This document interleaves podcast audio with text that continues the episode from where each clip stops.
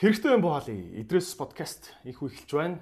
Өнөөдөр эрүүл мэндийн сэдвээр эрүүл амьдрах, эрүүл дадал, одоо жингээ хаях, суур өвчин одоо бүх талаар өрхийн хэмжээнээс эхлээд улс орны хэмжээнд хүртэл ярих болно. Тэгээд өнөөдрийн зочноор Аз жаргалын үндэс төрийн бус байгууллагын үүсгэн байгуулагч Их сайхан багш оролцож байна. Их сайхан багш өөрийгөө судлах үе гэд ном биччихсэн. Тэгээд цуврал ном байгаа хүмүүс унш олон хүмүүс уншсан байдаг. Тэгээд мөн фэйсбүүкээр нь дагдаг маш маш олон тийм гоё Тэ сэтгэл зүйн эрүүл мэнд, биеийн эрүүл мэндийг хамтд нь ингэж одоо тэ торцсон ийм гоё цуврал ийм сургалтуудыг явуулдаг байгаа. Тэгэхээр олон шавнар нь бас үдчихэж байгаа хаа гэж бодож байна.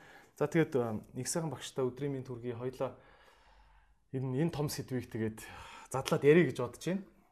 За баярлалаа ийм алдартай подкастта урьж оролцуулж байгаад баярлалаа. Өнөөдөр зуны ихэнх сарын шинийн 3 энэ өдрийн мэндийг хүргэе. Та бүхэнд үзэж байгаа одоо подкастыг сонсдог бүх хүмүүст өнөөдрийн мэндийг хүргэе. Тэгээд эдрийн асуултанд өөрийнхөө одоо чаддаг мэддэг төвшөнд аль чадах болохоор хүмүүсийн эрүүл мэндийн төлөө, нийгмийн эрүүл мэндийн төлөө боломжтой бүхнийг хэлж өгье. Окей. За баярлалаа. Тэгээд их сайхан багш бол баг манай ээжийн үеийн тий одоо баг манай ээж ээж шиг бит хоёр насны зөрүүтэй ч гэсэн айгүй тийм найзрахыг те. Тэгээд тийм гоё найзрахыг зантай. Тэгээд хоёлоо бас энэ сэтгэл зүйн эрүүл мэнд гэдэг талаар бас тусна яри гэж бодож байна. Гэхдээ эхлээд илүү тийм биеийн эрүүл мэндийн талаар яри гэж би бол бодож байна.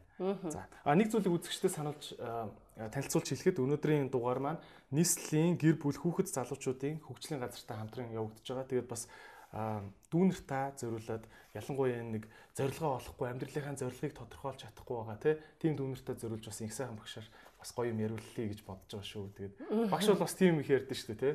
Миний ярьж байгаа ярианд сэдв дотор баг ороод ирэх болов. Гэтэ хэдүүлээ арай ингээд чухалчлаад point гаргая тий. Тэгээ тий. Окей. За. Сүүлийн үед та ажиллаж байгаа та бол маш олон юм тань дээр ер нь их хвчлэн өвдсөн хүмүүс ирдэг тий өвдсөн хүмүүс тэгээд эмнэлгээр ингээд яваад уучраа олохгүй байна яах вэ хүү гэд ингээд ирдэг. Сүүлийн үед таны анзаарч байгаагаар ямар одоо эмгэг зовлон хүмүүсийн дунд их түгээмэл байна. Тэгээд шалтгаан нь бүр бүр базаад хэлвэл мэдээж эрүүл мэндийн сэдв бол үргэлж задардаг, улам төвөгтэй болдог, улам наривчилдаг ингээд айгу маргаантай сэдв те. Гэхдээ та нэг базаад хэлээч.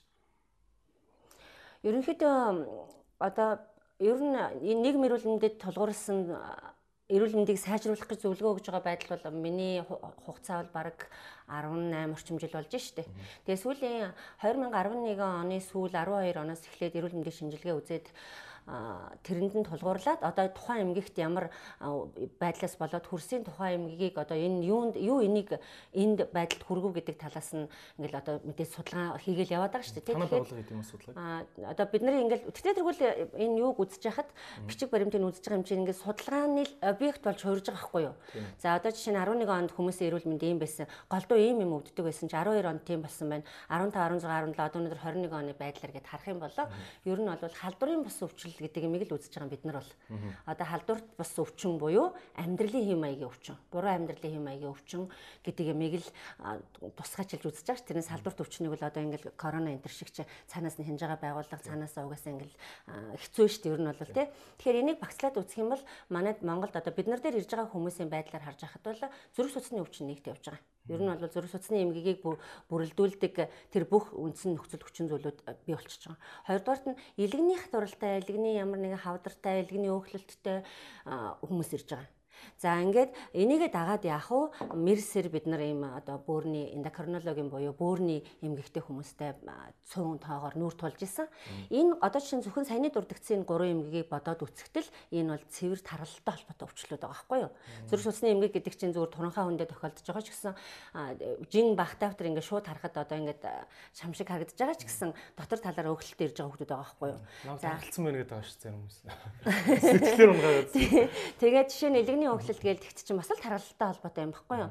Тэгэхээр энэ өвчин бол ер нь бол нийгэм нийгмийн зөнхөлж байгаа хүмүүсийн өвчлөд байгаа өвчлөл энэ гурав боловч яг энийг бүрэлдүүлээд байгаа зүйл нь тархалт юм байна гэдэг дээр л угаасаа онж одоо яг тэр байна угаасаа тэр мөн. Тийм ээ. Одоо тэгээд юу ааштай нөгөө тархалт ч олон янз байгаа те нөгөө аалзан тархалт ямар тархалт энэ төр гэдэг юм нийгэмдэр юм баг юм яригддаг юм юу гэх юм те одоо жаргонтой болцсон те.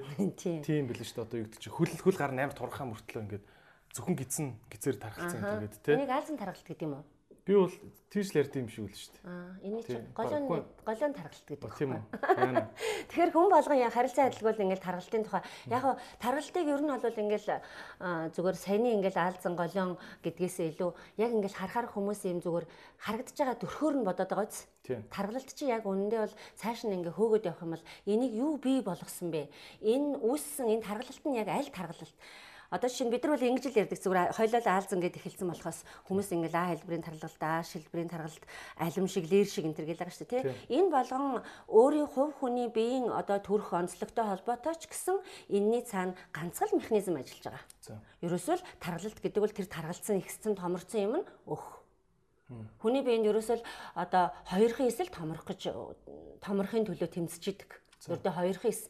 А эс томрохдоо яг зүгээр энэ дээр шинжлэх ухааных нь үүднээс хэлэх юм бол эс томрохдоо энэ нөгөө хортой хавдрыг судалж исэн эмчнэр одоо энэ эсийн томрлыг хамгийн анх хэлж энэ эс эсээсээ л үүсдэг юм бол энэ томрол эсээсээ л томорч байгаа. Ингээд хортой хавдраас болоод энэ судалгааг хийхдээ гиперплаз буюу яг эс нь өөрөө томордог. Гиперплот буюу гипертрофи буюу яг тэр ганцхан зүйл энэ аяга өөрөө томордог Өмнөх нь болохоор энэ аягныг бүрдүүлж байгаа юм өөрөө томордог гэсэн юм ийм хоёр одоо үндсэн дээрээс судалгаа хийж байгаа байхгүй юу. Тэгэхэд хортой хавдрын эсвэл угаасаа ингээл нэг үсэл хуваагдчих юм бол тэр чигээр хуваагдах гал томрох гол олших гол одоо гиперплаза гэдэг юмараа томроо авчиж байгаа. Аа тэгвэл нэг нь юу юм бэ гэхээр замаар аа хуваалын замаар объем нь томорчин тийм. Аа эсвэл өөрөө томорно. Энэ аяг өөрөө томроод эхлэх бас тийм хавдар байж болно. Тэгвэл өөхний эсвэл гиперплазма маягаар томордог буюу бас адилхан одоо яг өвтгөхгүй хортой хавдар бол өвтгөн зовоно Өөхний эсвэл өвтөхгүй, зоохгүй гэхдээ яг ингэж өөрийнхөө эсийг хувилах маягаар дүүргэлтээ өөрөө өөртөө хийж авдаг. Одоо шинийг эс нь 30-аас 40 дахин томрлоо гэхэд тэр томорцсон эс нь дахиад өөрийгөө 30 30-аас 40 дахин томруулад олшлоо олшруулад өөрийгөө ингэж одоо томруулаад томруулаад явчихдаг. Нэг ширхэг эс нь хүртэл өөрөө дахиад таарч гэсэн үг тийм. Тэгээд хоорондоо багууд үүсгээд явчихаар нь тэрийг бид нар цэллүүлээд ч юм уу ингэж хэлээд байгаа. Гэтэл хүмүүс болохоор зүгээр ингээд толонд харж байгаагаараа өөрийгөө үнэлчээд энэ зүгээр таргалалт бол яг яг зарим хүмүүсийн нүдэнд баг үннээр нь хараагүй таргалтын ард одоо эмгэг байна гэж харахгүй байх юм бол баг зарим хүн таргалаад өнгө орчиж гоё болцсон байна гэдэг энэ төр ойлголт байгаа байхгүй. Гэтэл яг нэг нөгөө хэлэхэд одоо шулуухан үнэн үг нь бол таргалаад бол өнгө орно гэж бол байхгүй. Яг тэрний цаан тэр томорч байгаа өөхөн эсийг одоо засаг захиргаатай байгаа дээр нь чадах юм чадж байгаа үедээ буулгаж авахгүй бол одоо жишээ нь жишээ нь одоо би миний насанд ирэхэд ч юм уу боцис солилцоо багасж байгаа юм уу дээр бол турах гэдэг бас жоохон хүндрэлтэй асуудал юу? Нэр энэ наснаас болж ингээд бодисын солилцоо, бодисын солилцоо, хоол шингээлт тий одоо энэ цусны эргэлт ч үт юм уу нэг юм ерөх юм биеийн ажиллагааны горим ингээ удааширдаг гэдэг ба штэ нөхөн төлжилт одоо юу гэдэг.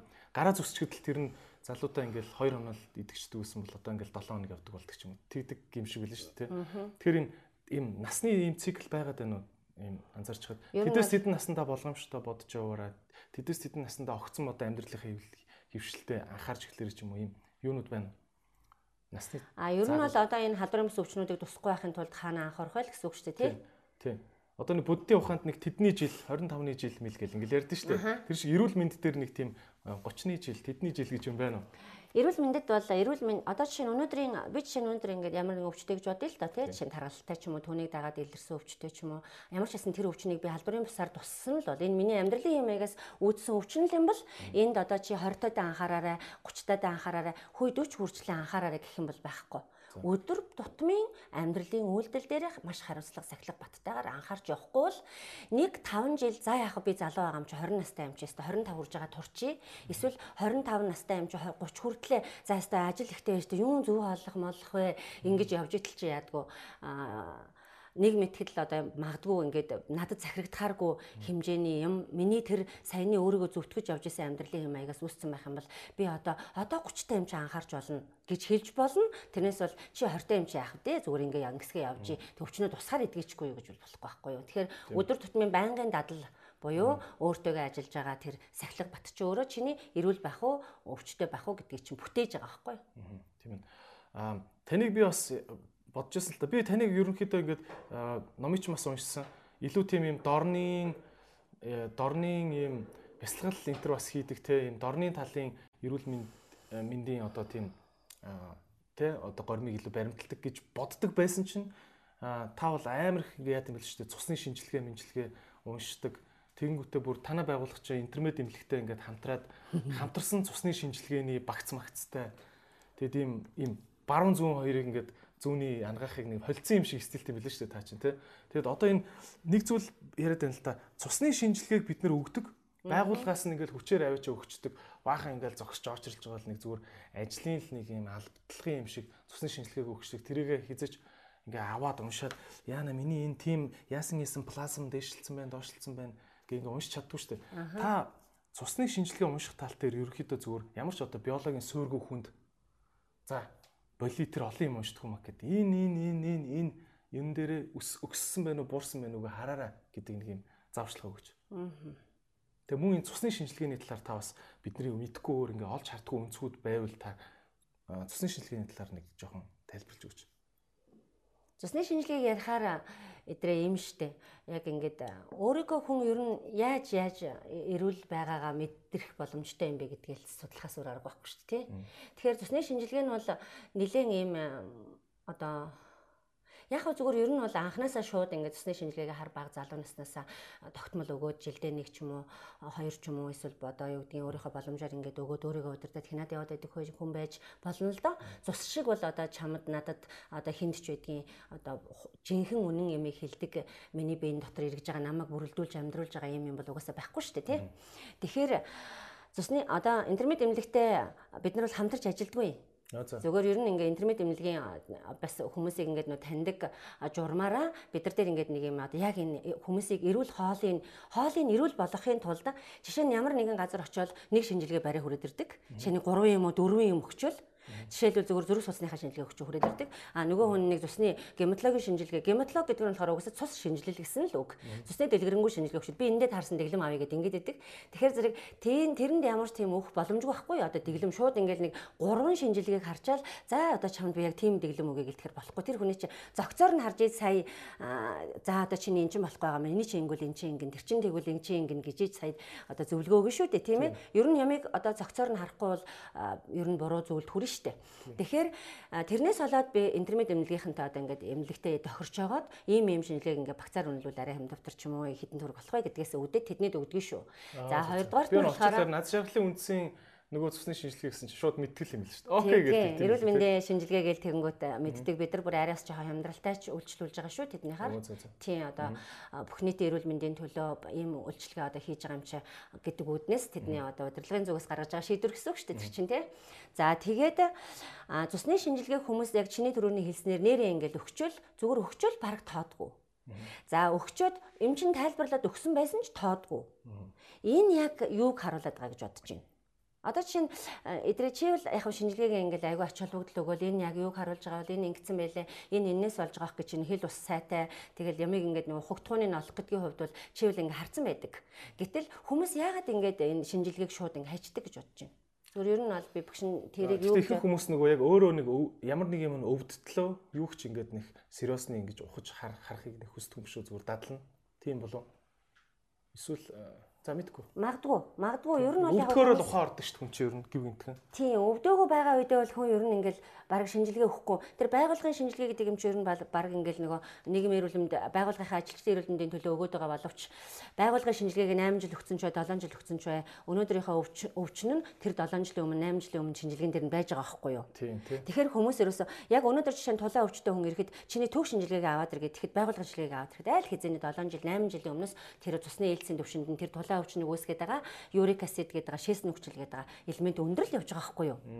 Тэгэхээр зэрэг одоо чиний төрөний хэлснээр тийм амрахнаар одоо цусны шинжилгээнд дээр ийм энэ нь өндөр энэ нь намхан байвал анзаараарай. Одоо хамгийн чухал нь лин шүү гэд хэлчих юм бол одоо жишээ нь за жишээлбэл би ингээл хэлээ л да. Юрик асид гэдэг шинжилгээ шээсний хүчил өндөр байгаа. Энэ шинжилгээ өндөр байх юм бол та нар эртнээс анхаараарай тулаа өвчин тусахгүй.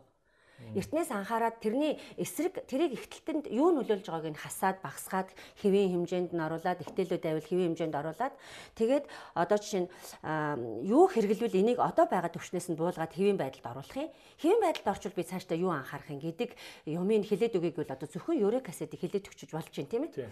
Гэтэл нөгөө хүн чинь ганцхан нөгөөдөгтэйгөө зуралдаад яваад байдаг. Яг цаагуур нь ахаад нэг өөр юм өндөр болцсон байх юм бол тэрийг одоо бас яах вэ гэдэг юм гарч ирнэ. Тэгвэл хүний бие бол нэг нэгдмэл систем өөрөөр хэлбэл нэг л том юм цул юм болохоор нэг л одоо байгууламж юм болохоор яг дотор нь ороод хичнээн юм шаагилдаж тэнд нэг хүүхдүүд хэрэлдэж энд нэг хүмүүс одоо ингээд зөв тухтай ажиллаа хийж хахад энэ байгууллага үйл ажиллагаа зүгээр явж л байгаа шиг явж л байдаг.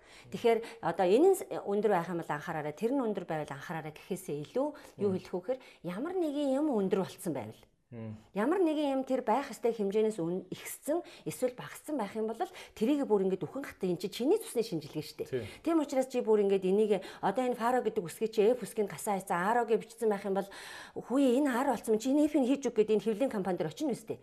Яг энэ үшгээ яг ингээд яваад очих хэрэгтэй байхгүй. И яг юуг илэрхийлээд байна би цаашдаа юу анхаарах вэ? И юу миний ямар юм буруудаад ингээд байна юм чигээд. Өөрөө ингээд хөөцөлдөхгүй байгаа учраас нөгөөтхнөөс үүдэлсэн өвчнийг дусцсан хойно бүр ингээд заавал зовлонгоо үзчихээ хийж яадгүй. Яг тэр үедээ бол амар ухаардаг. Тийм тий. Яг ингээл заастаа нэг. Өвчин намтахаар бас марчдаг те хүмүүс. Мм, ер нь бол тэгдэг. Тийм тий.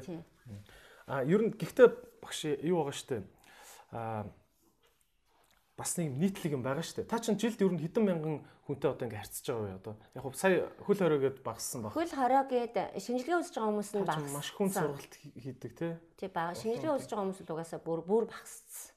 Аа зүгээр ер нь бол жилдээ бид нар 800-аас 1000 хүн дээр хамгийн багада нэг 2 сараа амардаг гэж тооцоолол сарда одоо яг тогтмол ирж байгаа 50 хүн дээр ингээл нөгөө ууц суу ирж байгаа хүмүүс явахад нэг жилдээ 800-аас 1000 хүн 10 жилийн хугацаанд 100000 болчих юм л да. Ер нь та ч бол 100000 хүнтэй. Тэгээ та ч бол ингээд зүгээр нэг а яаси за за оросоо за баяртай тийм шин штэ. Ингээд айгүй ингээд цаг гаргаж халуун шинжилгээг нь харъя. Шинжилгээ мэнжилгээгүй бол ярихгүй ингээд юу яадаг штэ аа нэлээд нухацтай үздэг. Тэгээд яг хуу 10 мянган хүн хүнтэй ингээ харьц тулж харьцахад бол ингээ юм мэдрэгдэн штэ. Мэдээж туйлын үнэн бол байхгүй те.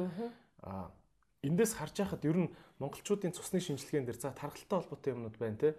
Гэхдээ бас өөр юу байгаад байна. Жишээ нь саяны тулаа өвчнийг үүсгдэг юрик acid те өндөр байдаг те. Мах эзний хойлоо юу вэ? Тийм, хойлоо нэг жоохон багцлаад хэлж хөө. Тийм, та зүгээр нэг бас өөр ийм юмнууд та нар дээр аягүй л байгаа шүү. Нэг цусны шинжилгээг гаргаж ирээ нэг харчаач гэсэн юмнууд юу вэ? Тийм. За саяын юрик acid гэдэг ч юм бол ер нь бол бөөрийн шинжилгээ шүү дээ. Тэгэхээр тэр шинжилгээнд өндөр болцсон байхад хүний эхэлж бөөр өвдөж мэдэгддэггүй, үе мөч эхэлж өвдөж мэдэгддэг.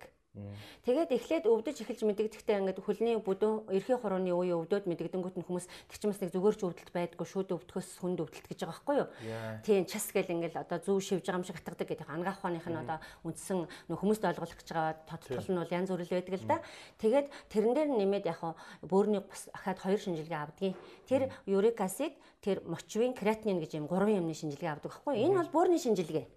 Энэ дотор одоо ингээл ийм гурван вакцины шинжилгээ, бөөрийн вакцины шинжилгээ үг гэл тэгэхэд бол яг мэдээж эмнэлэг бол ингээл зөндөө бөөрийн дуран муран авианд шинжилгээг нь хамруулаад тэгэл цуснд энэ гурван шинжилгээг нь аваад өрөвсөлтэй байвал хавсраал ингээл янз бүр юм авна л да. Бөөрөн дээр бол энэ гурван шинжилгээг өгөөд яваад байхад ер нь хангалттай. Жишээ нь дан дан цус юм уу? Давхар шээсээр үг. Цусны шинжилгээгээр өгнө. Одоо энэ гурван цусны шинжилгээгээр бол энэ гурван шинжилгээг өгөөл юрик acid нь л ер нь ихсчих гээд байдаг байхгүй ягаад гэвэл энэ яг цэвэр амьдралын хэмээгийн өвчин юм чи. Тэгэхээр эндээс юу анхаарах вэ гэхээр юрик acid-ийг ихсгсэн үндсэн шалтгаан бол нэг доор их мах идэх. Тэрийгэ буцалгаж чанж идэх гэдэг ингээд ийм одоо аргачлалуудын дараа нь ярих байлаа. Зөвхөн шинжилгээгээ ярих уу? За зөвхөн шинжилгээг ярих. Зөвхөн шинжилгээг ярих те. Тэгэхээр юрик acid энэ одоо мочвин креатинин гэдэг шинжилгээг одоо танд нэрэл гэртэн шинжилгээ байх юм бол хүн болгонд байгаа да баг. Ингээ харах юм бол юрик acid нь өндөр болсон байна уу? Ихэнх нь креатинин гэдэг байгаа тэр үзүүлэлт нь багассан байдаг бөөрийн. Энүүгээр нь бид нар юу хардаг вэ гэхээр бөөрийн шинжилгээнээс гадна энүүгээр биеийн тамирыг хардаг. Хүний биеинд очиж байгаа одоо тэр уург булчинд очиж байгаа уургийн задрал энэ тэр нь ямар байна гэдгийг хардаг. Шингэж гин үү шингэхгүй гадагшлаад байгаа мó гэдгийг харчдаг байхгүй. За энэ дээр нэмээд бөөрийн шинжилгээнд дээр бол цэвэр юуны шинжилгээ шинжилгээ орж ирнэ. Одоо шээсний шинжилгээ орж ирнэ. Шээсний шинжилгээгээр бол ер нь одоо хүний биед байгаа санаанд ороогүй тэр одоо хүний санаанд ороомооргүй тийм бүх өвчлөлүүдийг илрүүлж болдог юм шүү дээ. Шээсний шинжилгээ чинь зүгээр шээс гэл тэгэхэр зэрэг шээс бөөрийн замл гэдэг болохоос бараг л ингээл бүхэл одоо зүйлийг харж болохоор тийм үзүүлэлт тахгүй юу шээс шинжилгээ. Бэзэхээ юу тий. Аа тийм ер нь бол шээсээр ч юм бол зөндөө бол юм харж болно. Одоо юу бактеритай байна уу? Ямар нэгэн бидний биед байх нөгөө нэг одоо тэр байх эсгүй элемент ихссэн байна уу? Эсвэл элэг өвдсөн байна уу? Сахар чихрийн шижинтэй болж гин үү? Чихрийн шижиний урдл байна уу гэдгийг шарж болдог байхгүй бүр. Тэгэхээр шээсэн шинжилгээнд дээр бол ямар нэгэн юм дээшээ доошоо үзүүлэлттэй байх юм бол заавал бүр хэмжиж хандах хэрэгтэй. Энэ ингэсэн байх энэ яг юутай холбоотой юм бэ гэдгийг ойлгох хэрэгтэй. Хоёрдугаарт нь болохоор манайхаа одоо сүүлийн үед нөгөө зүрх судасны системийн өвчин чинь ер нь дэлхийн нийтэд л 1.8 өхлийн 1.8-ын шилтгаан болж байгаа шүү дээ. Цагсын өхлийн 1.8-ын шилтгаан баггүй. Тэгэхээр зүрх судасны өвчнийг одоо шууд шинжилдэг юу нь бол шинжилгээ нь бол угаасаа л өгдсөн шинжилгээ. Тэр нь муу холестерин, сайн холестерин, тэгээд ерөнхий холестерин буюу нийт холестерин, дээр нь тэр триглицерид гэдэг байгаа зүйл баггүй. Тэгэхээр эдрийг юу үүсгэж ийн гэдэг талаар нь хоёлаа дараа нь дэлгэрэнгүй яриад явъя тий.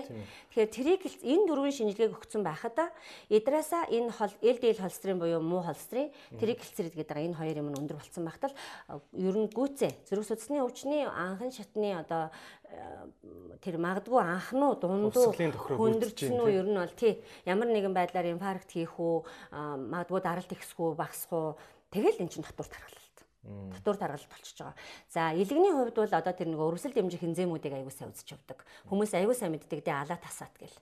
За алаа тасаатыг үзэж явж ах үзэхэд бол алаат гэдэг нь бол яг цэвэр илгэний яг өөрийнх нь өвөрмц юу энзим Өөрийнхөө өөрийгөө илэрхийлдэг. Хэлбэл илгийг яг өөрөө өвдөж гэнэ үгүй гэдгийг илэрхийлдэг. Асаат нь болохоор илгийг ч илэрхийлнэ. Бусад одоо бас хөдөлгөөний булчин энтерт байрладаг учраас яг зөвхөн ганцхан илгэний өвөрмөс фермент гэж хэлж болдог байхгүй юу? Хоёлаа хоол боловсруулах замын одоо тэр глутаминаас үүдэлтэйгээр хувирдаг. Тий, илгэний өөрийнх нь өвөрмөс ферментүүд. Тэгээ яад гэхээр надад миний илгэнд нэг тийм танигдахгүй юм ороод ирэх юм уу? Эсвэл юу гэдэг вирус ч юм уу те? Эсвэл миний илэг хит өөхлөд ирэх юм бол алаа тасаад хоёул өндөр болоод явчихдаг. Алаат нь өндөр байгаад байх юм бол за энэ чи элэг ерөөсөө чиний элэг давмгаа би ч муудаж байгаа юм байна шүү. Асаат нь өндөр байгаад ах юм бол магадгүй булчин зүрхний булчин ч гэсэн алдаа гарч байгаа шүү гэдгийг харж болдог ийм шинжилгээ байхгүй юу? Ер нь бол яг энд бол ингээд ийм ангаах ухааны сургууль мургуул сураад бол хүрээгүй хүмүүсийг ингээд ирэхээр ингээд эрүүл мэндийн нэмгэг олдохгүй туурхаа болчдөг. Жин зогсчдөг. Инхээр нь ард нь байгаа эмгэгийг ингэж олох гэж явсаар байж байгаад энд айгу сонирхолтой болол тэгэл яваад орцол гэсэн үг. Тэгэхээр бөөр элэг зүрх энэ гурав дээр бол ийм шинжилгээнүүд өгөгдөнө. За нойр булчирхаанууд дээр булчирхаан дээр бол дандаа ферментийн шинжилгээнд өгөгддөг. Өөрөөр хэлбэл нойрчлаханаас фермент нь одоо хоол задлагдаг ферментүүдийг л ялгаруулдаг шүү дээ. Тэгээд сахар задлагдаг юу гормон бас нөгөө өөхний нөөцийн буюу илгэний сардуулын одоо үндсэн бүтцийг зохицуулдаг гликоген гэж гормоныг бас ялгаруулдаг. Тэгэхээр тэр шинжилгээнүүдийг бас үздэг. А гликоген, инсулин хоёр нь бол манай шинжилгээний багц дээр байдгүй. Тэр нь бол нөгөө яг өвчин туссан үед нь үздэг шинжилгээ учраас өвчин тусах гэж нүг үү гэдгийг үздэг шинжилгээг урьдчилан сэргийлэх шинжилгээг нь. Өвчин туссан байхдаа үзэж байгаа шинжилгээг юу? Энэ өвчнөөс хэрхэн аврагдах вэ гэдэг шинжилгээг нь. Түүний дараа өгж байгаа шинжилгээг энэ өвчнөө засаж залруулж чадчихна үгүй юу гэдгийг үзэж байгаа шинжилгээ гэж нэрлэнэ. Ер нь бол тий ямар нэгэн байдлаар өгөөд байгаа шинжилгээ чи юу чи ямар байгаагаа илэрхийл одоо үүсэх гэж өгж байгаа шинжилгээ болохоос зүгээр л өнөөдөр байгууллага өг гэсэн юм яг өгчөөд өгчий гэдэг ингээд өгчөөд аваачид хадгалаад зузаалаад хураагаад байдаг юм биш. Анга ям юм гарвал анхаарад өнөөдөр би эрүүл мэндийн байдал муудах гэж байна, яах гэж нэг гэж байна. Өнөөдрийн амьдралын хэм маяг маань юу болж байна, яаж ийж байна гэдгээ олж харах ухаанлахгүй. Тийм ээ. Тэгээ ихэнх хүмүүс нөгөө шинжилгээ өгсөн гэхээр ингэж ярьдаг шүү дээ. Оо ах нь үзүүлсэн зүгээр л байлаа гэд ахын шинжилгээг чи харъя гэд ингэнгүүт э, тийм бүрэн дэлгэрэнгүй биш те одоо юу гэдэг чинь таны саяны хэлдгээр одоо тэр нэг хоёр хоёр одоо энзим те хоёр энзимийг үүсгэх байсан бол тэр шинжилгээнд дэр нэг нь л байдаг ч юм уу те ингээд ингээ ерөхийн шинжилгээ гэхээр л бүх юмыг тэр дотор оруулсан гэсэн үг биш юм билээ шүү дээ тий. Яг үнэ. Тэгэхээр шинжилгээ өгөхдөө яг юу юуг нь үзэж байгаа юм бэ гэдгийг бас задлмаар юм билээ шүү дээ тий. Аа. Тийм учраас л одоо интернет имлэгээс туслалцаа хүссэн юм баггүй юу? Одоо хүмүүс чинь ингээл хүн бас хүн чинь одоо ер нь үйлчлүүлэгч нар чинь та нар ч гэсэн одоо их олон хүнтэй харилцдаг болохоор мэддэг байхаг дураараа шүү дээ, тий? Би одоо жишээ нь яг 600 үг чийжлэх үү 6 өдөр 5 өдөр цээжлэх үү гэдэг ингэж баталгаажуулж асуудаг хүн байна уу? бэд шүү дээ. Тий тэгж байгаас яг цээжлэх үү гэл ингээд өөрөөсөө шалтгааллах ямыг надаар баталгаагаар нэхүүлээд надаас баталгаагаа шаардаад байдаг. Тэгэхээр зөв хүмүүс ингээд гурван шинжилгээ авчирчаад энэ дээр дэглэм авъя. 30 минут дотор идэх үү? Гэд ингэдэг. Тэгэхээр боломжгүй гэчвэл за одоо ингээл би тийм муу хүн болоод хуурччих байхгүй юу. Тэгэхээр зэрэг бид нар ер нь бол эхнээсээ бол би ингээд 2 3 шинжилгээнд дээр зурлаа. За 2 чамаа 3 шинжилгээ өгчөд ирвэл би 30 шинжилгээ харж иж чиний биеийг нийтэд дүгнмээр байгаа юм чи 27 шинжилгээ өгөөд иргээ явуулна. Тэрийг өгөх боломжтой ч хүн байна, боломжгүй ч хүн байна гэл ингээд асуудал гарна. Нийгмийн эрүүл мэндийн талаар ярихад бүх нийтэд ярих хэрэгтэй байдаг. Гэтэл шинжилгээ өгөх чадамжтай хүмүүст яриа суугаад байх юм бол бас утгаалтчихж байгаа байхгүй юу. Тийм ээ. Тэгэхээр бид нар өгж байгаа шинжилгээгээ яг юуных юм бэ гэдгээ одоо угаасаа бид нар яагаад ганцхан шинжилгээтэй юм уу хоёрхан шинжилгээтэй байдаг вэ гэхээр тухайн юм нь өвдөөд очдөг байхгүй юу. Тэгэхээр нарийн мэрэгжлийн эмч мэдээч штэ. Бөөрийн 3-ын л шестийг авна штэ. Тийм ээ. Илгэний илгэн өвдөл миний энүүгээр гатгаад байна ингээд гэл тэгэхэр чинь эхоод харж өгвөл илгийн л аав шүү дээ тодорхой. Тэгэнгүүт тэрийгэ барьчаад одоо дэглэн барих гээд яваад байвал юм уу амьдралын дэглэмээ өөрчлөх гээд яваад байвал нэг талдаа болно. Нөгөө талдаа тэрийг яг тэрэнд зориулаад өгчхөөр за энэ алаа тасаад нь өндөр байгаа. Энийг буулгах гэдэг ээлдээ чинь үзмээр бас ахаад тэр нөгөө ахаад нэг ферментийг үзмээр яг энэ хүний зүсний өтгөн байгаа болов уу гэл ингээл хүн чинь ингээл яг нөгөө нэг нэг тэр гурав дээр нь ингээл нэг өнөөдрийн яг нэг гуугаад байгааг нь арга цаагаад явуулчих болно шүү дээ тэр хүнийг. Тэгтэл ингээ зүрх хүрдгүү маа. Энд чинь эрүүл мэнд учраас зүрх хүрдгүү. А эрүүл элгэний эмчүүл зүрх хөрсөн хүрээгүй угаас тэр хүн тэрийг л өгстой дараа нь нэлэг нэмж хилдэг чи бөөрөнд очиод үзүүлээрэй гэж хилдэг. Нэмч нь за элэг зүрх хоёрчмал юм байгаа маань чи юунд үзүүлчихтэй гэд ингээ явуулах гарцаагүй штэ. Хүмүүс ингээ айгу тойруулаад дургуцэд өгдөг тойруулаад ингээд би эмнэлгээр яваад шинжилгээ өгөөд бүр залхачлаа гэдэг. Ягаад тэгэхээр тех ёстой юм чи. Тэгэхээр одоо хоолны зөвлөгөөгөөр эрүүлжих төвшний шинжилгээтэй байвал хоолны зөвлөгөө өгж эрүүлжүүлнэ. Түүнээс биш хүнд өвчтэй хордоо авдартай ч юм уу байх юм бол эдгийг эдгийг хэлчих юусоо болохгүй байхгүй юу? Болохгүй манай хүмүүний одоо хэмжтэйгээ авсарья хоёлаа гэл ингэж л явна шүү дээ. Тийм ээ тий. Окей. За хоёлоо энэ нойр булчирхаа гэдэг юм аюух сенсац дагуулад байна тий сүүлийн үед. Ер нь нойр булчирхаа өвдөөгүй хүн ер нь айлд байха боллоо шүү дээ айл болгон л нэг ямар нэгэн хамаатан нойр болчиххаа нүвтсэн гинэ гэж сонсогддог болчлоо тийм үү. Энэ юу болоод байна? Яг яадын те бацаад л үл ханаас болоод байна. Нойр болчиххаа бол яг ингээд бацис биохими эмгэг судлалын юу бас яадаг хэрэгтэй нэрээ. Бас мэддгүй шүү дээ. Нойр болчиххаа нойрных юм шиг те. Ягаад ч тийм нэртэй болцсон юм. Нойр болчиххаа гэдэг болон ер нь бол дотоод шүүрлийн болчиххаан эргэтнүүдийн нэг Өөрөөр хэлбэл шүүрл ялгаруулдаг л хэрэгтэй. Тэрэн дотор ямар нэг юм дотор нь ордгоо. Одоо нь ходоод бол хоол ороод ирж ийн бас айцтай тий.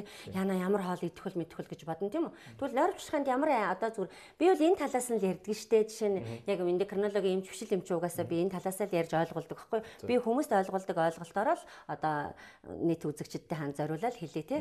Тэгэхээр нойрвчханы бол дотор талд бол ямар нэг юм бол орж ирэхгүй Миний идж байгаа хоолноос ч юм орж ирэхгүй. А харин миний ходоод руугаа оруулсан хоол хүнс тэр нойр булчирхааны аашиг хөдлөгчдөг байхгүй юу? Ингээл за одоо яг ингээл нойр булчирхаач ер нь ийм шүүрлийн эрэхтэн. Одоо жишээ нь нойр булчирхааны шүүрлийн булчирхаанаас ялгарч байгаа шүүрлийн мөрий гэж ярьдгийн одоо энэ гадаад юун дээр судлаанууд дээр ходоодноос ялгарч байгаа булчирхаан ходоодны булчирхаанаас ялгарч байгаа шүүрлийн мөрий хоёр эерэг хамааралтай буюу хоорондоо харилцан хамааралтай явагддаг. Энэ нь юутай холбоотой юм гэхээр нойр булчирхаа чи хөрхи ходоодны ард байр ингээл одоо ингээл наалтцсан л юм бүхэл би би тэр юу гидс мэдс юмнууд чи ингээд нэг юм олимпийн тунгалгийн одоо юм нэмэхэн ханаар татаад харин ч доош mooш нунахгүй барьж байгаа тийм эрхтэн баггүй юу. Тэгээд дотроос хоол задалдаг гурван ферментийг ялгаруулна. Э, сахар тэнцвэржүүлдэг э, инсулин гормоныг ялгаруулна. Цусндаг сахар тэнцвэржүүлдэг. Дээрэс нь элгэнд гликоген нөөц буюу сахар илүүдлийг одоо хянжаах ёстой гликоген гэдэг гормоныг ялгаруулна. За ингээл тайван байж идэг. Тэгээ юу хийдгүүхээр хоол задлаг фермент ялгаруулдгийнхаа хувьд ходоодонд орж ирж байгаа хоолыг л хүлээн штэ тэр чи угаасаа тий ойлгомжтой. Тэгээ тэр хоёрын тэр шүүрлийнх нь одоо энэ нөгөө булчирхаанаас ялгарч байгаа шүүрл нь хоорондоо мэдээлэлээ дамжуулдаг гэсэн үг. Өөрөөр хэлбэл за одоо байгаль орон нэг юм муу санаатай хүн ороод ирлээ шүү. Гэх юм бол эндээс туул чам руу хилдэг шиг яана ороод ирлээ цаа чанга юу идчихлээ бод идчихлээ гэж хэлээ л та тий.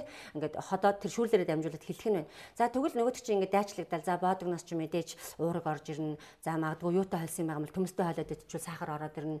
Тэгэл энэ хоёрын задлаа гэж байж тал гинтхэн араас нь юу ороод ирэх вэ? Нөгөө хүн чинь хайр хүчдэг. 100 татчих тийм. А 100 татаад ороод ирэнгүүт яадгүй нөгөө аваа ингээд хоорондоо харилцсан ойлголцоод ингээд нөгөө хоёр шүүрлээ ялгаруулад байж исэн чинь гинтгэн сахар задлах фермент ялгарх хэрэг гардаг. Ингээд садрал сандрал үүмээ самунд ороод нөгөө өмнөх юм нь ингээд учир байраа олоогүй байж тал арийнх нь фермент нь хүүшээ намайг дуудаж штэ би одоо гэдэг ингээд нэг юм арч эхэлдээд ингээд одоо юу гэдэг бүдүүлгээр яривал тий энгийнээр ярих юм бол ингээ ороод ирдэг. Тэгээд яадгүй эхлээд нөгөө юм задлж амжаач байтал араас нь нөгөө арих ороод ирсэн чинь ходоод нь дотор ч гэсэн дайм байлдаан болно. Ер нь бол хүүш шээ наад ч одоо сайрах учлаа. За одоо чи тэгэл нөгөө нөгөөдгөө ялгаруул да гэдэг ингээ хэлэх хэрэг гарна тийм ээ. Тэгэхээр энэ сандрал энэ үүмэнийг олон дахиад хийгээд байх юм бол нойр улчлагаа чинь сүулдэ уур нь хүрнэ дэсэхгүй. Тэгээд яадаг вэ гэхээр зочмог панкреатит буюу тийм одоо гинтгэн хурц үрвэслийг шинж тэмдэг өгдөг. Өөрөөр хэлбэл гинтгэн хорлог авах, хар шүүл сасгарах. Тэгээд яадаг вэ одоо халан хоол идэл дараа нь хүүтийн мэдээд их юм бол угаасаа тэр зам нь өөрөө нэг шүүрлийн зам одоодноос хоол доошо явах зам зүс зүс дээрээс орж ирэх зам энэ чи ингээд бүгдээрээ нэг замтай тэг уулзах газар нь нэг байхгүй юу? 12 3 гэсэн дуулцдаг тэгээ тэр газараа очиод хэрэлдэн ш нөгөөдөл чинь тэг нь те тэгээ хэрэлдснийх нь үр дүнд нь нөгөө хүн ядгүй тэр гинтхэн одоо сэхэн амьдруулахын түргнээр эмнэлэгт очсон байж идэг. Тэгээ яалаа гэж боддог. Боодог гэдэг дараас нь арх уужсэн. Аа тий араас нь сүйтэй заавжсэн. Тэгээ санахгүй байна гэдэг ч юм уу. Тэгэхээр халуун хүүтний харшил, хоорондоо зохицохгүй хоолны одоо нийлэмж тэр чинь задлж чадахгүй. Зөндөө олон ферментүүд ингээд ороод ирсэн, хоол нь ороод ирсэн. Тэгээд дээрэс нь цөсний хүүдэнээс цус ороод ирнэ. Тасын цэдмэгжүүлэхээ ороод ирнэ. Тэнгүүд зөснөө зөсөө угаасаа ялгадаггүй ингээд жоохон амьдралын хэм маяг буруутай юм уу? Эсвэл өөх тос иддэггүй байсан хүн чи гинтхэн л өөх тос идэл тэнгүүд чин зөс чи угаасаа нэг их ялгардаггүй байсан учраас жоохон хорондоо зөс орж ирнэ. Хизээ намайг дуудал лээсэн. Өнөөдөр л гинтхэн бод идэх болохоор дуудажтэй гэдэг ч юм уу те. Ороод ирдэг орж ирэнгүүтээ нөгөөд орж ирсэн зөс нь хоолноосоо илүү хор үсгдэг. Өө зөө нөгөө удцсан хүүдэндээ удцсан ийм одоо лага лагалдсан юм зүсч орж ирээд нөгөөтгөө нэг тийм одоо шинэ ингээд ажил хийдгүү нэг юм хүн нэг ажил хийх гээл орж ирэхээр нэг тийм төвхтэй байдаг шүү дээ. Нэг хийж ядаал нөгөө хөөрхөн хийж байгаа хүмүүстэй мань өмөлчих гээл тамхи татчих шиг гээл ингээд байдаг чинь тийм гачин тийм одоо пэдгэр байдал үзүүлээд энэ нь хүртэл нойр булчирхааны тэр фермент нөгөө липаза нойр булчирхааны тос задлах ферментийг липаза гэдэг байхгүй? Липаза гэдэг хүн гээл ойлгоч л да тий. Липаза нөгөө нь бол нөгөө цөсөө ингээд хараал хүлээгээл чи надад энийг жоох ингээд туслаад өгчихтгүү. Чиний дараа би энийг хийх гээд байна гэд. Липаза бол заавал эхэлж зөснөөс тусламж аавна. Тэгжээж зүс тэрийг ингээд цэдмэгжүүлээд өгөнгүүт нь за одоо би энийг яг гээд эмний үндсэн өөхний хүчил болж хувирахт нь одоо хувиргаж өгөө тэгэл нарийн гэц руу ороо шимэгдэх хэрэгтэй байхгүй. Тэгтэл зүс цаан чи угаасаа дууддаггүй байсан учраас нөгөө ороод ирсэндээ болоод ингээд гинт ороод ирсэндээ болоод зүсөө досоо задлж чадахгүйгээр бие хордуулждаг. Ийм учраас хүмүүс ингэж ярьдаг. Өөх тас идэнгүүт надад би хайлмаг гэдэг шууд хордлого авдаг гэж яриад байдаг. Хайлмаг бол хордлого авахгүй байхгүй юу? Хайлмгийг идэнгүүт зүсний хүүдэнээс угаасаа идэж байгааг байж байгаад идчих юм зүсний хүүдэнээс зүс огцом ялгардаг. Өөрөөр хэлбэл зүс чинь тосонд дуудагддаг. Дараа нь гидсэнд ийм давслаг одоо юу гэдгийг сул хүчлэлэг зүйл орж ирэхэд дуудагддаг байхгүй. Тэгээ энэ хоёроор нь далимдуулж зүсний хүүдэнээс зүсөө ялгаруулж бие цэвэрлэж явдаг байхгүй. Ер нь бол. Наа чи ерөөсөө ерөөсөө энэ дотоод шүүрлийн бид нар чи одоо нөгөө тийг таван цул гэж ярьдаг те цул эрхтнүүдээ их сайн мэддэг те илэг бөөр энтрэ тэгсэн мөртлөө яг энэ шүүрлийн эрхтнүүдийг ерөөсөө сайн би бол 10 жилдээ ингээд биологи хичээл ингээд яг заах ч алавгүй л ах л та тэгээ шүүрлийн эрхтэн гэл э, их сайн толгойд үлдчихсэн юм их ховрол идэв шүү дээ те за одоо тэр нэг бас дэлүүгээд нэг эргэтэн сонсогдоод байгаа шүү дээ тий. Аа. Дэлүү чи яг яа вэ? Дэлүүл яг нь ер нь бол хүний бие биес хортой хавдар, огт хортой хавдар тусдгүй эргэтэн зүрх дэлүү хоёр гэж э, уламжлалт тангаах ухааны мэдлэгт байдгийг. Тэгээд одоо яагаад ингэж энэ хортой хавдар тусдгүй болоо гэж бодоод үзэхээр нэгэн тийм хоёр одоо дандаа цус байнга сэлгэж идэх хэрэгтэй байгаа байхгүй юу. Нэг нь илгэний доор аж ин, нэг нь э, одоо цээжний хүндийн баруун талд байна гэсэн үг тийм. Нэг нь болохоор зүрх буюу цээжний хүндийн баруун талд байна тийм ээ. Тэгээд зүрх бол ингээ байнгын нөгөө зүүн тал зүүн тал би зүг сольж ярьдаг шүү дээ нэрээ. Йог хийж явахдаа хүртэл ингээ байнгын зүг сольж яриад хүүхдүүдэд бодлуулаад эн чинь би өөрийгөө айгу зөвтгөөл ингээд би ийм өвт гээдсэн чинь эмгэг юм шиг биш дээ одоо ер нь бодоод байгаа. Дандаа зүг сольдог. Зүрх зүүн талд ингээ хоёр юм ярихтэн. Тэгэнгүүт дэлүү бас ингээд байн улаан эсийн байшин л гэж ойлгох хэрэгтэй. Ер нь бол олон эрдэс бодис амин дэмий их уурхай буюу төмрийн чих уурхай одоо чинь бидний амин хүчлүүдийн бүрлддэг газар биш дамжин өнгөрдөг их уурхай. Тэрүүгээр дамжиж хортой боцоод идэв. Аа, ер нь бол тийм. Тэгээд зүрх болохоор цус дамжин өнгөрдөг, байнгын эргэлтэнд байдаг амьдруулж байгаа байгууллага. Аа, дэлүү болохоор яадаг вэ? Ер нь бол одоо тэр бас улаан эсийн шинжилэлт явагддаг байшин гэсэн үг байхгүй юу?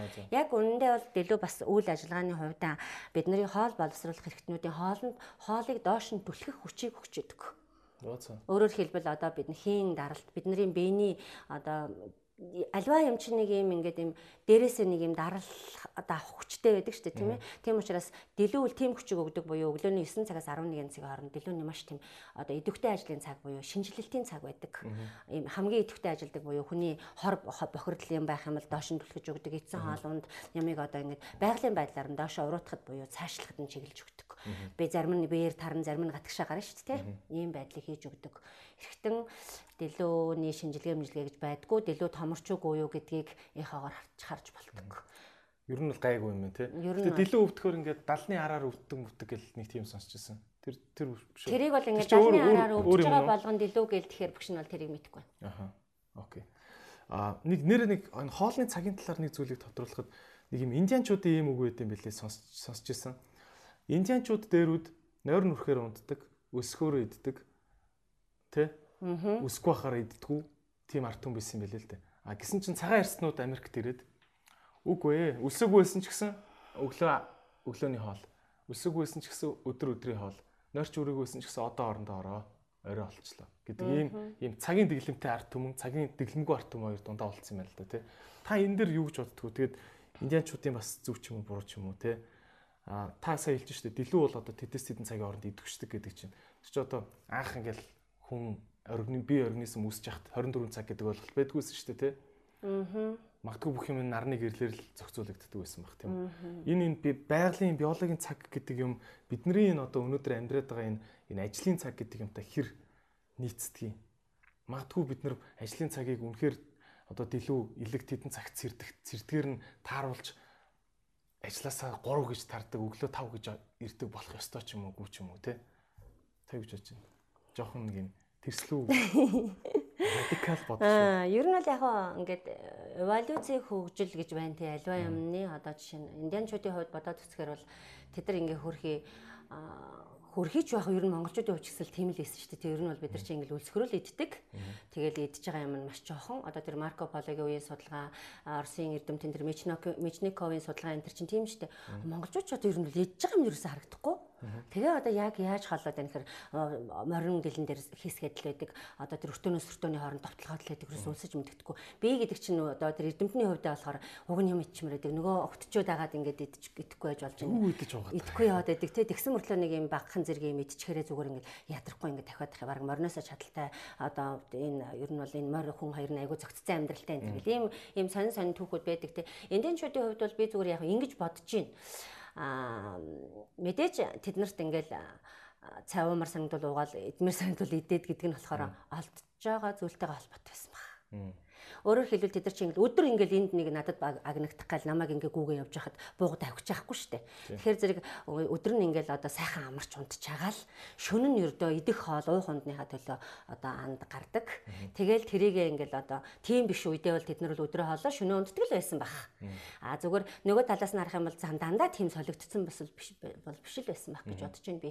Ер нь бол хоол ундаа олж идэхин төлөө амьдрал нь буцалж исэн үе штэ ер нь тий. Тэгээ цагаан арснууд ирэл хөгжлөн түргсэл одоо Америк шиг хамгийн яг үүндээ бол буруу хаалтай таргалалт ихтэй таргалтыг одоо энэ юунд дэлхийн нийтэд ер нь бол хамгийн анх таргалтыг судлахад хүргэсэн ард түмэн чинь бол Америк нэгдсэн улсын уйгуул биширгдэл баг шүү дээ тий. Тийм. Тийм ер нь бол Тэгэхээр цаг нарын хоолны биеийн цаг нарын хувьд бол бид нар яг хөө ингээл одоо орчин цаг юм бид нар ингээл ширээний ард хөвчлэн сууж гин. Иннээс э, ийм биш байсан бол магадгүй бид нар өсөх үедээ идэл явж иж болох байсан баха. А одоо бол жишээ нь бид нар ингээд дэлгүүнд тохируулаад босч байгаа биш шүү дээ. Бид нар байгалийнхаа цагт тохируулаад буюу нар айл хэдийн мандчаад байхад чинь одоо гидснийхаа доторх юм эсвэл ядчил давсаг шээсээр дүүрсэн байгааг суллах одоо өглөөс бол хүн дээр бийцчмаар ах юм гэл ингээл те энэ юмнада захирагдахаас гэхээс илүү бид нар наранд буюу байгальдаа захирагдаж босч ирж байгаа.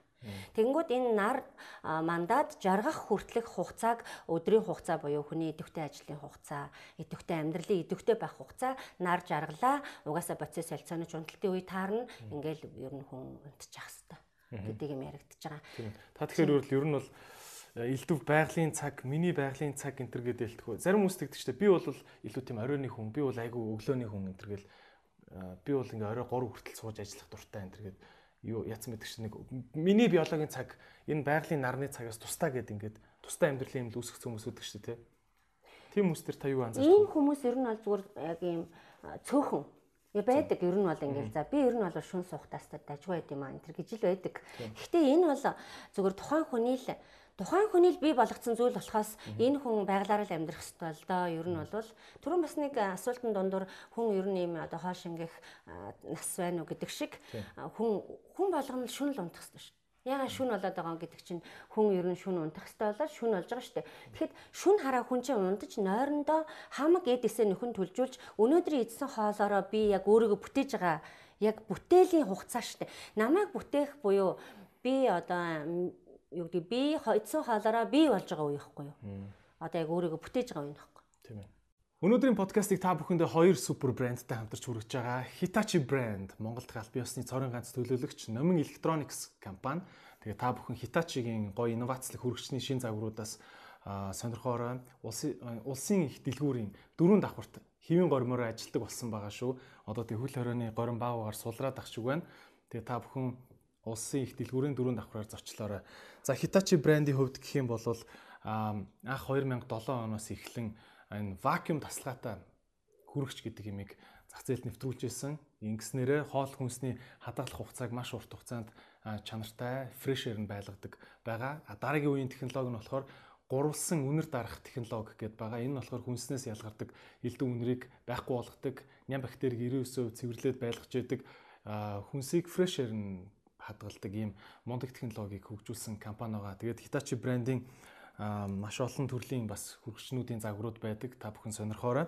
Hitachi inspire the next. Өнөөдрийн дугаарын спонсор байгууллагаас маань маш гоё уриалгыг та бүхэндээ дамжуулж уламжилж байна. Хайртай бизнесээ дэмжиж гэдэг уриалгыг Simply хамт олноос дамжуулж байна. Тэгээд энэхүү уриалгыг нь дэмжиж Rock Coffee Shop, Gold's Gym, BRB, Matrix, Faro, Lamour, Internom, Sweet kitchen зэрэг брэндууд бас дэмжиж оролцож байгаа юм байна. Тэгээд хайртай бизнесээ дэмжиж гэдэг маань ямар учиртай вэ гэхээр цар тахлын энэ хүнд үед бидний одоо анх ихч хамаатан саднууд маань ажилдаг энэхүү гоё компаниуд маань маш хүнд байдалд байгаа. Тийм учраас одоо жишээ нь энэ бол зөвхөн Монголын асуудал биш, дэлхийд дахины хүнд асуудал байгаа. Бизнесийн ертөнц маш хэцүү байдалд байдаг. Жишээ нь одоо Америк нэгдсэн улсад жижиг дунд бизнесүүдээс 10 бизнес тутмын 3 нь хаалгаа барихад хүрсэн ийм хүнд цаг үе байгаад байгаа. Монгол улсад маань 50 мянга орчим хүн цар тахлаас болж ажлын байр нь хэцүүдэд байгаа ийм үе байна. Ийм үед бүгдээрээ бид бүхний амьдралыг өдөр тутмын одоо энэ гоё мэдрэмжийг төсөөлхийн аргагүй одоо байхгүйгээр нь төсөөлхийн аргагүй ийм гоё брэндүүд байдаг. Тэгэхээр бүгдээрээ бизнесүүдийг ажил олгогч нийгэмдээ хувь нэмэр оруулдаг байгууллагууд гэдэг утгаар нь дэмжиж сайхан дуртай брэндүүдийг аль болох Facebook дээр шеэрлж, юмнаас нь авч дэмжиж байцгаая гэдэг ийм уриалгыг Simply хамт олноос дамжуулж байна. Одоо ялангуяа манай Монгол улс болвол нэг салбараас маш их хамааралтай ийм эдийн засагтай гисэн хэдий ч бас нөгөө талаар нь ажлын байр гэд бодоод үзэх юм бол манай жижиг дунд бизнесүүд маань нийт ажлын байрны бараг 80%-ийг дангаараа бүрдүүлдэг. Тэр дундаа худалдаа үйлчлэгээний салбар 60 хэдэн хувийг хувийн ажлын байрыг бүрдүүлдэг байгаа. Тийм учраас та бүхэн өөрийнхөө дуртай, орох дуртай жижиг дунд бизнесүүдийг маш сайн дэмжиж байгаараа гэж та бүхэндээ уриалж байна. Тэгээд хайртай бизнесээ дэмжиж гэдэг уриалгыг Simply хамт олноос та бүхэнд уламжилж байна. Simplex бизнес эрхлэгчдэд дэмжих зорилгоор 500 сая хүртэлх уян хатан бизнесийн зээлийг 1-ээс 36 сарын хугацаатай санал болгож байна. Бизнесийн зээлийн эрхээ Simple CGM-ийн ташуу зураас бизнес вебээр орж шууд шалгах мөн зээлийн хүсэлтэд явуулах боломжтой. Simple app. Их сайхан багш түрүү нөгөө илэгний ферментүүд хит дээшлдэг, доошилдог энэ төргээд байцсан. Тэгээд ихэнх нь дандаа нөгөө амьдралын юутай амьдралын хэмнэлтэй холбоотой өвчнүүд гэдэг чинь тий. Тэгвэл та ямар амьдралын хэмнэл бөөрийг өвдгөөд байна. Ямар нь илгийг өвдгөөд байна. Ямар амьдрал нь тулаа өвчнөд хүргээд байна ч гэдэг юм уу. Энийг нэг хамгийн түгээмлүүдийг задлаад хэлээд өгч. Хамгийн сахилга батгүй амьдрал бүх халдварын бус өвчлөлт төрөж байгаа. Халдварын бус өвчлөлийг ерөөсөө тусдаг баг баг биш ганцхан суурин сахилга батгүй амьдрал буюу эмх замбраагүй амьдралын хэм маяг. За тэгээд одоо мэдээж амьдралын ерөнхий юм маяг чинь ингээл ганцхан юмнаас болоод ингээл тулаа өвчин тусчиж байгаа юм биш шүү дээ тий.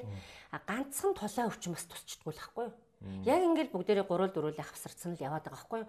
Одоо жишээ нь ингээл илгэний шинжилгээ авч үзчихэл үзэл за та шийсэн шинжилгээ өгөхгүй л ерөөсө болохгүй байна гэдгийг тэр асат гэдэг ферментер нь харчдаг байхгүй юу? Одоо энзимээр нь харчдаг байхгүй юу? За жишээлбэл илгэний тэр GGT гэдэг байгаа. Одоо хүмүүс GGT гэдэг юм лээ GGTH гэж хэлж болно. Тэр гамма глутамил трансфераз гэдэг байгаа. Энэ зөөвөрлөгч фермент яагаад эксдэггүй гэхээр сүс эксцэн байхад одоо эксчдэг. LH гэдэг фермент нэг бол унтсан байдаг, нэг бол хит эксцэн байдаг. Энэ бол зөвхөн илгийг илэрхийлдэг фермент гэхдээ энэ хүний амьдралын хэв маяг дэндүү замбрааг харуулдаг. Нэг бол багассан байх юм бол хитрхи кофе ууж гинөө, арх ууж гинөө, одоо юу гэдгийг ингээл одоо нэг л амьдралын хэв маяг дээр нь буруу алдаа гарч ирж байгаа. Тэгээ нөгөө хүний чинь ингээд ганц өрөөсгөл шинжилгээгээр чи кофе л ууснасаа болоод энийг туссан байна хэлж болдгоо. Тэнгүүд за юрик асид нь илгэний шинжилгээ, зүрхний шинжилгээ, нойр хүчрхаан ферментүүдийн шинжилгээ, дээрээс нь зүрхний одоо тэр хэмнэл энтрийн шинжилгээ, дээр нь одоо үе мөч нь өвдөж үгүй юу гэдэг шинжилгээ хоолоо өвдөгдөг бактери байна уугүй юу? Шээсэн дээр нь одоо баг ихэнх дотоод шүүрлийн булчирхайн тэр эндокринологийн нэлээд том юмнууд харагддаг. Ингээд энийг багцлж барьж сууж хагаад харахад ерөөсөө л яг энэний ганцхан хариу замбраагүй амьдралын хэм маяг. Энэ нь одоо түрүүний яг энэний өмнөхдөр ярьсан хоёулангийн ярьсан тэр нөгөө шүн би шүний амьдралтай. А би эсвэл ингээд би надаа ерөөсөө аа яг үнэ. Би кофег бол ерөөсөө амьдрахгүй А эсвэл юу гэдгийг би хөөх тас идэж чаддгүй манайх угаасаа ингээл удам судраараа л миний манай өвөөчгөл өөхөө ялгадаг байсан би ч ялгадаг байсан ингээд ингээ яриад үсгэхээр яг ингээл түүхчилсэн шинжилгээнүүдийг аваад үсэх юм бол удамшлын холестерин өндөртэй биш амьдралын хэмээгийн өвчин байж таардаг байхгүй юу. Тэгэхээр нэгдүгээр сахилга батах Угаасаа сахилга бат алдагдлын алдснаас үүсч тусаж байгаа өвчнүүдийг бүгдээрингийн халдварын бус өвчин гэдэг багхгүй юу. За халдварт өвчин хүртэл сахилга бат алдвал тусах гээд бид нар маска зүүгээд айлгаад байгаа үстэй. Ер нь бол тийм ээ. Тийм болохоор бид нар одоо нэгдүгээр сахилга батыг эрхэмлэх нь байна. Хоёрдугаарт энэ дотроосоо одоо шүүн За би яг үнэндээ манайх их голдуу мах идэд байна уу? Голдуу мах идэж байгаа бол чи алстаа 40 гараад 40. Ер нь тулаан өвчний чи хүндрэл 40 наснаас дээшээ илэрдэг эрэгтэй хүнд бол. Эмэгтэй хүнд бол 50 наснаас хойш цэвэршилтээс хойш илэрдэг. Одоо үндсэн эрүүл мэндийн байгууллагын судалгаанууд тийм байгаа. Бид нар дээр гарч харагдаж байгаа байдлаараа ч тийм байгаа байхгүй юу? Тэгэхээр чи өнөөдөр 30 наснда мах их идэл богшоож цайгаа уугаал тэгэл кофе их уугаал за хараа их мах идэх, кофе их уух Их өдөрт өдөрт ингээд олон удаа өтгөн найруулсан цай уух, өтгөн найрлагатай цай уух. За тэгээ дээр нь арх мэдээж арх тамхи арх тамхи бол одоо ерөөсө бүхий л зүйл дээр орж ирнэ. Ингээд энэ энэ гурав бол гуруула юрик асидыг хэсгэх хоол хүнс واخгүй юу. Шин кофе чин агуулж байгаа гол юм нь кофеин л байгаа штэ. Цай чин агуулж байгаа гол юм нь танин. За тэгэнгүүт дээр нь их махчин хэмжээнээс ихтрээд ороод ирэнгүүт яадгүй гэхээр миний биш чинь бас л задлах гал буу юм болно шүү дээ. Угаасаа хэмжээгтэйгийн задалдаг би энэ биэнд чинь хүний хоногтой байдаг хоногийн хоолны физиологийн норм гэж юм байна. Энд чинь хүн чинь физиологтой анатомтой. Тэгэхээр энэндээ тааруулж амьдрахгүй анатом физиологоос зөрөөл би шүн унтдаггүй гэл ингэж яваад байх юм бол чи нэг өдөр анатом физиологтой нам тавиулж таарна шүү дээ. Тийм эсгээ. За чи ингэж зурж олон жил амьдрсан. Одоо маа хариуд нь энэ гэл шинжилгээнд дэр чи хавдар гараад ирэхэд хүн яах юм? Йоо одоо унтыг гэхүү Одоо унтаад ч дийлдэхэргүй тийм үуч айл хэдийл туссан шүү дээ тийм ээ. Тэгэхээр юрик асид гэдэг юм ер нь юу юм бэ гэдгийг хэлээд багш нь тайлбарлаж чинь товчхон.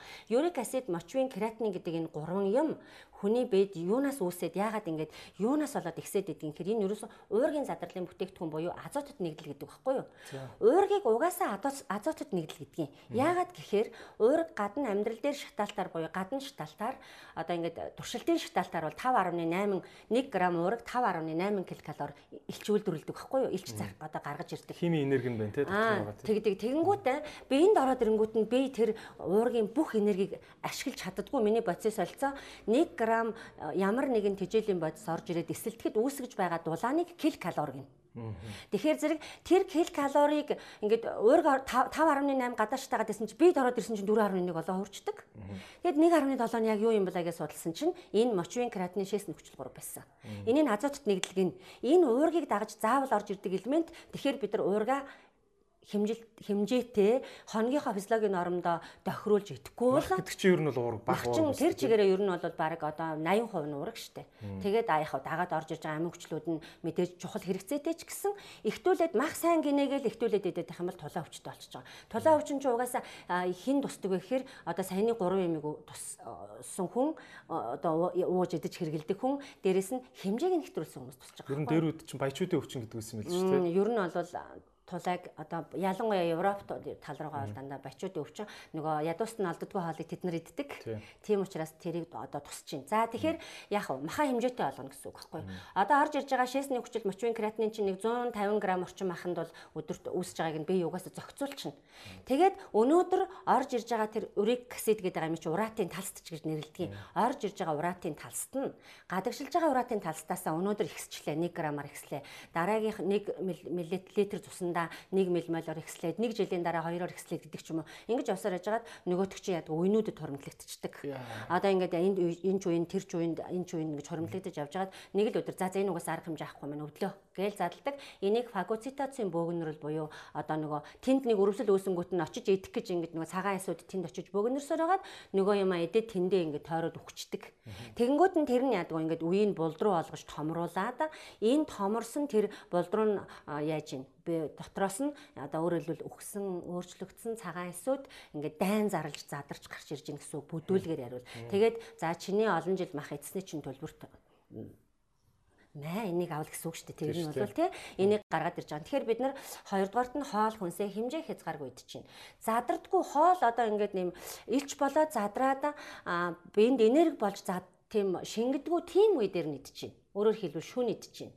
Тэгээд өвөл зүүн өглөө оройгүй идэж чинь. Энд чинь амьдралын замраагүй юм аяг буюу хоол хүнсний сахилга бат байхгүй байгааг харуулж байгаа байхгүй юу.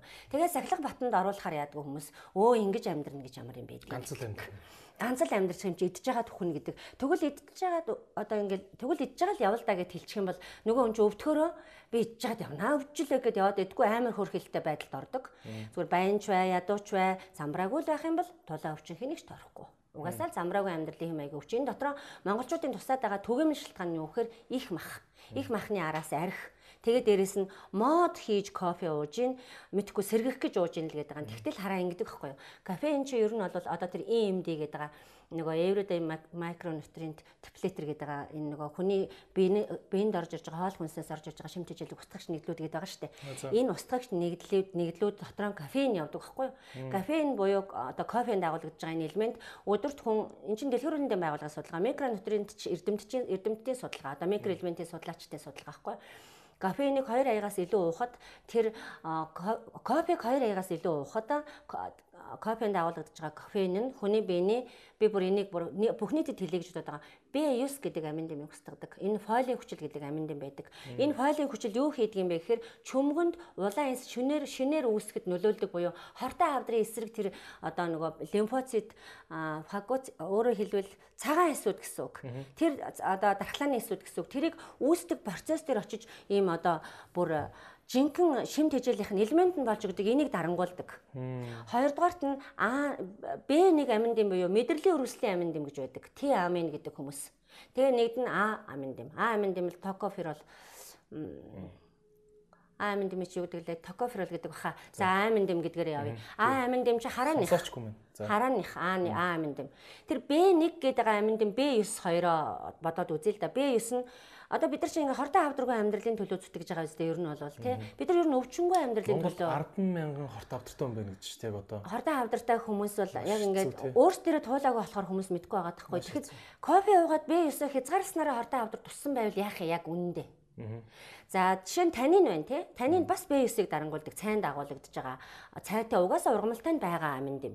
Тийм одоо танин ч бас янз бүр сайн чанартай цайндаа бол кали, магниттай учраас сайн чанартай цайндаа явна. Натрий кальцит ороод ирэх юм жоохон дунд зэргийн муу чанартай цайндаа ороод явна. Танин бол ашигтай үедээ ашигтай, сэргээгч бодис биш хүний биеийг шүлтжүүлж антиоксидантын нэгдлийг сайжруулж идэг ийм юмнууд кофе ч гэсэн тааруулаад хэрэглэх юм бол антиоксидантаар баялаг олон сайн талтай хэтрүүлээд хэрэглэх юм бол муу талтай гэдэг ийм юмнууд байгаа байхгүй.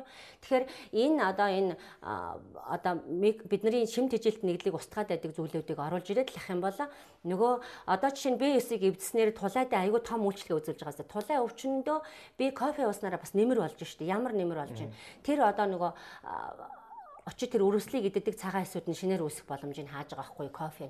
Тэгээ кофег ер нь яг уламжилт ангахад бол бүр хатагч гэж нэрлэдэг. Энэ нь бас яг тэр аминдын устгаад байдагтай холбоотой юм билээ. Тэрнээс кофе одоо яг яг кофе уугаад бүр нь хатцсан ч гэдэг юм уу тийм судалгаач бас гаргахгүй л ах. Тэгээ ер нь ингээл хараалахад юу юм бэ те? Химжээ хязгаар өөрийн чинь хувьд химжээ хязгаар юу вэ? Одоо чинь өдрийн 150 г ах гэсэн үү? Ер нь бол Тийм зүгээр. Тийм асуултын тасалсан уу? Үгүй зүгээр. Хүний физиологийн норм гэх юм бол юм. Баримжаа хамаар шүү дээ. Би одоо өөр дээр жишээ нь би одоо би бол хизээч өөрийгөө хэдэн грамм мах идж байгааг тооцоолж үзэж байгаагүй. Хизээч. А кофе бол хизээч одоо уух юм бол тал аягаас илүү ч юм уу те. Ингиж хоёр аяг маягаар нь бол уудаггүй те.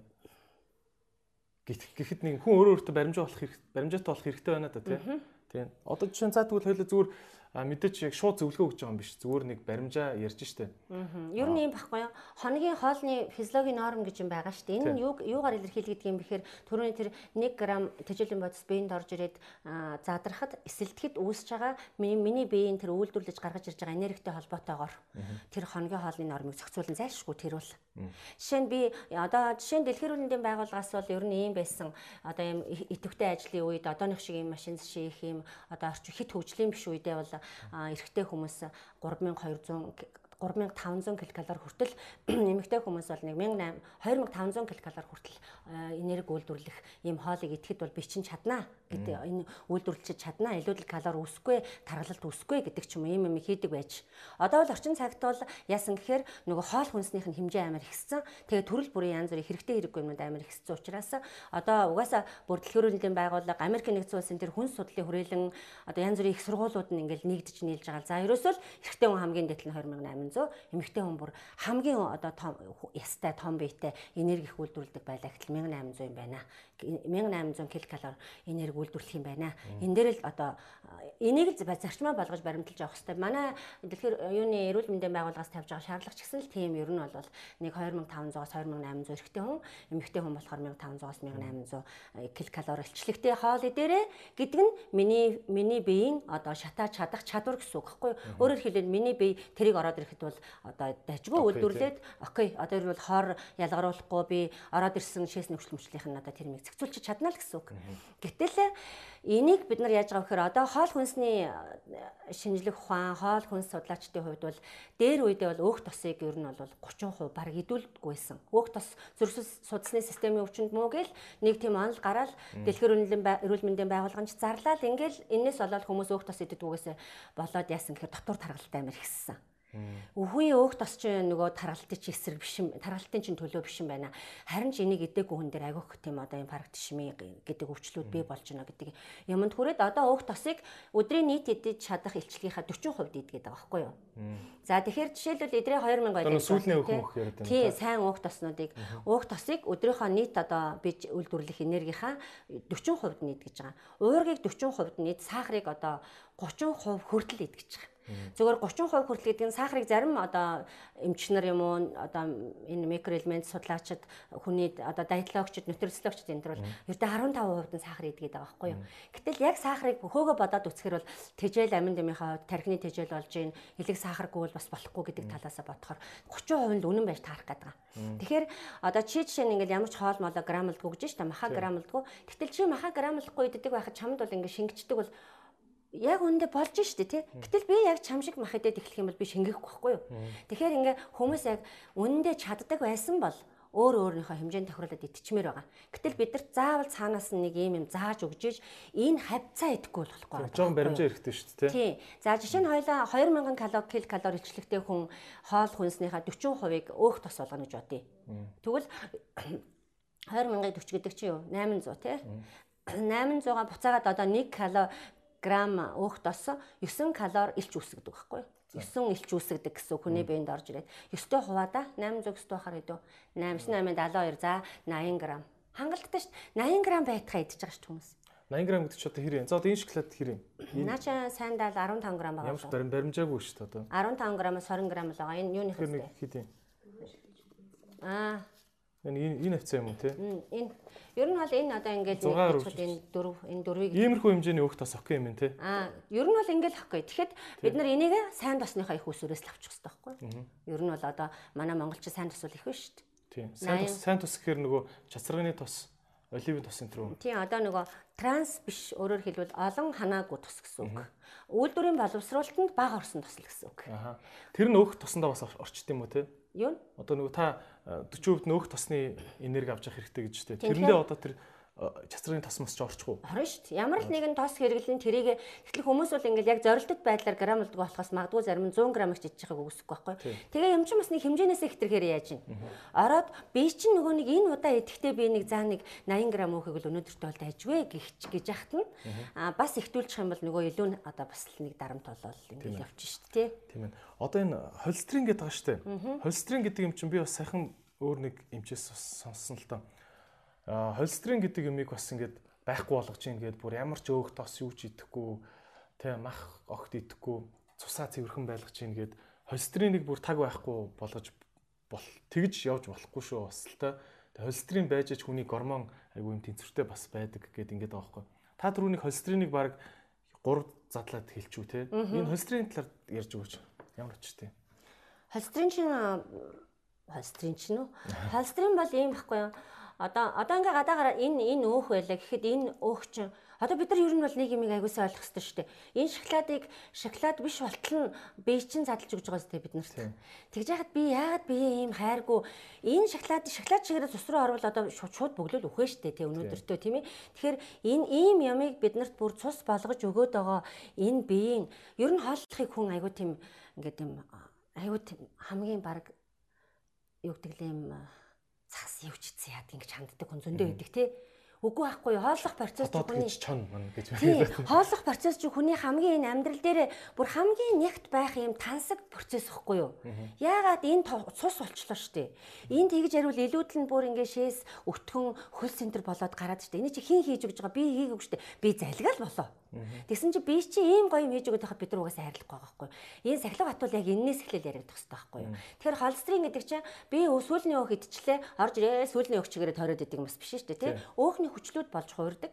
Өөхний хүчил болж орж ирээд биед зарцуулагддаг. Жишээлбэл хардаа бүр энэ эмнэл эмнэг эмгээг судлалын ангаах ухааны онол хүн цаг тутамд 20-с 25 г өөх тос хүний биед цусны эргэлт рүү орж ирж заавал зарцуулагдчих хэвээр энергийн зарцуулалтанд орж явах хэвээр.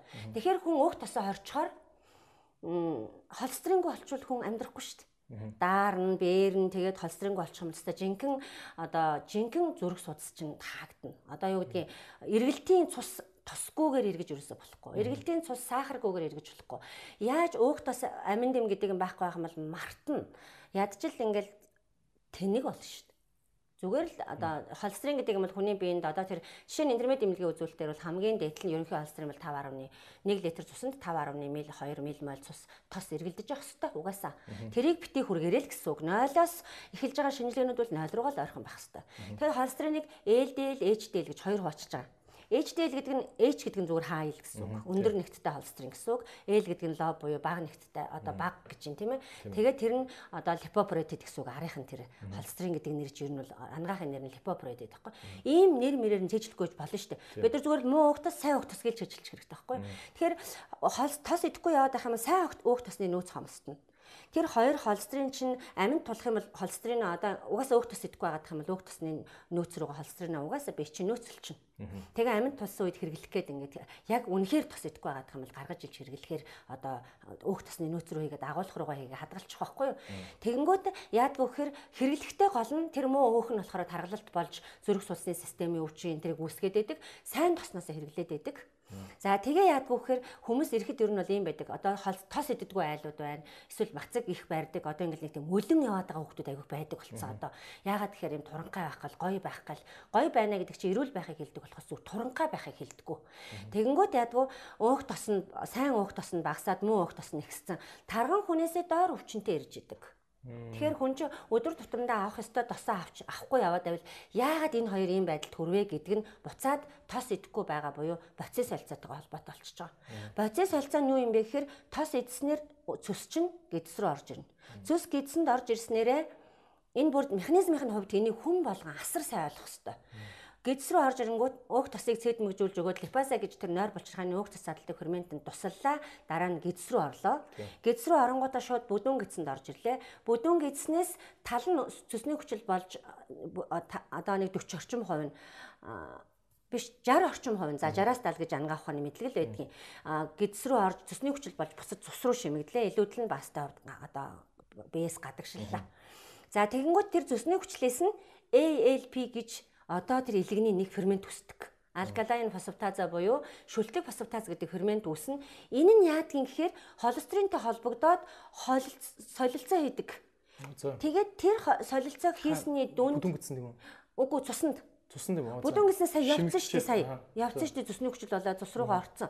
Тэгэнгүүт яхав нөгөө нөгөө төс чинь тэр алкалайн фосфатаз гэдэг фермент идэвхээ авдаг байхгүй юу? Угаасаа алкалайн фосфатаз гэдэг фермент намайг төрөхөд байсан надаа. Тэгээд тэрнийг одоо би өөх тос зөкстэй хэмжээнд идчихэж ядгүй. Тэр холестерин солилцдог ферментийг үүсгэх гэж л цэсээ чи би бүхлээр нь ашигладаг байхгүй юу? Оруулж ирлээ өөх тосоо задлаа өтгөнөө гадагшлуулна. Буцаад шимж авлаа. Тий бусаар шимж авлаа. Холестеролоо солилцуулдаг ферментийнхаа туслалцааг үүсгэнэ. Ингэж ингээд ирэхээр нөгөө цус тос идэггүй хүн чинь цус нь ялгардаг байдаг. Цус нь ялгардаг юм чи ALB ферментийн хомсдолд орсон байдаг. ALB ферментийн хомсдолд орчхоор яадаг вэ? Холестериныхон солилцоо угаасаа сааталд орсон байдаг. Буюу сайн холестерин нөөц багтай, муу холестерин өндөр байдаг. Тэгээд мянган туранхаа байгаа яах юм? холестерин өндөр тэгэл толгой амар үүддэг ингээл толгоогоо байрсан дотоороо тарган ийм сенс маягтай ингээд нэг зүгээр харахад бол гоё дотор талаараа дүүрэн өөх ийм эмгэг өвчин буюу одоо HDL хомсдлын өвчин чи ер нь сайн холестерины хомсдлын өвчин чи дангаараас зүрх судасны эмгэгийг бүтээдэг ийм байдалд хүрдэг. Айгүй олон ялангуяа нөгөө. Ялангуяа дөнгөж өсвөр насны ч юм уу эсвэл нөгөө модель те одоо модель охтууд энтерч яадаг штэ. Обиста нэрэ сар өстой юутай загварын шоунуудтай кофе уугаал өстой хаяа нэг тамхи татчихал Өстой сар ингэ явсан чинь бүр амар турхаа болсон болсон гэл нэг ингээ ярьж ярьж ярьцээ явж идэг шүү дээ. Та тийм хүн харж лсэн бах те. Зөндөө л харж исэн. Тэгэл хараа тэр нэг тийм хатцсан тийм байж одоо яг модельуд бол ажил нь бах. Тэг ингээл заавал маш урт энэ талаар бөө юм болсон шүү дээ. Тийм хатцсан байж ич одоо тэр загварыг өмсөлөл гоё харагддаг юм болов гэл ингээл бодох бид нар бол ингээл за одоо ажил нь юм байна гэж бодъё л доо. Гэтэл тэр хатцсан тэр эрдэс амин дэмий нөөцөө одоо юугаар одоо хоосолцсон тийм юм бол дахиж бол сэрхэгтэй бас хэцүү шүү дээ. Тэгэл нэг гандуу мандуу царайтай ч юм уу те ингээл нэг юм байна шүү дээ. Тэгэхээр яах ёстой юм бэ? Зүгээр өсвөр насны хүүхдүүд зүгээр итэлтэй ингээд одоо ингээд нэг тийм тохиромж хэмжээтэй. Энийг бид нар яагаад өсвөр наснд ингээд өсвөр насны хүүхдүүд одоо өндөр шинэ хоолой тохируул гэлдэх юм бол бөө юм болно шүү дээ яг үнэндээ. Тэгэхээр би харж дадуулах хэрэгтэй байхгүй юу? Одоо жишээлбэл би хоёр хүүхэдтэй танах хүүхдүүдтэй танаа ээж чамд айгүй сайн дадлах өгсөний хүчнэл чи жохон таргалангуудаа яаж ин үгүй таргалчлаа гэдгийг мэдэрч штэ. Гайгүй нөө. Тийм үстэй ер нь мэдэн штэ тий. Гэтэл зүгээр тийм дадал сургууль байхгүй гэрт нь ингээл ээж аав хоёр нь хоёлаа жин ихтэй хүүхэд бол 18 9 наснда бол харж өссөн хүмүүс ямар байгаа яг тэр сахилга батаар л хүмүүс учраас тиймэрэл байна штэ. Тийм үстэй. Тэгэхээр бид нар ерөөсөө ингээл амьдралын туршид бие биендээ сургалт өгж идэг амьдралын турш бие биендээ юм өгөөчтэй амьдрах хэрэгтэй байхгүй юу? Яг үүндээ тийм үстэй эдрээ. Би ч чамд өгөөчтэй чийш надад өгөөчтэй л амьдрах хэрэгтэй үстэй тий. Энэ нь юу юм бэ гэхээр зүгээр л сахилга баттай бай би биэндээ харагд сахилга баттай бай. Ингэхгүй болохоор би надад өнөөдөр миний хүмүүжүүлсэн хүүхэд надаар л амьдрын өөр арга байхгүй. Гэрээ хүмүүжлээс гажид зайлдаг хүн ер нь байдгүй. Ямар ч их сургууль таашаач ав сураад. Зүгээр яг л тэрүүгээр л амьдрын шүү. Тэгэхээр одоо юу гэдгийг ямар нэгэн юм ингээл хоосолж нөөцөлж турж иснасаа идээд тур тэгж яриул жин хасах хамгийн шилдэг арга бол тос идэх. Тосоор өөх тосны програм 3 өдөр бариулаад 3 кг жингэн асуулчдаг. Зүсэн сайн ялгараад байна тий. Тийм зүсийн сайн ялгаруулаад биеийг хоргожуулал өхөр бээс нь гадагшлах хэвээр хор бүгдээрээ гадагшлаа. Тэр илүү ч ингэж байгаа юм чи илүү өөх илүү хор илүү одоо өтгөн шингэл баг шүү дээ тий. Одоо энэ яагаад байгаа байхгүй өглөөний цайныхаа өглөөний ер нь өглөөнөө энэ цөс чинь ингээд цөсний хүүдүүдээ ингээд хүүдүүдээ ингээд чинэрсэн байгаа шүү дээ тий. Чинрээд чүнжэнгөө ингээд цугларсан. Гарыг ихээр амрууга хүн хүн тос хийж өгөхгүй шүү дээ тий. Тэгэхээр энэ өглөө нэг нэг халбаг чацрагны тос жишээ нь чацрагны цэвэр тос нэг халбаг өглөө ухт окей юу эсвэл нэг хоёр халбаг ч юм уу энэ өглөөний хоолныхоо өмнө юм уу дараа юм уу өглөө бүлээн ус уудаг шүү дээ бас тий. Усныхаа өмнө юм уу дараа юм уу энэ яг тэр нэг арай нэг нарийн нэг хизээ гэдгийг тодорхойлоод өгч болох уу? Яг нь ийм ингээл одоо гинтгэн тос иддэг байсан гинтгэн тос идэх юм бол цус нь айхтар ялгарна штэ. Их хүчтэй ялгарч байхгүй юу? Тийм болохоор нөгөө одоо шууд тосыг эхлээд ер нь одоо саяны тэр 3 өдрийн тосны дэглэмийг яага бариулдаг вэхээр эхлээд биеийн цэвэрлждэг байхгүй юу? Ямар нэгэн аргаар ингээд бүдүүн гидсийн цэвэрлээд эсвэл ингээд цусыг ингээд нэг тийм сувгийн онгойлгох байдалд оруулчихж байгаа байхгүй юу? За жишээ нь өнөөдөр ингээд угаасаа шүн ингээд цус илгэний цус хүүдэгээрээ дүрэл пэндичэл босоод ирнэ тийм ээ. Ийм үед нь эхлээд ингээд жохон тийм сул хүчлэлэг усуучвал их сайн Ягаад гэвэл сүс угаасаа давс буюу сул хүчлэлэг зүйл бас гидс рүү орж ирдэг байхгүй юу. Гэтэ тос идж байгаа шиг тийм одоо дуулууртайгаар бол орж ирдэггүй. Тэгээд хуурагдаад ингээд нөгөө мэдрэлийн систем нь ажиллана хүчлэг юм өглөө хэр ч юм уу юм шүү. Одоо жишээлбэл нь шүү дээ. Жишээлбэл зүгээр ингээ хойлоо багш нь энийг гүйцээч. Гэхдээ энийг одоо алавдаагүй те. Алюминий цууч юм уу те. Зүгээр ингээ тусаахтал тэр хүчлэг болж хувирна. Жишээ нь лимон алюминий цуу хоёрыг хүмүүс ингээ шууд гадаа байгаа байдлаар нь яддаг амар хүчлэг хотоодонд ороод алах байхаа гэж боддог тий. Ороод шүтлэг үйлчлэгээ үзүүлдэг. Яагаад гэхээр энэ дотор гол яг тэр даргинуулаад байгаа юм аман дотор бол сефтамин байгаа. Тийм ээ одоо тэр хүчлэлэг юм байгаа. Оронгуудаа энэ лимон одоо жишээ нь лимоны хүчил дотор чинь бас нэлээ өндөр хэмжээтэй кали байдаг байхгүй юу? Тийм учраас кали чинь шүлтэн элемент. Угаасаа цаанаасаа эсийн хувьдаа шүлтэн элемент учраас ороод шууд ажиллаа хийчих. Тэгээд давсны хүчлийн одоо ялгар хотоодонд нас гар ялгардаг бас нэг фермент тахгүй тэрний юу ялгарлыг дэмжиж өгөөд ингээд яддаг биэнд нэг юм нэг сул юм ороод хүчлэлийг юм ороод ирлээ шүү гэдэг юмыг дамжуулангууд яддаг цаашаа цус ороод ирэх магадaltaй байхгүй юу. За нэг бол зүгээр шууд одоо бүлээн усаа уучна. Тэгээд хоол идэхийнхаа өмнө өмнө гэж бол хэрэггүй. Зүгээр сайхан усмасаа уучил 30 40 минут нэг цаг ч юм уу тэр хаваар усмсандаа орж явж байгаа л хоолоо идэхээс ухтал цайндаа л хийчих хэрэгтэй байхгүй тосоо. Ямар тос хийж болно шүү дээ. Ер нь бол коксийн тос байж болж байна, оливын тос байна, шар тос байна, саяны ярьсан чацрагны тос байна. Ямар нэгэн байдлаар үйлдвэрлэлийн боловсролтод бага орсон тос л ах хэрэгтэй. Сүүлийн өөх бас тий. Мм сүүлийн өөхийг өглөөдөө яг талхан дээр тавиад идэж болж байна. Ямар нэгэн байдлаар тос идэхтэл чамд чи өстө боцис солилцоонда бүр бүр маш том туслалцааг үнэхээр үзүүлээд биеийнхээ хувьд одоо өстой за өстой нэр ямар гоё юм бэ манай эзэн өнөөдөр гэж. Оо одоо манай Аа тийм тэгэхээр бай туслалцаа үзүүлж байгаа гэсэн үг байхгүй юу? Тийм ер нь бол. Тэр нөгөө хүчил шүлтийн асуудал бас байна шүү дээ тий. Одоо манай Монголд бол идж байгаа ихэнх хоол хүчиллэг. Тэгэд гадуур их хоол идэн бид нар чинь тий. Тэгэхээр нөгөө олон шарсан тос чи өөрөө тосыг чи 2 2 шахад шууд айхтар хүчил болж хөвөрд юм шүү тий. Тэгээд энэ тосны боловсруулалтын дээр гадуур хоол идэхийн муу гэдэг байгаа шүү дээ. Одоо ер нь бүхэл юм хеликобактертай ойлголоо ойлголоо. Гэхдээ мэрэгжлийн хяналтаа айгүй сайн яадаг юм шиг үлээ тэр нөгөө аяга заавал өндөр температурт угаа, ийм ийм тэдэн шат амжилттай угаа гэд энэ жижиг жижиг гэлтгүй бүх рестораны аяг угаах процесс тэр нь их хяналт сайтай юм билээ шүү дээ монголчин хаа очиж те.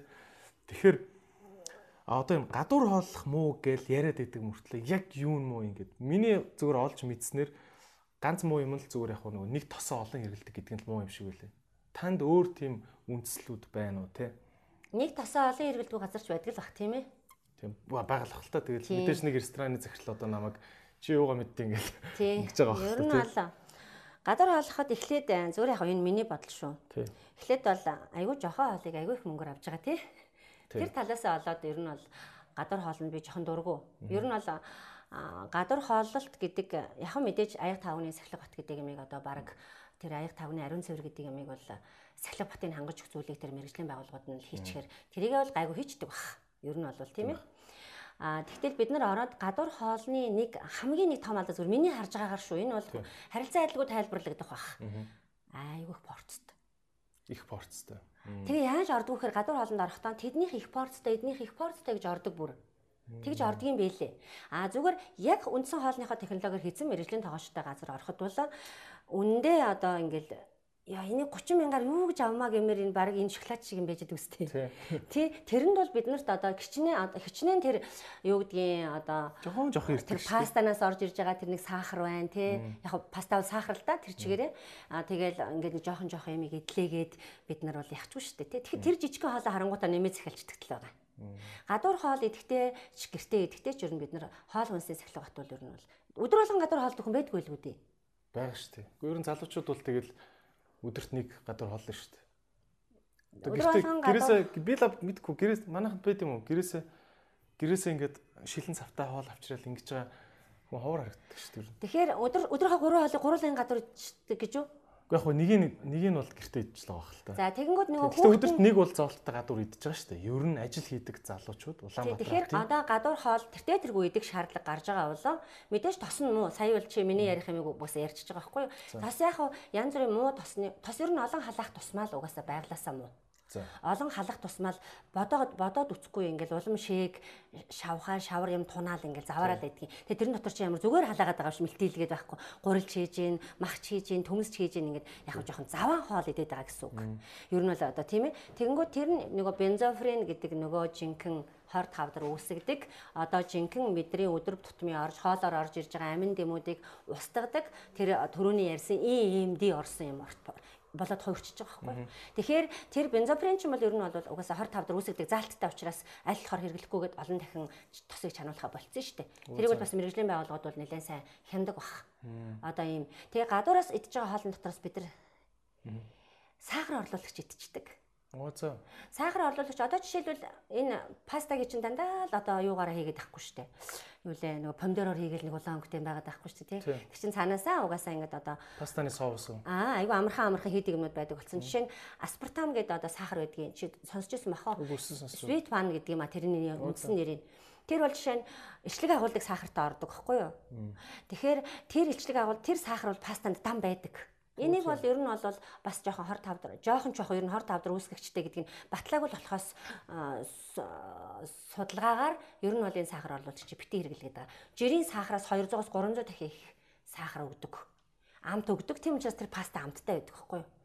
За дээрэс нь цикламат гэх сахар өгдөг. Тэрийг бол одоо бас дэлхийн нийтээрээ юунд хорцсон. Хоол хүнсэнд хорцсон. Цикламат гэдэг сахар орлуулагч. Энэ бол хүмүүсийн мөр аягүй сайн мэдж явах хэрэгтэй юм. Энэ сахар орлуулагч бол хортой авдар үүсгдэг нь бүр судалгаагаар тогтоогдсон. За тэр бол бас энэ хоол хүнсний амтлагчуудад ордог байхгүй? Одоо тэр нэг юм нялцанхаа амтлагчнууд байгаа даа зү. Тэр нэг юм одоо юу гэж нэрлэглээ соус тэгэл нэг нэг юм нэг түрхэл албаар аваад түрхэл. Нэг одоо нэг юм ингээл идэх юм шиг ингээл дүрж байгаа л идээд байдаг. Одоо жишээлбэл нэг солон соолны нэг нэмхэн махыг нэг юм ногоон дотор ороож байгаа л дүрэл идээд байгаа. Тэр чинь тэр чихэр сахар. Баггүй. Тэгэхээр бид нар тэндээс юу аваад байгаа гэхээр юм жижиг жижигээр өдөр болгон сахар идээд байгаа учраас таргалалт тэндээс үүсэж байгаа байхгүй юу? Таргалалт чинь ер нь бол нүүрс уснаас өөхтос илүүдлэр үүсэх боцын солилцооны гаралтай таргалалт. За За дараа нь хоол хүнсээр орж ирэх одоо нөгөө өөх тосны солилцооны Төрөний битэрийн ярьсан өөхийн биеийн дотор байгаа өөхийн эдийн нөөцөөс өөх тас чөлөөлөгдөж энергийн процесс зарцуулагдах нь зогссон дотоод шүүрлийн гаралтай таргалалт. А нэг нь болохоор мэдрэлийн гаралтай таргалалт. Нөгөөх нь угаасаа л хоолыг дандаа замраагүй идэлтээс үссэн таргалалт. Гэт ийм дөрвөн төрлийн таргалалт байгаа байхгүй юу? Тэрний за мэдрэлийн гаралтай таргалалт ерөөхдөө бол ховор тохиолдог таргалалтад орж явж байгаа. Стресс энэ рүү тий. Аа тий ер нь бол ингээ баг тарих тарихтай холбоотой тарихтай холбоотой бас ийм стресс, допамин энэ төр үүсэх одоо юу гэдгийг ийм нөгөө нэг тархинд ийм тэр кофе ч юм бас допамин үүсгдэг бодис юмд явдаг. Гэх мэтлэнгийн ийм асуудлууд үүсэж байгаа. За гадаад гаралтай таргалтыг хүн болго ойлгоно. Тий одоо би нэрээ хідээд байна. Энийг бол болчих гэдгээ бол одоо хинч сэхэрүүл сэхэрхэл болж шít одоо ер нь бол тий. А дунд талынх нь буюу одоо миний зүгээр дараа дараа ярьсандаа дунд талынх гэчлээ. Тэр дотоод шүүрлийн гаралтай таргалалт буюу өөх тос их ихтүүлж иддэг, огт иддэг хүн дээр хоёулын дээр нүүсдэг таргалалт баггүй юу. Энэ бол одоо маш эмгэг үсгдэг. Энэ нь өөрөө дотроо хамгийн орлолттой таргалалт буюу дотроо дөрвөн ангилалтай таргалалт. За нүүрс уснаас буюу сахарнаас өөх тос илүүдлэр үүсэх таргалалт гэдэг нь одоо бид нар дандаа тэр мэдэхгүй одоо ингэ харагдаагүй. Сахар нь одоо шоколад бол тэртээ тэргүй сахар гэдэг нь мэдэгдэж байна тийм үү? Пастаг хин сахар гэж бодох юм. Тийм шүү дээ. Тэ мэдэгдэж. Гомл гэж бодож байгаа шүү. Тэрэн дотор ямар их сахар байгааг мэдчихэж. Тэгэхэд гомн тэр чигээрээ сахар шүү. Задраа сахар болчиход байна. Цагаан гурал тэр чигээрээ сахар. Будаа тэр чигээрээ сахар. А энэ бол юу гэхээр байгаль дээр дангаараа оршиж байгаа глюкоз. Сахар чин глюкоз, фруктоз гэж хоёр янз. Глюкоз, фруктоз, этилен спирт. За тэгвэл одоо сахар нүүрс нүүрс усны гаралтай таргалтыг яаж үсгэж ийн гэдгийг хоёлаа хүмүүс хэлээд өгч айгүй нэмэртэй юм. Нэгдүгээр тэр гадуур хоолноос ч юм уу хиний ч юм одоо гэртээ паста маста аваад ингээл энэ ч да сахар. Айгүй өндөр сахар ордог. Энийг хийдэг хүмүүс нь мэднэ хоолны технологич даандахгүй. Өндөр зэрэглэлийн ресторант энэ төр бол одоо тоогооч нь өөрөө ингээд нөгөө сэтгэхийн хувьд би жишээ нь одоо зүгээр гуансны тоогоочийг муу гэж байгаа юм биш. Одоо хүмүүс порцгтыг сонгоё гэх юм бол хүн чинь тухайн хүнд зориулна уу гэхээс технологи тухайд ботохгүй үстэй. Нэгдүгээр энэ чинь ард нь бизнес мөнгө явж байгаа үстэй. Тэгэхээр зэрэг би цувь идэж байгаа хүндээ цувин гараа амттайхан шиг болгохын тулд одоо ингээл мэдээж хийгээл өгнө шүү дээ тийм үстэй. А тэгэхэд хоол хүнсний технологи гэж юм байгаад яагаад байдаг вэ гэхээр тухайн юмнууд хэмжээтэй тухайн хүнсэнд ороод ирэх юм бол тэгээ нөгөө хүн ихтүүлэхгүй идчихвэл ямар ч хор нөлөөгүй байхгүй юу. Энэ нь ингээл За жишээ нь цикломат маань байна уу маань уу хянаарай бүр ингээл хасаараа хэрэглэнээс гэсэн үг ш. Тохируулна тэр хорт нэглүүдийг сааруулна. Сааруулах маягаар бэлдэн гэсэн үг байхгүй хоолоо. За тэгтэл тэр нүүрс уснаас өөх тас илүүдлэр үүсэх бодисын солилцооны таргалалт гэдэг бол хавтгаарцсан таргалалт байхгүй юу? За нэгдүгээрт энэ сахараас үүсэж байна. Илүүдэл сахараас. Ундаанаас үүсэж байна. Одоо ингээл янз бүрийн ундаануудыг ууж байна. Зүгээр л ирч хүчний ундаа гэдээ ямар дураараа юм бэ? ууж байна. Энэ юуг миний ам заавар эдсэн сайнд байгаа юм ба шүү дээ. Би яагаад ингэ амаа дотоороо заа ингээд хатаад байсныг гайхаад байсан чинь энийг солиод ус болохулж. Тэгэхгүй энэ одоо энэ цайн дотор бас нэг агуулмж байгаа шүү дээ тий. Энэ нөгөө нэг огт цай уудгүй хүнд ингээд ийм нөлөө үзүүлж байгаа байхгүй тий. Бас нэг нөлөө үзүүлж энэ дараа нь нь тайлбар дараа нь тайлбарлая. Нүүрс уснаас өөхтөөс илүүдлэр үүсэх таргалал за сахар нэгдүгürt одоо угаасаа бид нар идж байгаа тэр цагаан гурал цагаан будаа төмс Энэ нь болохоор ингээ яг үндэ бол амтгүй шүү дээ. Цагаан гурлыг амтлаад үсгэд огт сахар амтагддггүй, будаа огт амтгүй гэл амтгүй, төмөс амтгүй. Байгаль дээр орж дангаараа орж байгаа сахар буюу глюкозыг цардуулдаг. А энэ бол цагаан гурал энэ мяга дамжиж орж ирж байгаа. Энэ дотор нь энийг тохируулаа идчих юм бол энэ бол бидэнд хэрэгцээ чимдэж ялэг өгдөг. Хүмүүс юу гэл төмсөө хараад энерги энерги болчихно тий уг нь. Тийм орж ирэл адилхан 4 калори энерги минь надад орж ирэл эсэлтэлтийн процессын түнд би харин ч одоо ингээл 4 калори энерги чөлөөлөл надад нэмэр болж л байна. Илүүдүүлж идэхгүй бол мэдээч бас ингээл энэ чи бас амар шууд хорт элемент мэлмэд биш шүү дээ. Хоёрдугаарт нь энэ сахарын дотор одоо фруктоз буюу амтд сахар тэр чигээр явж байгаа. Одоо тэр түрүүний тэр циклмат, аспартам одоо сахароз гэдэг эдгээр чинь дандаа юм одоо сахар. Дээрэс нь бидний хэрэглээний элсэн чихэр байна уу, бор сахар байна уу, зүгийн бал байна уу, бүр юу ч байсан хамаагүй. Ерөөсөө сахар бол сахар. Амттай л бол фруктоз, глюкоз нийлцсэн байгаа. Амтгүй бол нөгөө гурвал байгаа. Тэгэхээр фруктоз байгаль дээр дангаараа оршдгоо буюу амтд сахар гэдэг энийг. Тэгэхээр хүмүүс яасан сүүлийн үед Хүмүүс өөхтөс хэрэглээгүй мөртлөө таргалж байна. Сүүлийн үед одоо хоолой багсгаад байгаа хэрнээ хүүхдүүд яагаад таргалаад байгаа? Одоо хүүхдийн кетчупын чинь нийл сахар юм биш үү? Сахар ер нь бол тийм. Помидор гэж өөрөө сахар ахгүй. Тэр сахар сахарда зүгээр нэг хэлсэн чихэр биш бас. Одоо тэр Sweet-One болон Nurta Sweet чөлөө ингээд Nutra Sweet чөлөө ингээд одоо янз бүрийн нэрнүүдтэй тэд нар чих гой гой нэрнүүдтэй.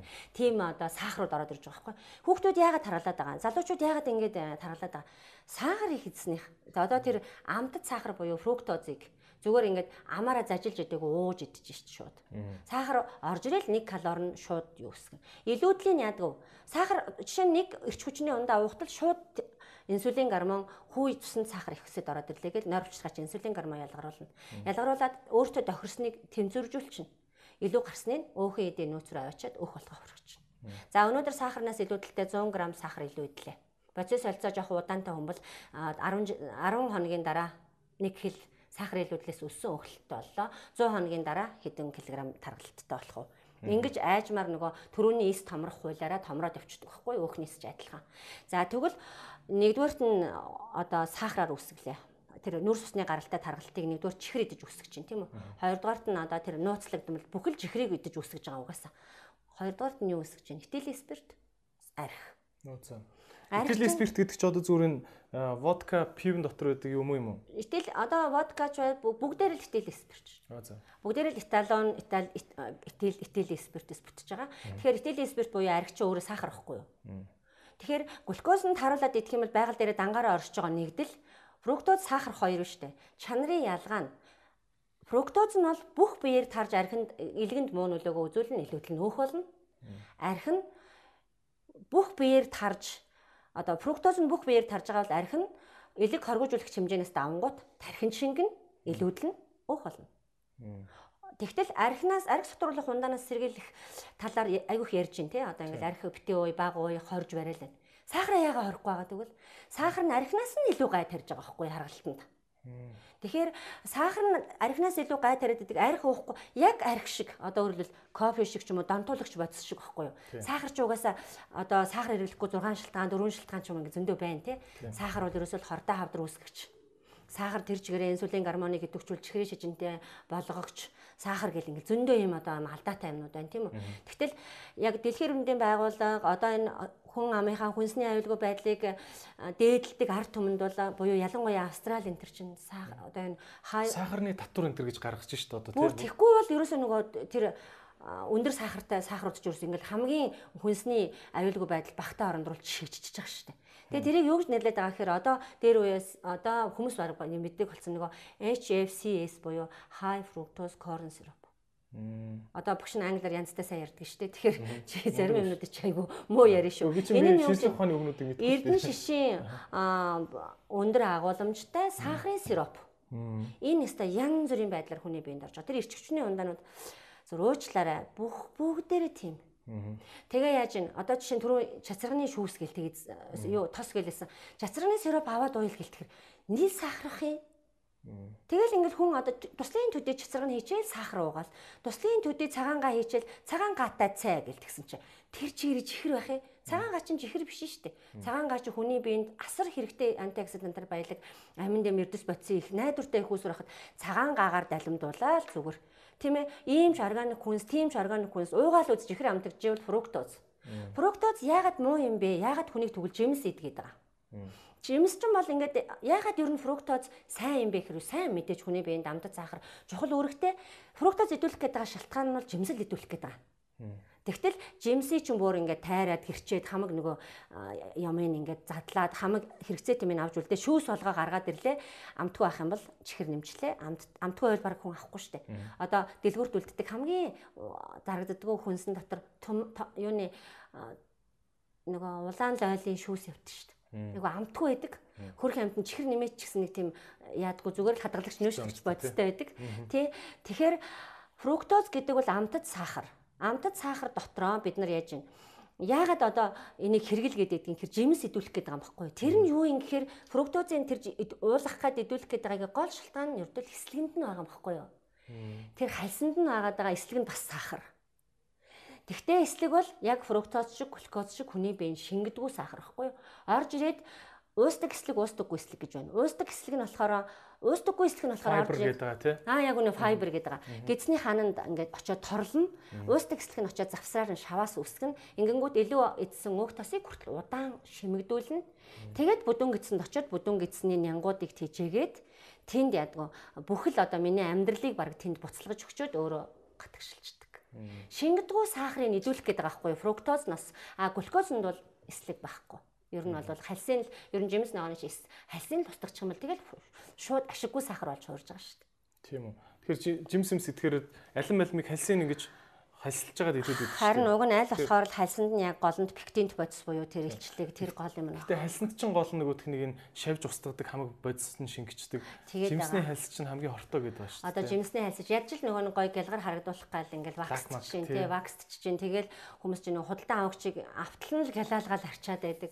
Эннээс нь болоод ингээ энийг устгаад байгаа байхгүй юу? Гэтэ үйлдвэрийн боловсралтаар хийсэн фруктозоос хамаагүй чанартай л мэдж байгаа гэсэн үг л тий генетикийн өөрчлөлттэй бүтээгдэхүүнтэй ялгаа байхгүй болчихж штэ одоо бид нар тэр HFCS гэдэг амиг итгэхэд тэр өндөр эрдэнэ шишийн өндөр найрлагатай өндөр орцтой одоо сахарын сироп гэдэг юм бол дэлхийн нийтээр нь сүйтгэж штэ. Тийм учраас тэр сахарын сахарын хууль энэ гэж гаргаад байгаа байхгүй юу? Одоо бага сахар оруулж ирэх юм бол тэгж тийм тийм татвар төлнө. Архин дээр онцгой албан татвар байдаг, тамхин дээр онцгой албан татвар байдаг. Гэхдээ цаах цаана чимээг өөхөн жинхэнэ жинхэнэ эрүүл мэнд хорлож байгаа юм нь одоо тэр яг тэр өндөр одоо эрдэнэ шишийн өндөр агуулмжтай сахарын сироп гэдэг юм чи зүгээр тэр чигээрээ дэлгүүрээр дүүрэн өрөөстэй тэр тархалтын бүр жинхэнэ шалтгаан байхгүй юу. Тэгэл хүмүүс ингээл сэргэж байгаагээ л уугаад ах юм. Ста бүр яг жинхэнэ ингээл нийл сахар ордор чамч сэрхэхгүй яах юм. Бөөн шоколад идэл октод ялангуяа тэгдэг те Өста би өдөржингөө шоколад иддэг. Би бол шоколадгүйгээр амьдрахгүй өнтер гэл. Цүгэндээ би заавал шоколадтай явдаг өнтер гэл. Нэг юм өөрөө өөртөө нэг юм юу үсгэж юм а те. Нэг хайрцаг үсгэж те яг үнэ. Тэгээ тэрийг айгу зөвгөө бодчихдаг. Одоо би айгуух тоож ин хүүхдүүд. Тэгсэн мөртлөө би тооцсон гэдэг нь болохоор тэр нэг би би тим гэдэг байгаа нь. Би тоохгүй байгаас яг үнэн дээрс би тоодгүй хүмүүс л би тоодсон шүү дээ. Зүгээр л нэг их зан, нэг хайрцаг, нэг юм одоо би баг кофетэй кофе барьсан аяга аяганд кофе барьсан хүүхдээ чи санжигнаа явж хахад холуур зүрхгүй л бас л нөгөө модын нэвдэ ачиж шүү дээ. Тэгээд тэргээ барил. Чийл тэрийг айгуу сайн үзүүлдэг юм билээ. Гэтэ гоё л. Тий, ер нь бол тий. Тэгэхээр энэ байдлаасаа бид нар ингэж явах ухаарлалтайгаар энийг тэнцвэржүүлэхгүй бол бид нар энэ сахарт бол одоо яг идүүлж штэ. Тэг чинь тий. Жишээ нь одоо глюкоз. Ер нь бол одоо Монголд байгаа энэ 10 мянган хүн хорт авдартай гэж юм тий. Одоо ерөөсө Facebook ороод та бүхэн хандваа өгөөрөө гэдэг юм юм бол ерөөсө зүгээр тасралтгүй болж штэ. Тэр болгон Facebook-оор өөрөөр царинууд гардаг болчихлоо штэ тий. Тэгэхээр энэ 10 мянган хүн орт авдартай байгаагийн шалтгаан нь маш том хувийн сахар бах тий. Би би тэгж бодод ч багшаа энэ энэ зөв а юу а зүгээр нэг зүйлийг би анзаарсан бохгүй ингээд ямар ч байгууллага руу орон заяа. Ялангуяа өглөө ингээд уулзалтаар орохоор бүгдээрээ босцсон ингээд кофе найруулал суун. Тэр нь бүр ингээд өглөөний юм баг юм залбирал юм шиг. Бүгд өглөө кофе найруулна. Яг найруулж байгаа кофег нь харахаар ерөөсөө тэр өндөр чанартай Бразил одоо юу ч үгүй Коста Рика ч юм уу Африкийн тэр тэр мундаг гоё кофег нь тансаг ингээд гоё жоохон аваад яг ингээд өглөө фрешэр нь ухаад чанаад ууж байгаа мөг гэр үгүй. Дандаа ингээд нэг юм ууттай савтай юм гаргаж ирэл тэгэд кофе уух болгонд маш их сахар хийж тэр кофений амтыг юусэн мэдрэхгүй битүү ингээд бор өнгөтэй юм сахартай нэг юм л уугаад байгаа байхгүй. Тэгэл ингээд хардаг байхгүй. Хэрвээ ингээд 20 жил нэг газар одоо ажиллалаа. 20 жил өглөө болгон сахар сахартай кофе уусан шүү Тэгэхээр тэр хүн 50 өрөөд одоо яах вэ? 45 өрөөд яах вэ гэдэг юм биш тийм үү? Тэгээ сахар донтуулагч гэл одоо зөндөө олон судалгаа байна. Тэгэхэд яг үнэндээ кофендээ сэргээд байна уу, сахарандаа сэргээд байна уу? Өндөр сахар бол үнэхээр яг нэг дор шууд сэргэнэ. Одоо ингээл процесс солилцоо чинь тэрний төлөө ингээл агүй өндөр энерги гинт үйлдвэрлэгдчихэж байгаа зү. Жишээ нь ингээл арх уухад тэгдэг үстэй хүн ингээл эхлээл уухгүй муухгүй гэжсэн нэг жоохон өвчнгүүд гэстэй. Бараг л тэрэн шиг их хүн гарахгүй болчих. Энд чи яаж нөгөө айхтар өндөр сахар чи биеэр тарчиж байгаа байхгүй юу. Тэгэд яг архивал мэдээж өөр замаар тархинд шингэж гин а өндөр нэгттэй тэр одоо өндөр агуулмжтай сахарууд болохоор зэрэг төр сэрэж гин гарангуудаа яаж ийн ахиж уулгах хүслийг төрүүлж байна гэдэг чинь донтуулж байна л гэсэн үг шүү дээ. Тэгэхээр сахар бол орж ирээд ийм байхгүй юу? Эсийн хуваагдлыг дэмждэг гэдэг нь инсулин гормонтой холбоотой байхгүй юу? Тэр инсулин гормоныг ер нь тэгдгийн. Одоо жишээ нь сүүлийн хамгийн сүүлийн үед гарч байгаа тэр Siddhartha Mukherjee гэдэг хүний ген номон дээр байгаа инсулин бол ер нь бол хогийн даавар энэ төр гэж бичсэн байдаг байхгүй юу? Бүх дааврын хог энэ төр гэж бичсэн байдаг. Ягаад тэгэхээр инсулин сахарын шижний одоо цэсний цаг сахарыг тэнцвэржүүлдэг бас нэг ажил хийдэг нь тэр өөхний нөөцийн агуулгын цоож өгч түлхэгч хүч нь баггүй юу? Тэрийг хийчих чинь. За тэгэнгүүтээ инсулин хавдрын эсийн буюу эсийн хуваагдлыг дэмждэг. Тэнгүүд нэгэнтээ инсулин чинь ингээд сахар ихдэг тоолн л ихсэж ил ялгарна үсттэй. Нэгэнтээ инсулин их ялгарч байгаа юм чинь хавдрын эсийн хуваагдлыг инсулин дэмжиж ихэнх хавдрын шалтгаан сахар байгаа шүү л гэдэг одоо болгоомжлол аюул нүүрлж гин гэдгийг аюух анхааруулж байгаа угаасаа. Тэгээ хүмүүс аюуг сахилга баттайгаар маш хариуцлагатайгаар яах ёстой. Нэг нь энэ тухай ойлгосон бол үннээ хэлээд яг бодит амьдралын үнэн ийм байд юм байна. Сахар их идэхээр би яванда чи жихрийн шижинтэй болно. Яванда чи хордон авдартай болчихвол манай байгууллагаас нэг хүүхэд жишээ нь хордон авдартай болоод тэр нь сахараас болсон байна гэвэл бидэрт гоё? Тэгэхээр байгууллагын удирдлага юм уу ингээл хариуцлагатайгаар өдөрт энэ сахарынхаа хэрэглээг багасгах гэдгийг хэлэх юм бол би байгууллагынхаа ажилчдыг хайрлаж гин гэсэн үг. А зүгээр ингээд сахараар өгжээд байна. Тухайн хүн хилээд байхад засрахгүй байвал тэгэл одоо өгж өөрийгөө сахараар өгчж байгаа л тэр тавилангаараа зам дээр очин үү. Зам дээр очингуудаа нэг өөр зам сонгох хэрэг гарах нь үгүй юу. Магадгүй тэр зам дээр амьдрал зогсолтой хийх нь үү гэдэг юм чи яригдэн шүү дээ. Тэгэхээр одоо нас сериосны тий сахар дээр бол яг үндэ бол хүн нэгэнтэй л ингээл мэдээлэл авч л байгаа. Одоо интернет ашигтай интернет бол ашигтай ашиггүй мэдээлэлээр дүүрэн байна. Тэгээд дотор нь яадаг гэхээр айгүй өөртөө хэрэгтэй мэдээллийн тусгаж авч яваад байдаг. Шоколад сайн гинэ л яваад байдаг. Айгүй сони юм. Харахыг хүссэн юм хүн хардаг тий. Нөгөөдлийнхээ юмыг бас сайн судлах. Тэгчээд яадгүй гэхээр шоколад сайн ихтүүлвэл муу гэдгийг хардггүй. Тэгсэн мөртлөө яадгүй. Ахаад дутуу юм хэрглэж гэнэ гэдгийг ч хардггүй Хүмүүст бол ерөөсөө нэг тийм айгүй том алдаа байгаа. Сэтгэлгээнд нь байгаа шүү. Ер нь гол юм. Тийм. Мөртүлээ энийг хураа. Аа затлаа. Өнөөдрийн подкастыг та бүхэндээ хоёр супер брэндтэй хамтарч хүргэж байгаа. Hitachi брэнд Монголд аль биесны цорын ганц төлөөлөгч Номин Electronics компани. Тэгээ та бүхэн Hitachi-гийн гоё инновацлог хүргэжчний шин загваруудаас сонирхоорой. Улсын улсын их дэлгүүрийн дөрөв давхарт хэвийн гормоор ажилтдаг болсон байгаа шүү. Одоо тэг хөл хорионы горим баагаар сулраад ах шиг байна. Тэгээ та бүхэн улсын их дэлгүүрийн дөрөв давхраар зочлоорой. За Hitachi брендийн хувьд гэх юм бол анх 2007 оноос эхлэн энэ вакуум тасалгаатай хүрэгч гэдэг имийг зах зээлд нэвтрүүлжсэн. Ингэснээрээ хоол хүнсний хадгалах хугацааг маш урт хугацаанд чанартай, фрешэр нь байлгадаг байгаа. Дараагийн үеийн технологи нь болохоор гурвалсан үнэр дарах технологи гэдээ байгаа. Энэ нь болохоор хүнснээс ялгардаг элдэн үнэрийг байхгүй болгодог, ням бактерийг 99% цэвэрлээд байлгаж яадаг хүнсийг фрешэр нь хадгалдаг ийм мундаг технологиг хөгжүүлсэн компани байгаа. Тэгээд Hitachi брендийн маш олон төрлийн бас хүрэгчнүүдийн загварууд байдаг. Та бүхэн сонирхоорой. Өнөөдрийн дугаарын спонсор байгууллагаас маань маш гоё уриалгыг та бүхэндээ дамжуулж уламжилж байна. Хайртай бизнесээ дэмжиж гэдэг уриалгыг Simply хамт олноос дамжуулж байна. Тэгээд энэхүү уриалгыг нь дэмжиж Rock Coffee Shop, Gold's Gym, BRB, Matrix, Faro, Lamour, Internom, Sweet Kitchen зэрэг брэндууд бас дэмжиж оролцож байгаа юм байна. Тэгээд хайртай бизнесээ дэмжиж гэдэг маань ямар учиртай вэ гэхээр цар тахлын энэ хүнд үед бидний одоо анх ихч хамаатан саднууд маань ажилдаг энэхүү гоё компаниуд маань маш хүнд байдалд байгаа. Тийм учраас одоо жишээ нь энэ бол зөвхөн Монголын асуудал биш, дэлхийн дахны хүнд асуудал байгаа. Бизнесийн ертөнц маш хэцүү байдалд байдаг. Жишээ нь одоо Америк нэгдсэн улсад жижиг дунд бизнесүүдээс 10 бизнес тутмын 3 нь хаалгаа барихад хүрсэн ийм хүнд цаг үе байгаад байгаа. Монгол улсад маань 50 мянга орчим хүн цар тахлаас болж ажлын байр нь хэцүүдэд байгаа ийм үе байна. Ийм үед бүгдээрээ бид бүхний амьдралыг өдөр тутмын одоо энэ гой мэдрэмжийг төсөөлхийн аргагүй одоо байхгүйгээр нь төсөөлхийн аргагүй ийм гоё брэндүүд байдаг. Тэгэхээр бүгдээрээ бизнесүүдийг ажил олгогч нийгэмдээ хувь нэмэр оруулдаг байгууллагууд гэдэг утгаар нь дэмжиж сайхан дуртай брэндүүдийг аль болох Facebook дээр шеэрлж, юмнаас нь авч дэмжиж байцгаая гэдэг ийм уриалгыг Simply хамт олноос дамжуулж байна. Одоо ялангуяа манай Монгол улс болвол нэг салбараас маш их хамааралтай ийм эдийн засагтай гисэн хэдий ч бас нөгөө талаар нь ажлын байр гэд бодоод үзэх юм бол манай жижиг дунд бизнесүүд маань нийт ажлын байрны бараг 80% дангаараа бүрдүүлдэг. Тэр дундаа худалдаа үйлчлэгээний салбар 60 хэдэн хувийг хувийн ажлын байрыг бүрдүүлдэг байгаа. Тийм учраас та бүхэн өөрийнхөө дуртай, орох дуртай жижиг дунд бизнесүүдийг маш сайн дэмжиж байгаараа гэж та бүхэндээ уриалж байна. Тэгээд хайртай бизнесээ дэмжиж гэдэг уриалгыг Simply хамт олноос та бүхэнд уламжилж байна. Simplex бизнес эрхлэгчдэд дэмжих зорилгоор 500 сая хүртэлх уян хатан бизнесийн зээлийг 1-ээс 36 сарын хугацаатай санал болгож байна. Бизнесийн зээлийн эрхээ Simple CGM-ийн ташуу зураас бизнес вебээр орж шууд шалгах мөн зээлийн хүсэлтэд явуулах боломжтой. Simple app. А одоо энэ сахар гэдэг юм чинь мангар олон төрлийн нэршилтэй яан зүрээр үйлдвэр болгон ийм гой гой нэр өгцөн маркетингд ашигласан нөгөө хүмүүс ч урд нь sugar гэж хараад sugar нь баг байх юм бол гэдэг үсэн. Одоо тэрийг нэг өөр нууц нэрнүүдээр оруулдаг болсон шүү дээ, тий. Аа энэ тэмдэглэгийг яаж унших уу? Тэн дээр та нэг дүрм журм та нэг энэ эдийг л мэдээд авчих гэмээр юм байна уу? Тий, саяны түрүүн битээр нэлээд түрүүн одоо ярианы дунд дурддагцсан тэр аспартам, цикломат, сахароз гэдэг антер бол одоо цикломат, аспартам хоёр нь бол ер нь хүнсний бүтээгдэхүүн төр байдгүй. Яг сахар орлуулагч гээл шууд сахар орлуулагч хийсэн жишээ нь одоо юу томатнаас эхлэлтэй. Тим зүйлүүд дээр бол ингээд яг яг тэр нэрээрээ байгаа. Нэг бол яг нэг дээр нь одоо тэр цикломат нь neutral sweet нөгөөх нь sweet one гэвчсэн л байдаг юм лээ. Бохин дээр ч тэгж байгаа бүр. Богчин ч гэсэн яг үнэндээ бол ингээл шүүгэр фрил гэсэн байдаг үстэй ер нь бол тий тэгсэн ирнэ л яг сахар амтагддаг штэ тий тэрэн дээр ч гэсэн тэдрийг бичсэн байгаа. Нэг бол энд угаасаа тэр сахар орлуулагчуд огт ороогүй.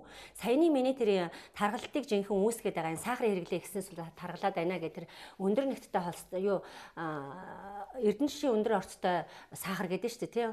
Тэгэхээр зэрэг тэр өндөр HFCS гэдэг байгаа энэ тэмдэглэгийг бол одоо баг тэмдэглэхэ болцсон. Эхлээд HFCS гэж 50-аас 55 байвал зөвшөөрөгдсөн хэмжээ гэж үзэжсэн байхгүй юу?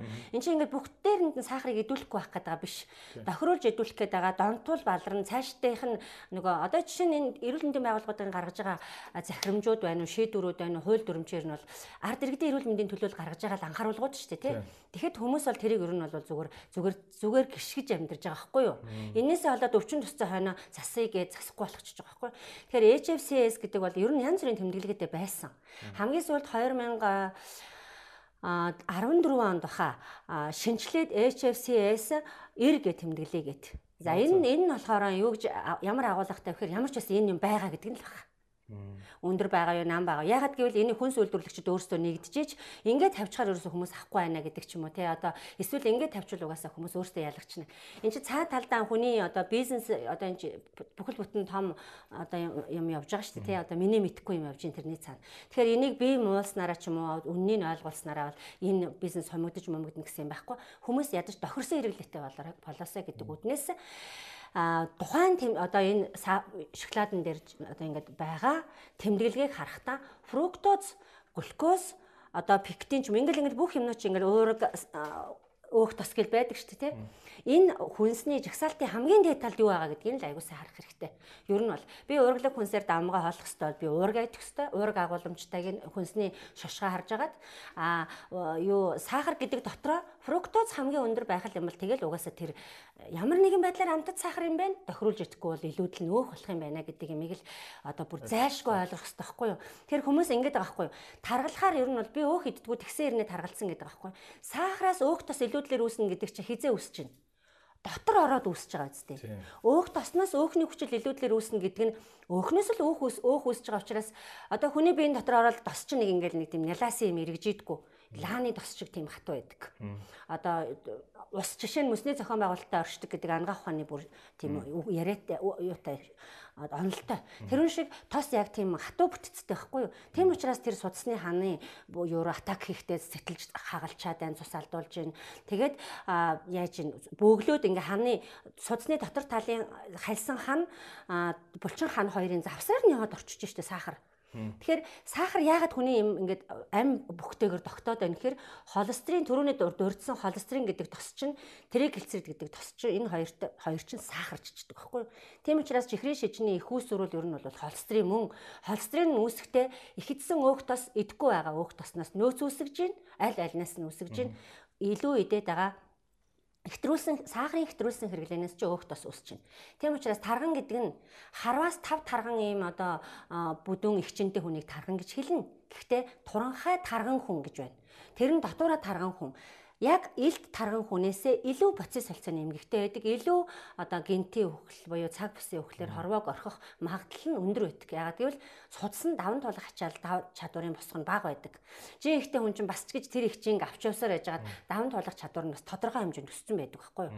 Одоо энэ нь тарган нь ашигтай гэж байгаа юм биш. Гэхдээ таргалалт бол аль ч нөхцөлдөө хүнийг нас хүний насыг богиносгодгол зөвлөл. Тийм. Тийм. Окей.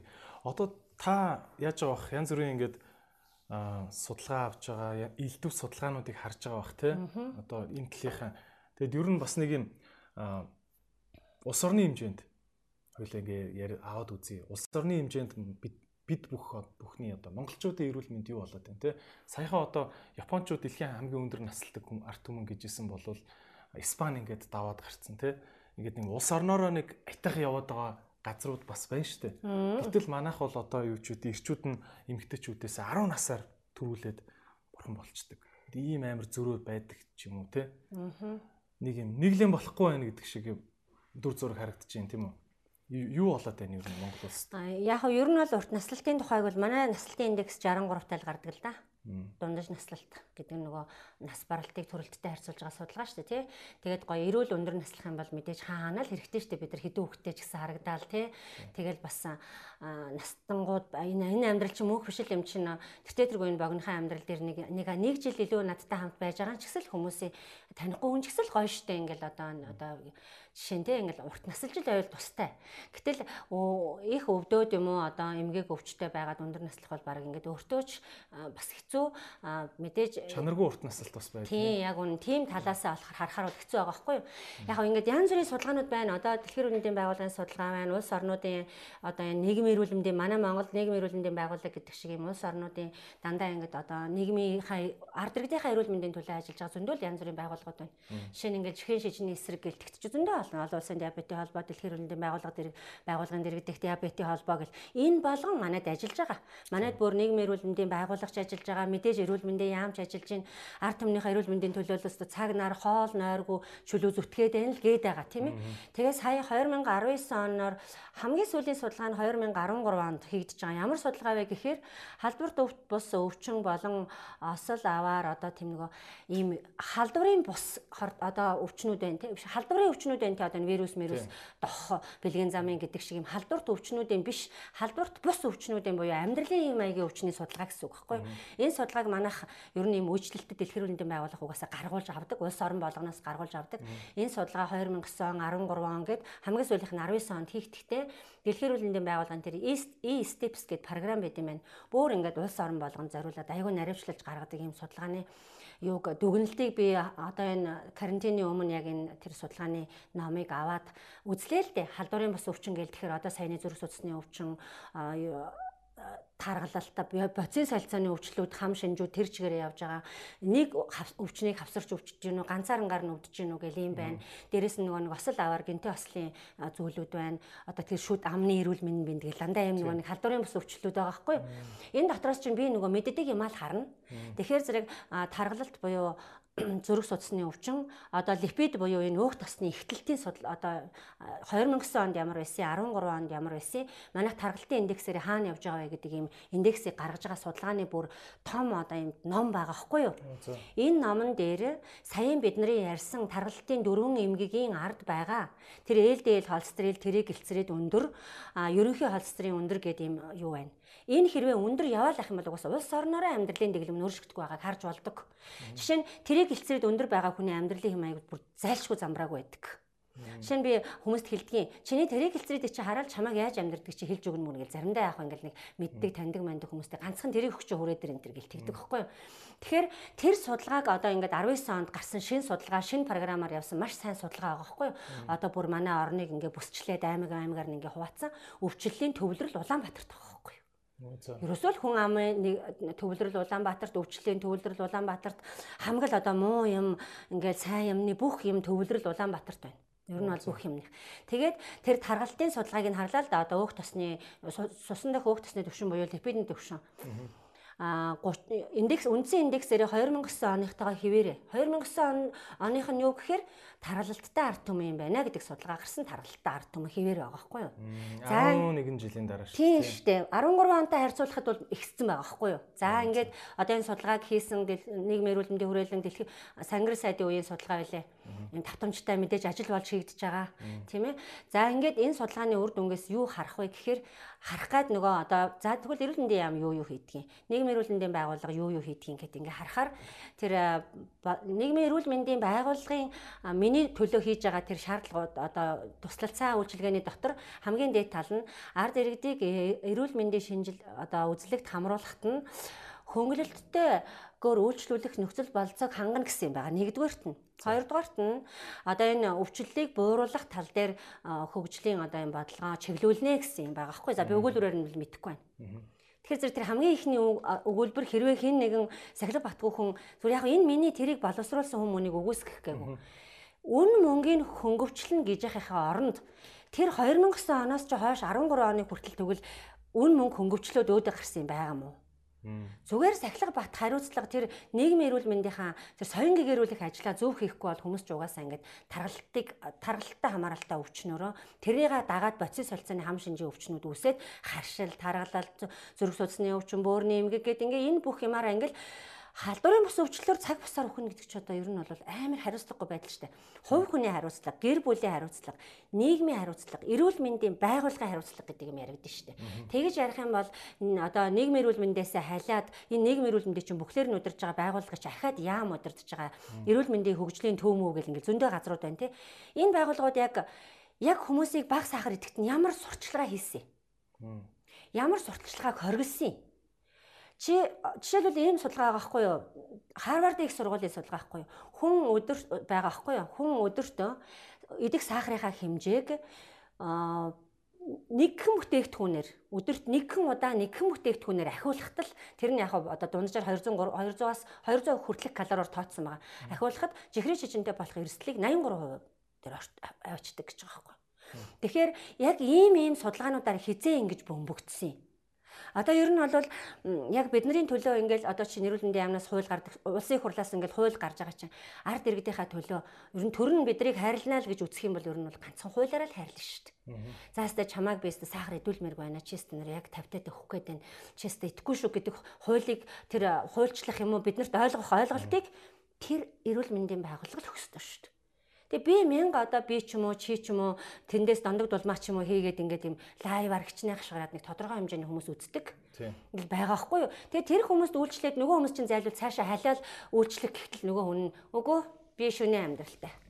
Ингээл энэ хайрцаг нас нь гаргаж авах хүчил хүмүүс амьдралын хэм маягийн сургалт буюу бяцлаглалын хичээл хийж байгаа шүү дээ. Тийм ээ. Тийм.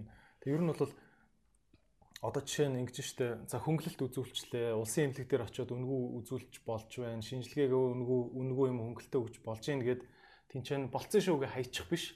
Араас нь ингэж юм эргэх холбоотой те араас нь үзүүл яага үзүүлэх хэвээр юм яах хэвээр юм гэдэг энэ соёнгийн гэрлийн ажлыг бас давхар хийх хэрэгтэй л байна те улсын зүгээс. Тий айгүй тийм энгийнээр. Одоо жишээ нь ингээл липид холестерин гэж ярихгүйгээр ийм одоо маш энгийн арга зүйгээр ойлгуулахгүй бол бичиг хүсэггүй хүн ч байгаа штэ. Тэр нь тэр интернетээс ороод тэр LDH-ийн тухай үзчихдэг хүн байхад интернет рүү хизээш ордгүй хүн биш штэ. Тэ тэгж яхад одоо жишээ нь өрхийн имлэг бол өрчин сэргийлэх байгууллага багхгүй өвчнөөс өрчин сэргийлэх байгууллага. Өрхийн имлэгүүд дээр чинь нэг мундаг хүн байхад л зүгээр хороо хорнгоо атгах штэ. Тэгэхэд бид нар ингээл атгах юм дээрээ бол өгн ингээл ингээл базаж атгах юм дээрээ базаж атгаалах шиг харагдаад байгаа юм да. Жишээ нь ингээл одоо сонгуулийн юм дээрээ бол хөдөлгчүүл байгаа. Сонгуулийн үеэр бол ингээл жишээ нь ингээл би бүр хорооныхаа хүнийг ер нь баг сонгуулийн үеэр өөд тогшихын нь бол мэдээд байгаа штэ. Тэгэхээр тэр хүн өөд тогшол надад өндөр өндөр эрдэнэшийн өндөр агуулмжтай сахарын одоо ундаагаар баг угаарай гэж мэдээлэл өгөөд явхад би бас л нэг юм тэндээс ч уншин штэ. Тэгээ сургуулийн сурчлагын хүмүүс ингээл хаяа шууд уншдаг штэ тий. Тэрүүн шиг одоо ингээд бөмбөгдөөд ирвэл хүмүүс энэ тоохгүй болчих واخ. Тэгэхээр зэрэг ийм соён гэгэрлийн ажлуудыг бол ерөнхийдөө байгуулах юм бол тэгтээ тэргүй мэдлэг чадвартай боловсон хүчнүүд нь хангалттай байгаа юм чинь бол хиймээр байгаа байхгүй юу. Одоо 2009 оны судалгаатай хэвээр байна гэхээр бас л яг үүндээ бол хүнд гомдох юм. Яг үүндээ бас удирж байгаа хүмүүст гомдмоор л байгаа зү. Яг ингээл би бол чамайг одоо чи жишээ тэрийг удирж ирсэн л болтоо өдрөл гэмээр байгаа байхгүй. Ингээл юм цөхөрмөр юм нэг юм суларчмаар юм үе таарж байгаа байхгүй. Арайчтай 9 оноос хойш 21 он болцоод байхад 19 онд гаргаж байгаа судалгаа нь тийм одоо хിവэрэ байхад нь яга хിവэрэ байгаа. Ерөөсөө л ойлголтгүй учраас л хэвээр байгаач зайлуул хүмүүс. Шинжилгээ өгөөл өгдөг, өгөөл өгдөг, өгөөл өгдөг. Тэгэл хортой хавдар ихэвчлэн дандаа яаж ин хожуу үедээ онцлогдож байна. Зүрх судасны системийн өвчин хагалгаа хийхэд залттай онцлогдож байна. За чи өнөөдөр операцанд орохгүй бол болохгүй. Маш өндөр боловсралтай. Одоо зүгээр энэ чи зүгээр нэг бүчиг үсэг мэддгүү ч юм хүмүүс тусаад байдаг өвчин ч бас биш байгаа байхгүй.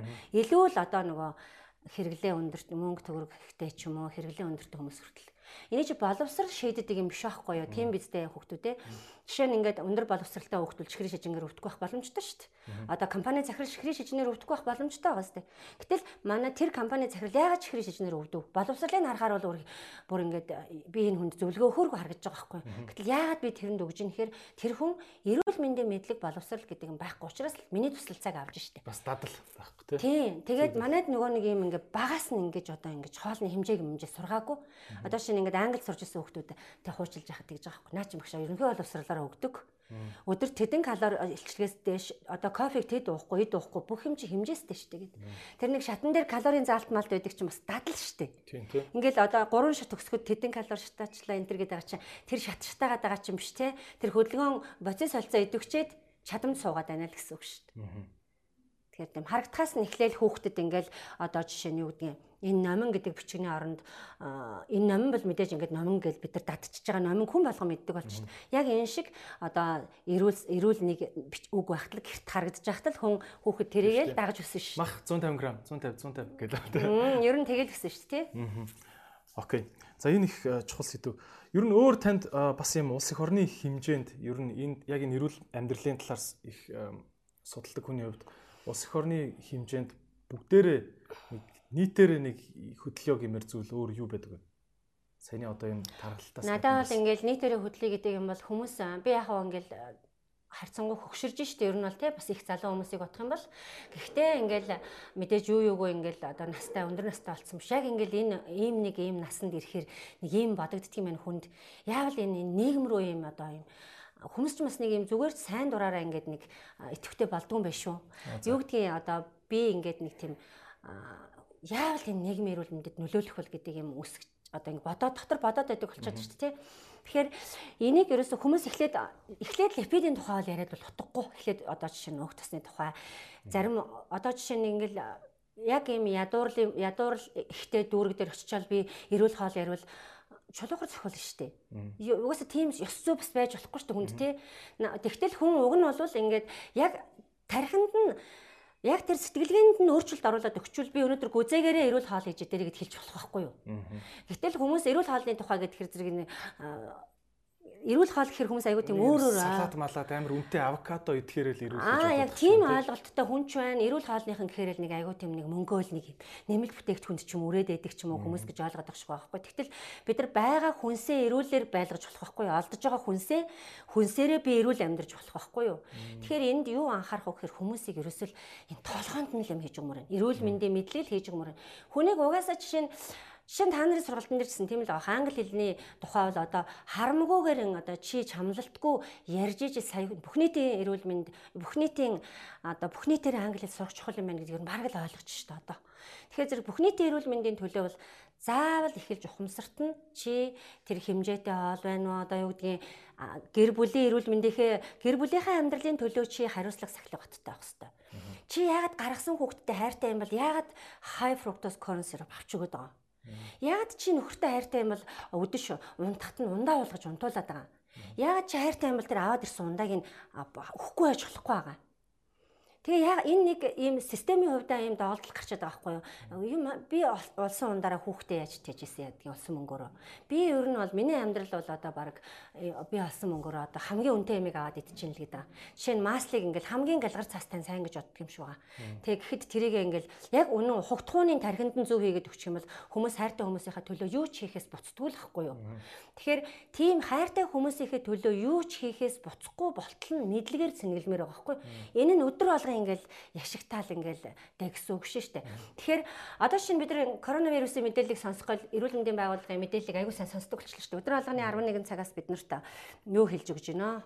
Одоо халдварын эрсдлийг хэлж өгч байна тий.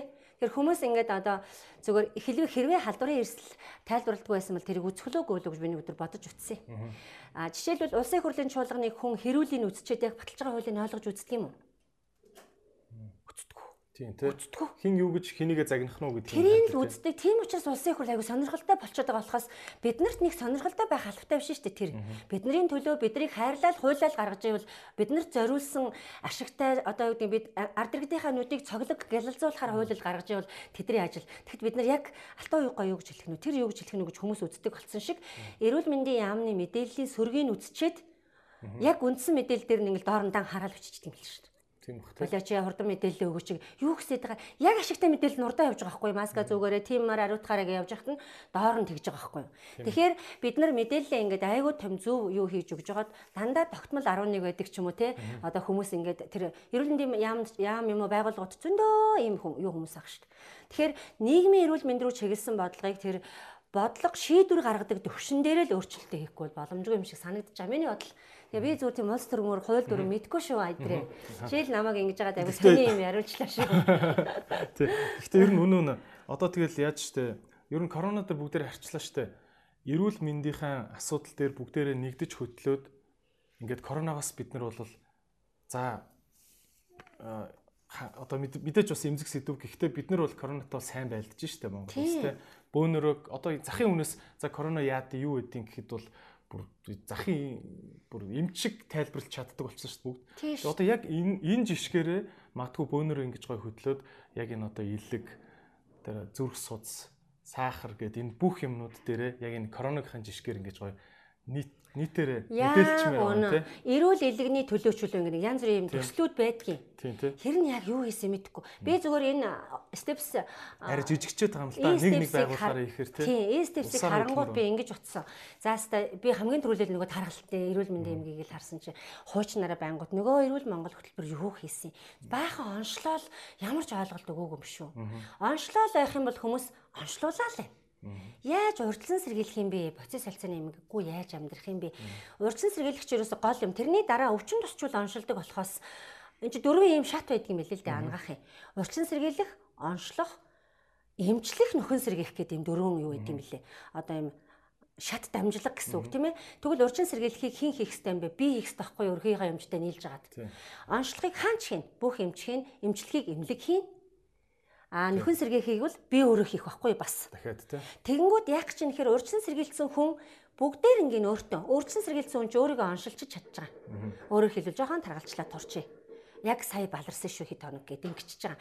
Эмчилгээгээ өөрөө хийчихэж байгаа, нөхөн сэргээхээгээ өөрөө хийчихэж байгаа. Өвчин тусангууд онцлох, эмчлэх гэд ингээд бүр тийш явж байгаа хгүй. Нөхөн сэргээх гэдэг бол ялангуяа хавдар дээр айгүй чухал эмчилгээ аахгүй юу? Хавдрын дараагийн нөхөн сэргээлтийн эмчилгээ гэдэг бол өста супер одоо хайр хайраар хийдэг эмчилгээ аахгүй юу? Тэгэхээр дараа нь хавдартай хүмүүсийг бол яг ингээд байгууллага бид нар туслалцаа үзүүлээд хийж гин те. А бид нар бол дараа нь ямар нэгэн одоо эрүүл мэндээр зүрх судасаа чи онцлуулчлаа гэж бодъё л да те. Тэгэхэд нэг л хэпэд өндөр гарлаа. Онцлуулсан сая. А эмчилгээний эрүүл мэндийн эмнэлэгт хэвтэх төвшнийх биш байна Чи тэрийг эмчилнэ одоо. Эрүүл мэнд эмнэлэг твтөх төвшнийг бол эмч эмчилнэ. А тэгэнгүүт яасан дараа нь тэр одоо тэр би эмчлэх юм чи эмчлэхэж би хийх нь ахиж тусахгүйгаач би хийх нь. Тийм. Тэгээ ер нь бол эрүүл байхын тэгээд баг 90% нь яг өөрөөс нь л хамарч байгаа хөх тийм. 100% сахлах батаас хамаарна. Окей. За юуны одоо нэг жоох уламжлал талын асуултууд байна. Гэхдээ юунаас өмнө би бас танаас нэг юу ямар байна л да. Аа тэгээ өнөөдрийн дугаар маань бас нийслэлийн гэр бүл хүүхэд залуучуудын хөгжлийн газар та бас хамтран бас хүүхдүүдтэй одоо өсвөр насны хүүхдүүдтэй бас хэрэгтэй юм бас би танаар ярилцмаар байна. Тэгээд та бол бас их ингээ юу ярьдаг те сахилга бат гэдэг юм их ярьдаг тийм үү. А гэхдээ сахилга бат хаанаас үүсдэг? Яаж сахилга баттай болдгийг амун зориг гэдэг нэг юм ээ те. Одоо хүн болгоныг л чи улстай шилдгийн шилдэг байхыг зорих хэрэгтэй. Чи улстай өндөр зориг тавиад талд нь хүрэх хэрэгтэй. Өнөөдөр тэр умтан болохыг зорих хэрэгтэй энэ төр. Би бас яг заримдаа ингэ жоохон санхүүгийн зөвлөгөө мөлгөө бичингүү доор нь хэрүүл болдог байхгүй. Тэгэл хүн болгол тэр бомтон болох албагүй шүү дээ. Эдрээ чи одоо арайчтай нэг ийм амир туйлширсан байж болохгүй гэл ийм болдог байхгүй. Тэгээ ер нь хүн болгон яаж тэгвэл зорилгоо олох юм? Яаж зорилгоо тодорхойлох юм? Тэ? тэр зорилгын төлөө яаж сахилга баттай байх юм гэдгийг энэ гурван том асуултыг нэг дор асууч тараас.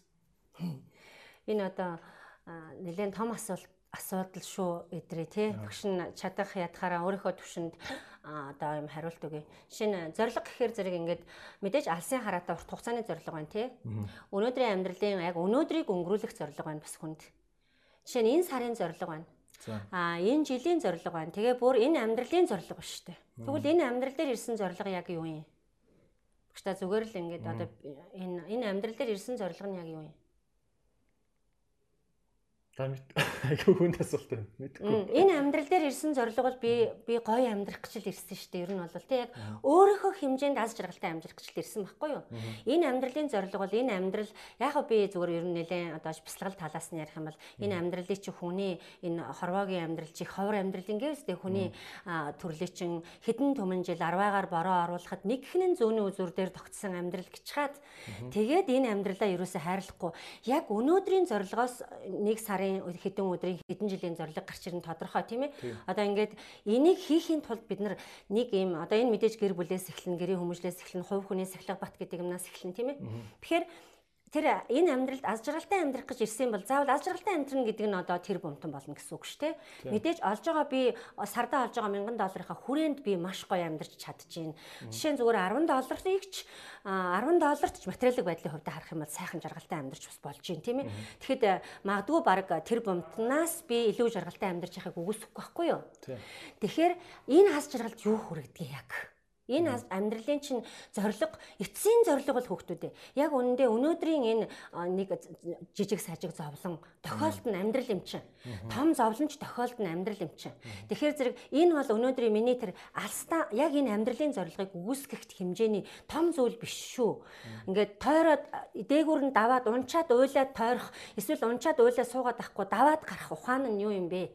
Энэ бол юу гэхээр хүн өөрийн гэсэн энэ аз жаргалдаа хүрэх зорилго тавьсан байгаа. Энэ зорилгодоо хүрэхийн тулд хүн юут авах хэвээр амьдрах дүрмтэй авах хэвээр буюу сахилга баттай авах хэвээр. Сахилга батыг хоёр журмаар л мөрддөг хүн угаасаа. Нэг бол нийгмээс тогтоосон сахилга бат дүрм журм байна. Энийг бол бид нар тэртээ тэргүй хууль дүрмийнхаа дагуу дагаад хүн зодохгүй бол зодохгүй, хүн зодвол зовлон дунан яах вэ? Шоронд явна те. Одоо юу гэдгийг хар тамхит мансруулах бодис татаж болохгүй. Шанд нь эрүүл мэндгүй олон шоронд явна гэл ингээл юм муухай муухай юмнууд байна шүү дээ. Бид нар бол энийг бол яаж хийж яагаад хүн болгон одоо цөөхөл алдаа гаргаж байгаа болохоос хүн болгон мөрдөж чадж байгаа. Энийг нийгмээс тогтоосон сахилга бат. Энийг бид нар ягштал бүр мөрдөх ёстой үүрэгтэй.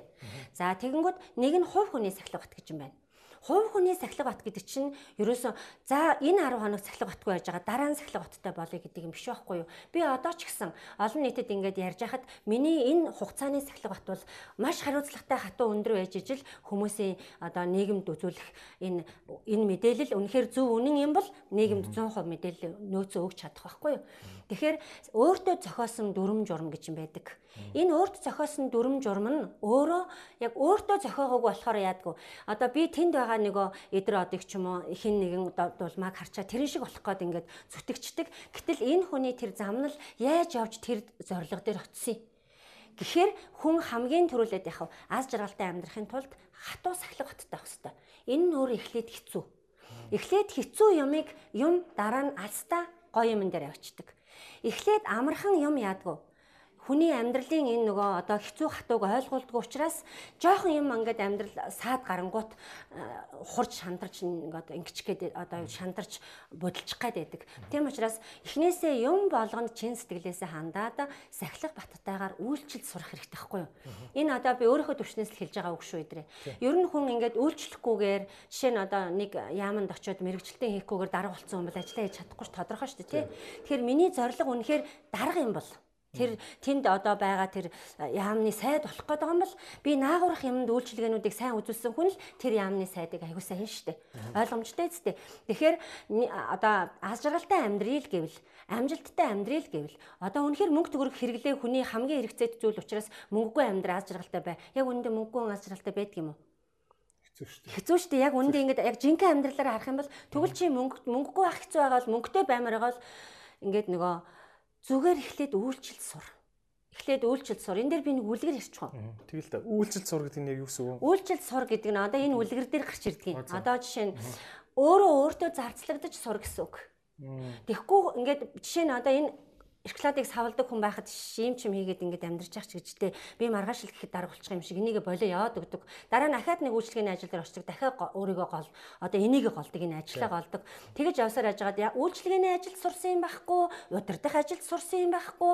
Ингээл яадгүй нэг тийм хинч биш болчоол тэгэл хүнтэй харцалдаж барьцалдаад яваад байгаа байхгүй. Тэгэхээр залуучуудын хамгийн гол зорилго мэдээж сурах хөдөлмөрлөх сурах эхийг сурах хэл одоо жишээ нь ингээл хэлнээс ахуулаад өндөр боловсралтай болох бол мэдээж наад захын зорилго тий өдөр тутмын зорилгодоо орж явж байна. Алсын зорилго нь гэх юм бол эхлээд хүн ингээд нэг тийм хийж байгаа ажилдаа үнэн голоосоо чин сэтгэлээсээ яг урд байгаа үйлдэлээ үннээсээ үйлдчихвэл хүн ингээд сэтгэл хангалуун байна. Жишээ нь би энийг 10-ыг савлчаа сэтгэл хангалуун байхад энд хүн 5-ыг савлчаа сэтгэл хангалуун байж ч болно шүү дээ. Би 10-таа таарсан цалингаа аав нь тэр 5-даа таарсан цалингаа л авна шүү дээ, тий. Ингээд явж хахад энэ үйлчлэл сурах гэдэг юм хүүхдүүдэд айгу дутуу ах шиг санагддаг. Ажил хийж сураагүй.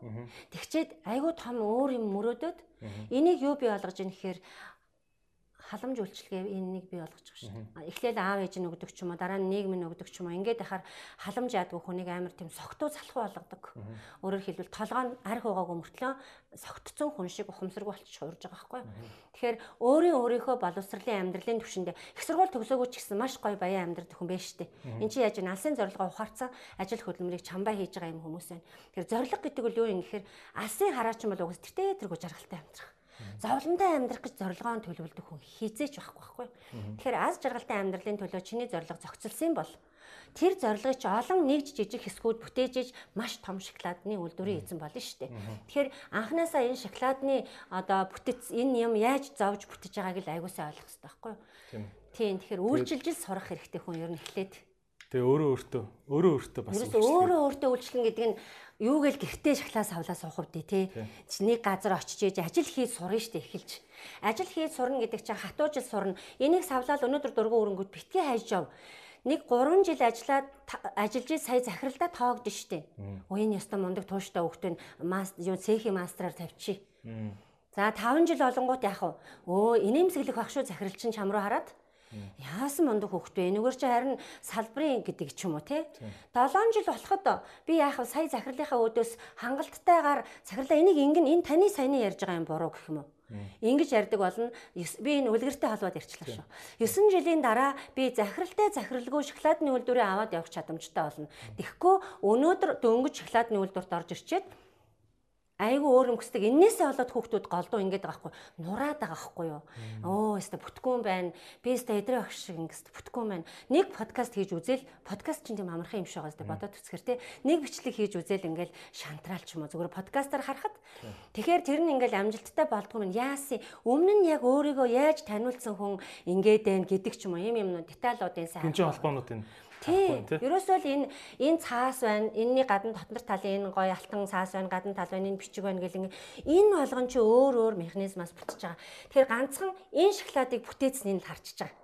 Тэгэхээр хүүхдүүд ингээд нөгөө өөртөө үйлчлэн гэдэг нь өөрөө тэр хүнд ажил хийж өгöd байгаа юм шиг боловч яг үнэндээ өөртөө л ажил хийж идэг үстэй. Тэрний цалин би л авдаг үстэй. Яг үнэндээ тий. Тийм үлгэр байдгийн угаасаа. Тийм шүү дээ. Энийг би сурж байгаа шүү дээ. Сурсан юм болгон эрдэн байдгийн байлээ. Яг ингээ одоо одооноос харахаар. Одоо энэ өнцгөөс харахад бол ингээд ерөөсөө сурсан юм болгон эрдэн байгаа байхгүй юу. Жишээ нь ингээд хар багадаа уншижсэн судар ном яг одоо хэрэг болж байгаа байхгүй юу. Хичээ бяцлаглалын хичээлээ заасан ч ингээд хүмүүст жишээ авахд гоё. Жишээ нь ингээд хар бага наснаасаа ингээд одоо юу гэдгийг махыг хэмжээд итцэн. Одоо манай бураж тийм хүн байсан байхгүй юу? Одоо ядуу борогдоо баг хоол хүнс алддаг байсан үе болооч тэр юм уу? Нэг л тийм юм айгу тийм эмэг цэгцтэй хүн байсан. Энэ эмэг цэгц нь одоо би амьдралаа аваад явхад хэрэг болж байна. Бас бусад хүмүүст эмэг цэгц тогтооход ингэдгий шүү тэгдгий шүү гэдэг юм хэрэг болж байна. Хүмүүс чинь ингээл эмэг цэгцтэй болоороо сахилга хоттой байгаараа гингүүтэл яадгүй. Өө одоо бүр миний хоолыг хасах нь ял юм шиг гээл тий. Яг үндэ бол шүү дээ. Ингээл жишээ нь замраг хоолтой байсан хүн ингээл замраатай хооллол эхлэнгүүт яг юуны төлөө замраатай хоолж байгаа вэ?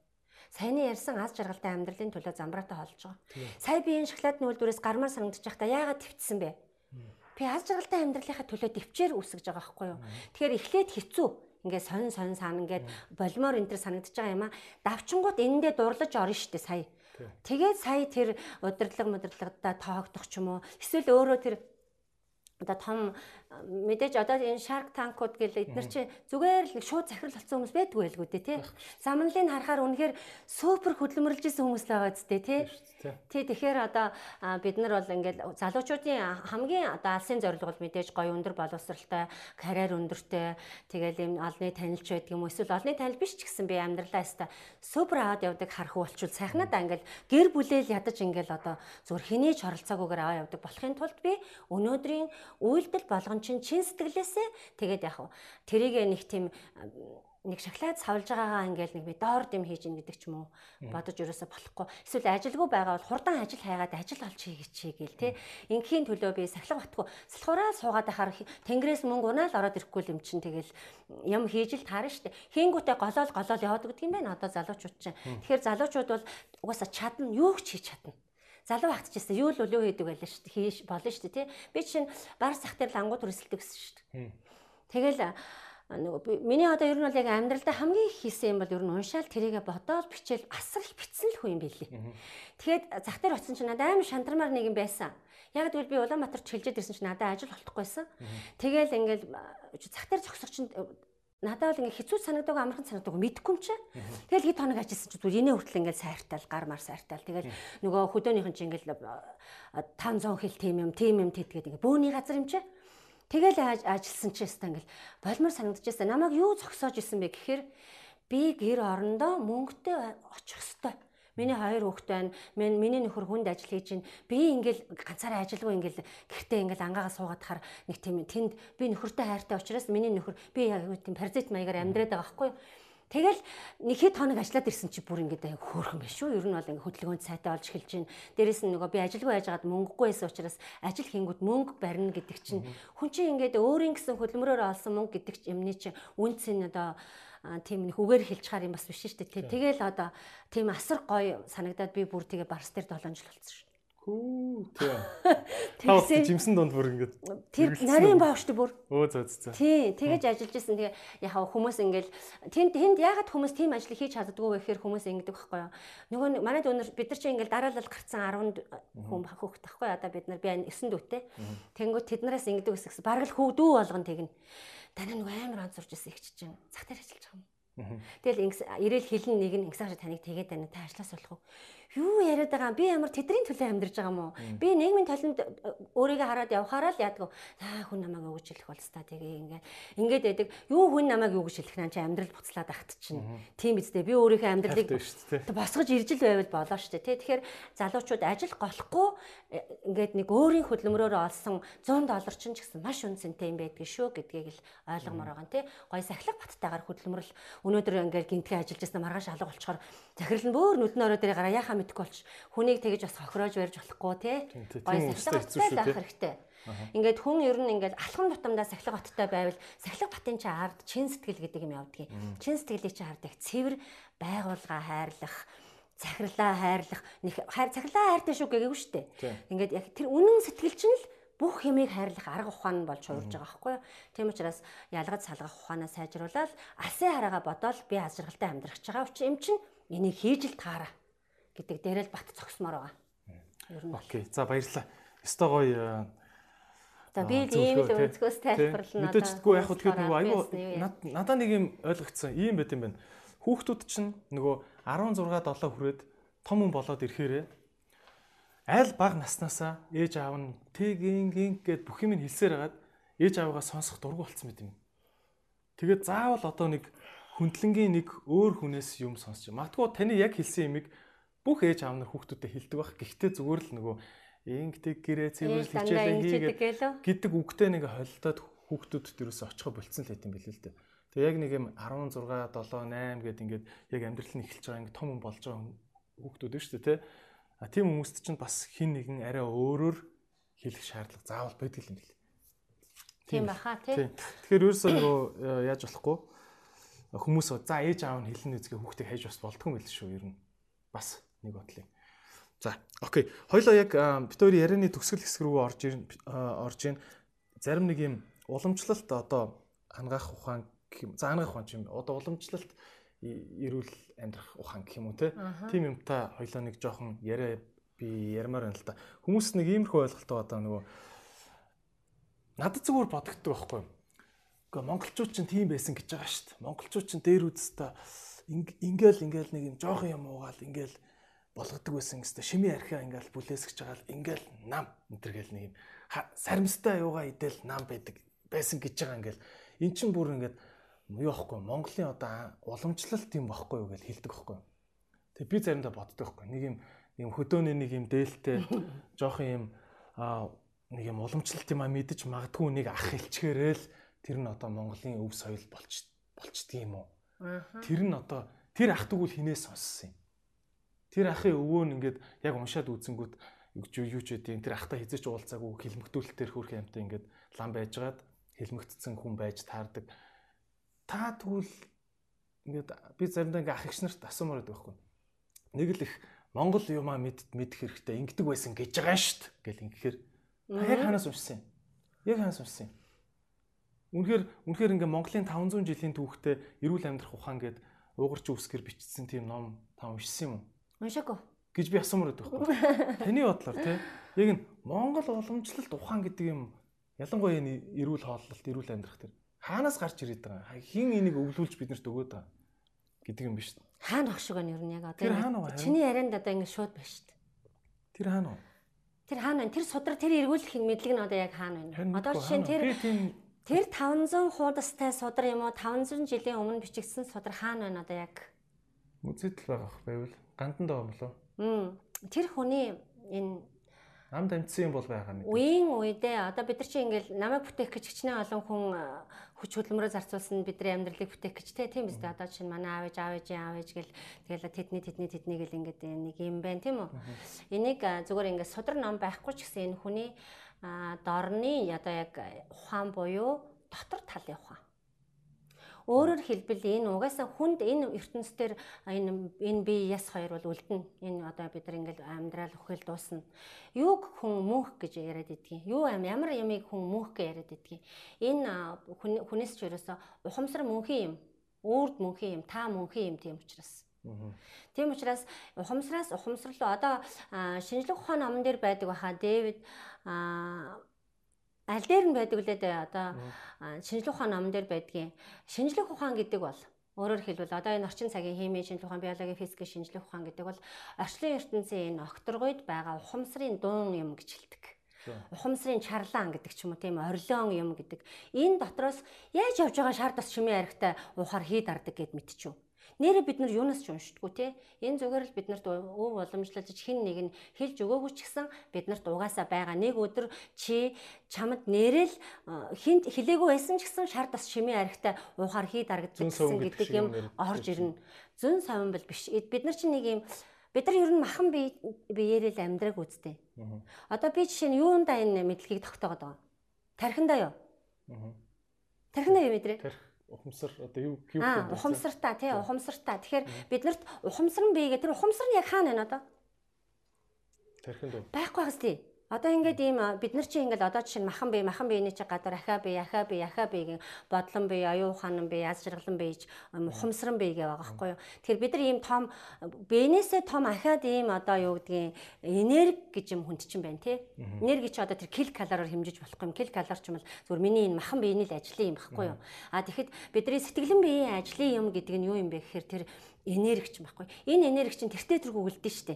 Энэ бэлэгт жишээ нь одоо манай охин жишээлбэл ингээд миний энэ одоо зөвлөгөө мөвлөгөө өгж байгааг бол одоохондоо ингээд ерөөсө угаасаа тоодгүй ийм одоо юу гэдгийг тэр сонирхол нь биш юм чи угаасаа тоохгүй байна. Гэтэл нэг л өдөр магадгүй ингээд сууж авах. А ял дээл холестерин чи сахараас үүсдэг ингээд сууж авах. Энийг миний ярьж исэн яриад тархинд нь үлдсэн байх. Гэхдээ байнгын ингэ сонсогцоор хагаад миний ухамсар тэртээ тэргүй хажууд нь ээж нь нас урцсан байна ээж нь. Гэхдээ ярьж ийн ээж нь юу ярьж байгаа даа? Ээж нь яг ээж яг тэгжсэн чихэнд нь сонсогдлоо сая. Юу ярьсан бэ сая? Би бас чирээд яриаг үстэй. Тийм.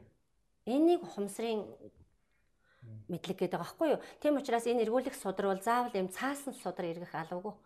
Одоо юм та нар бол одоо яг энэ виртуал одоо жишээ нөгөө Баримт хайгаад байна шүү дээ. Аа тийм хайгаад байгаа. Энэ чинь логик буюу өрний ухаан багхгүй юу?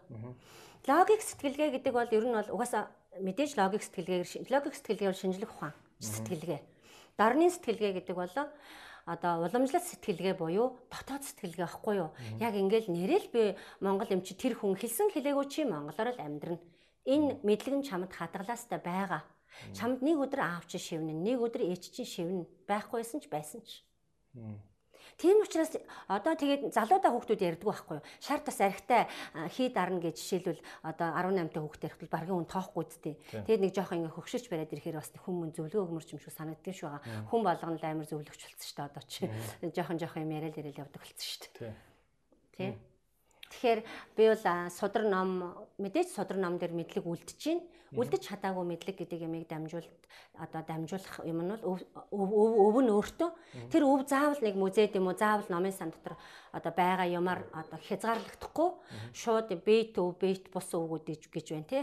Жишээ нь жишээ нь одоо бид нар гой би гой дуулдаг байлаа гэж бодоход миний дууг сонсоход яах вэ ингээл дуун тэр одоо бичлэг мчлэгээр үлдсэн сонсогдож байгаа боловч ягаад ээжийн дуу миний чихэнд хангинаад байгаа. Ингээд бит бусаар үлдсэн байгаа зү угаасаа шууд ингээд ээжийн хоолой. Тэгэл ингээл нулимс мулмс сэлгэнэд байгаа зү. Энд чинь юу гэхээр тэр ухамсарн ном багхгүй юу? Өөрөөр хэлбэл үедээ үедээ дамжигдаж ирсэн ухамсарн ном эннээс бол бид нар гажиж амьдрч чадахгүй. Энд тэртээ тэргөө ухамсар ДНК-тай юм бол тэр бодлоор бичигдсэн цаасан дээр бичигдээгүй бодлоор бичигдсэн энергийн бичээс бол үүр дамид байна. За энэ бол яг жоохон хүмүүст тийм нэлээ next level дээ. Тэг өөрөглөөлчих вэ гэмээр мэдлэг багхгүй юу? Тийм. Окей. Тэгээ ер нь бол яг бүр инженеэр бүр инженеэр яривал та өнөөдөр маш олон ингээд юу гэдэг чинь монголчууд ингэдэг байсан гэж байгаа шүү дээ. Дээр үтгдэг байсан гэж байгаа шүү дээ гэдэг юм ихэнх нь ер нь бол үннээрээ үннээрээ ингээд дамжаад ирж чадсан гэж үзэж байгаа юу та? Бүр зүйтэй. Яг тэгсэн учраас эдгээр энэ шинжлэх ухаанаар нотлогдсон байна. Жишээ нь кофе уудаг хүн хийхтэй байдаг. Одоо өөрөөр хэлбэл хийхтэй гэдэг нь ангаах ухааны онлоор бол бөөр мут байдаг.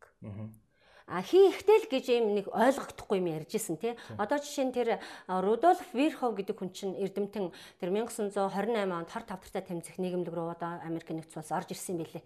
Ороод яг тэр Вирховыг орж ирж явах үед ингээ хор тавдрын нийгэмлэг дээр амьд тийм одоо цусны хортоо хүүтийн цусны хортоо хавдрыг яах вэ гэл ингээд бүр ингээд аргаа бараад бүр ерөөс эмчлэгдэхгүй өвчин гэдэг дээр анш тавигдаад амар аргаан барцсан үе байсан билээ.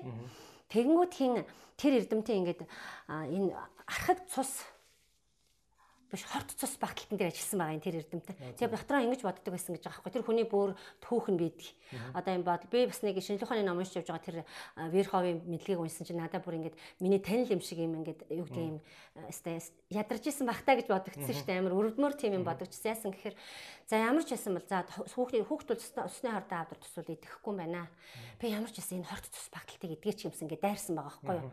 Тэгж авж байгаад цинкобламин буюу одооны бидний ярьж байгаа B12 витаминээр тэр хорт цус багталтыг дарцсан учраас B12-ыг цус багталтай витамин гэдэг байхгүй юу? Ингээд яасан гэхээр Верхов ингэж дүгнэлт хийсэн байгаа.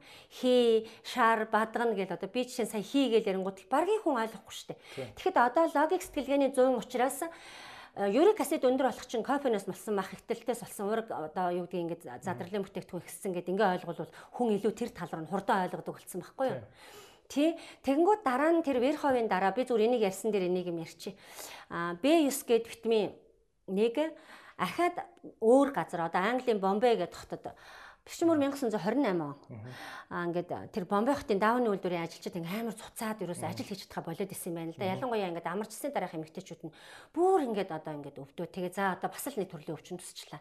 Яадаг үлээ гэжсэн чинь тэр Вилс гээд эрдэмтэн ирээд Тэгээ тэр эрдэмтэн бас тэр хүмүүсийг ингээд одоо нөгөө аа зэлгөө будааны цутан мамрайт гэдэг юм да. Тэрүүгээр имчилсэн байгаа. Тэгээ яагаад мамрайтанд энэ хүмүүсийн ядаргаа идэвч вэ гэд үдсэн чинь B9 фоли хүчил буюу фолат Тэрүүгээр эдгээцэн. Тэгэнгүүт нөгөө хортой хавдрын чи одоо Вэлсэн ч, Фарберн ч нөгөө хин нөгөө Верхов энэ чинь хүү энэ тэгвэл B9 чинь тэгвэл энийг эдгэж байгаа юм болоо юу яа. Хортой хавдрыг байгаа юм шүү. Чөмгний B9 чинь чөмгний улаан хэсийг сэргээж шинжилдэг юм байна. Тэгэхээр чөмгний улаан хэсийг одоо хувиргалтын зогсоочул цусны хортой хавдар ер нь зогсох байхгүй юу? Яг жинхэнэ утга нь бол. Тэгэнгүүт биш үү гэд B9-өө тариад өгөөд эхэлсэн чинь хуагтцсан. Ингэнгүүт яаж ин B9 гэдэг юмыг хавдрын үед тарьж хэрэгжилж болохгүй гэдэг юм тэндээс эхэлсэн. Бүр эртнээс эхэлсэн байна. Одоо хүмүүс хавдартай хүмүүс Б бүлгийн аминд юм битгий уугараа гэдэг нь тэрэн дотор нөгөө эсийг хуваачдаг зүйлүүд байгаа. Тэнгүүд нөгөөтг чинь нөгөө нэг гипертрофи, гиперплаза гэдэг юмараа өсөөд өсөөд үржиж тавьчихдаг байхгүй. Тиймээс бид нар ингээд одоо энэ хий гэдэг ойлголтыг тий одоо анагаах ухаанаар нь тайлбарлаад хэлээд өгөх юм бол ойлгочоод байна. Ийм 100-д ирчээд байна. Гэхдээ миний дотор талд энэ бол хий гэдгийг мэдчих. Тийм ээ. Та тэгтээ тэрийг тайлбарлах гэхээр маш олон хүмүүс ойлгохгүй нөгөө шинжлэх ухааны логиктой боловсролын суурьтай учраас ойлгохгүй ингээд Аа, логик фантастик юм яриад байгаа юм санагдав. Яг өнө өрнийн боловсралтай очсон учраас нотлогоо байхгүй. Тийм. Ямар ч нотлогоо байхгүй. За чи хий ихтэй байгаа. Одоо чи бөөрний юунд яхад орчод хүрээд Тэгэхээр чиний ETS бөөрний чи хоёр бөөрний паранхим ETS одоо дээрийн тэр бөөрний юмч аюусаа хэлжсэн. Тэр бөөрний ETS чинь сэрэгжсэн байх үү дээ гэд хэлэхэд яг сэрэгжсэн байдаг. Тэгэхээр би тэр хүнийг тэгж баталгаажуулахгүйгээр чи хийдсэн байна бөөр чи сэрэгжсэн дээ гэх тэгвэл нөгөө оцсон чинь балай тэгжил шүү дээ намайг. Яа хүний бөөрийг харж байгаа юм шиг. Хүн чинь угаасаа ингэ харж байгаа юм шиг ярьдаж болохгүй шүү дээ тий. Тэнгүүд одоо шинжлэх ухаанаар ингэ баталгаажуулаад өчгөр айгу амар байдаг байхгүй. Одоо залуучууд чинь ер нь одооны хүн чинь тийм болсон шүү дээ. Ер нь хараа ийм байхгүй ядрээ. Айл болохоор Монголын одоо ангах ухааны ойлголт юм байна тий уламжилт нөө хийшар бадганыхаа онлоор хий нэгссэн гэсэн үг байхгүй юу? Ер нь ийм байхгүй юу? Айл хэдэн мянган жилийн өмнө тэр одоо орон судлаачдын бидний арт түмний тэр одоо ухамсартаа тийжсэн өв юмны үнэн гэдгийг л одоо шинжлэх ухаан батлаад байгаа юм байхгүй юу? Шинжлэх ухаан бол яг үүндээ бол оройдож явж байгаа гэж ойлгож болно. Угаасаа одоо судруу уншихаар тэгдгийн шинжлэх ухааныг одоо шинжлэх ухаанаар баталж байгаа юм даа л хийзээ бэждэг. Одоо бодоод үзэлдээ би ясыг хийх хий хий чин тэнцвэргүй болно шүү. Хий тэнцвэргүй болохоор тэр тэр чинь өвдөн гэдэг юм байна. Тийм, тэгэнгүүт хараа одоо тэр висэн хийсэн тэр Б9-оор тэр хорт цус багталтыг дарсан тэр давны үйлдвэрийн ажилчдын Б9-оор тэр тэр нөгөө нэг урт хугацааны энэ унаад ядраад байгаа ядралыг арилгасан тэр юм нь явж явж яг үнэндээ бол дотор ягаад тэр Верхов гэдэг эрдэмтэн дургуутжсэн гэхээр ядраатай энэ нэг уламжлалт эмнэлгийн энэ хий гэдэг юмнаас салах юмсан. Ягаад гэвэл цусны хортой хавдрыг уламжлалтын тэр үеийн одоо тэр сэтгэлгээний эрүүл мэндийнхэн болохоор юу гэдсэн гэхээр хийн өвчөн гэдсэн байгаа. Гэсэн чи яг үнэндээ хийн өвчин байгаа юм чи. Яг оншийн уншихаар. Хордон чи ер нь тийм штэ. Одоо ингээл угаасаа бүх хувиргалтыг мэдхгүй өнгөрүүлээл эцсийн мөчөд очсон үедээ л ингээл сүйт хийчихэд байгаа штэ. Тэгэхэд чөмгөнд тэжээл очихгүй байна гэдэг чинь тэр хүн чөмгөнд шинээс үүсэхгүй байна гэдэг чинь тэр хүний биендээ шингээж байгаа хоолны төгсгөл нь чөмгөний идэд очиж байгаа юм чи. Жишээ нь би энэ шоколадыг идээд амаар ороод гизэр шимэгдээд Тэгээд цус болоод цус нь цусны сэвнгээ тэжээгээд тэрний араас булчингаа тэжээгээд АТФ гэдэг юм үйлдвэрлэгдэн шинжлэх ухаанаараа бол тэгээд яг булчингийнхаа дараа өөхөө тэжээгээд дараа нь яс мөгөөсөө тэжээгээд чүмэг рүү орж чүмэгний эсийг тэжээж сая тэнд цагаан эс буюу дархлааны эсүүд өстой заастаа гоё тэжээл ирлээгээд олон болоод тэрнийх нь огш шимээр нь бид нар одоо энэ эр бэлгээс эм бэлгээс боловсрж идэг байхгүй юу.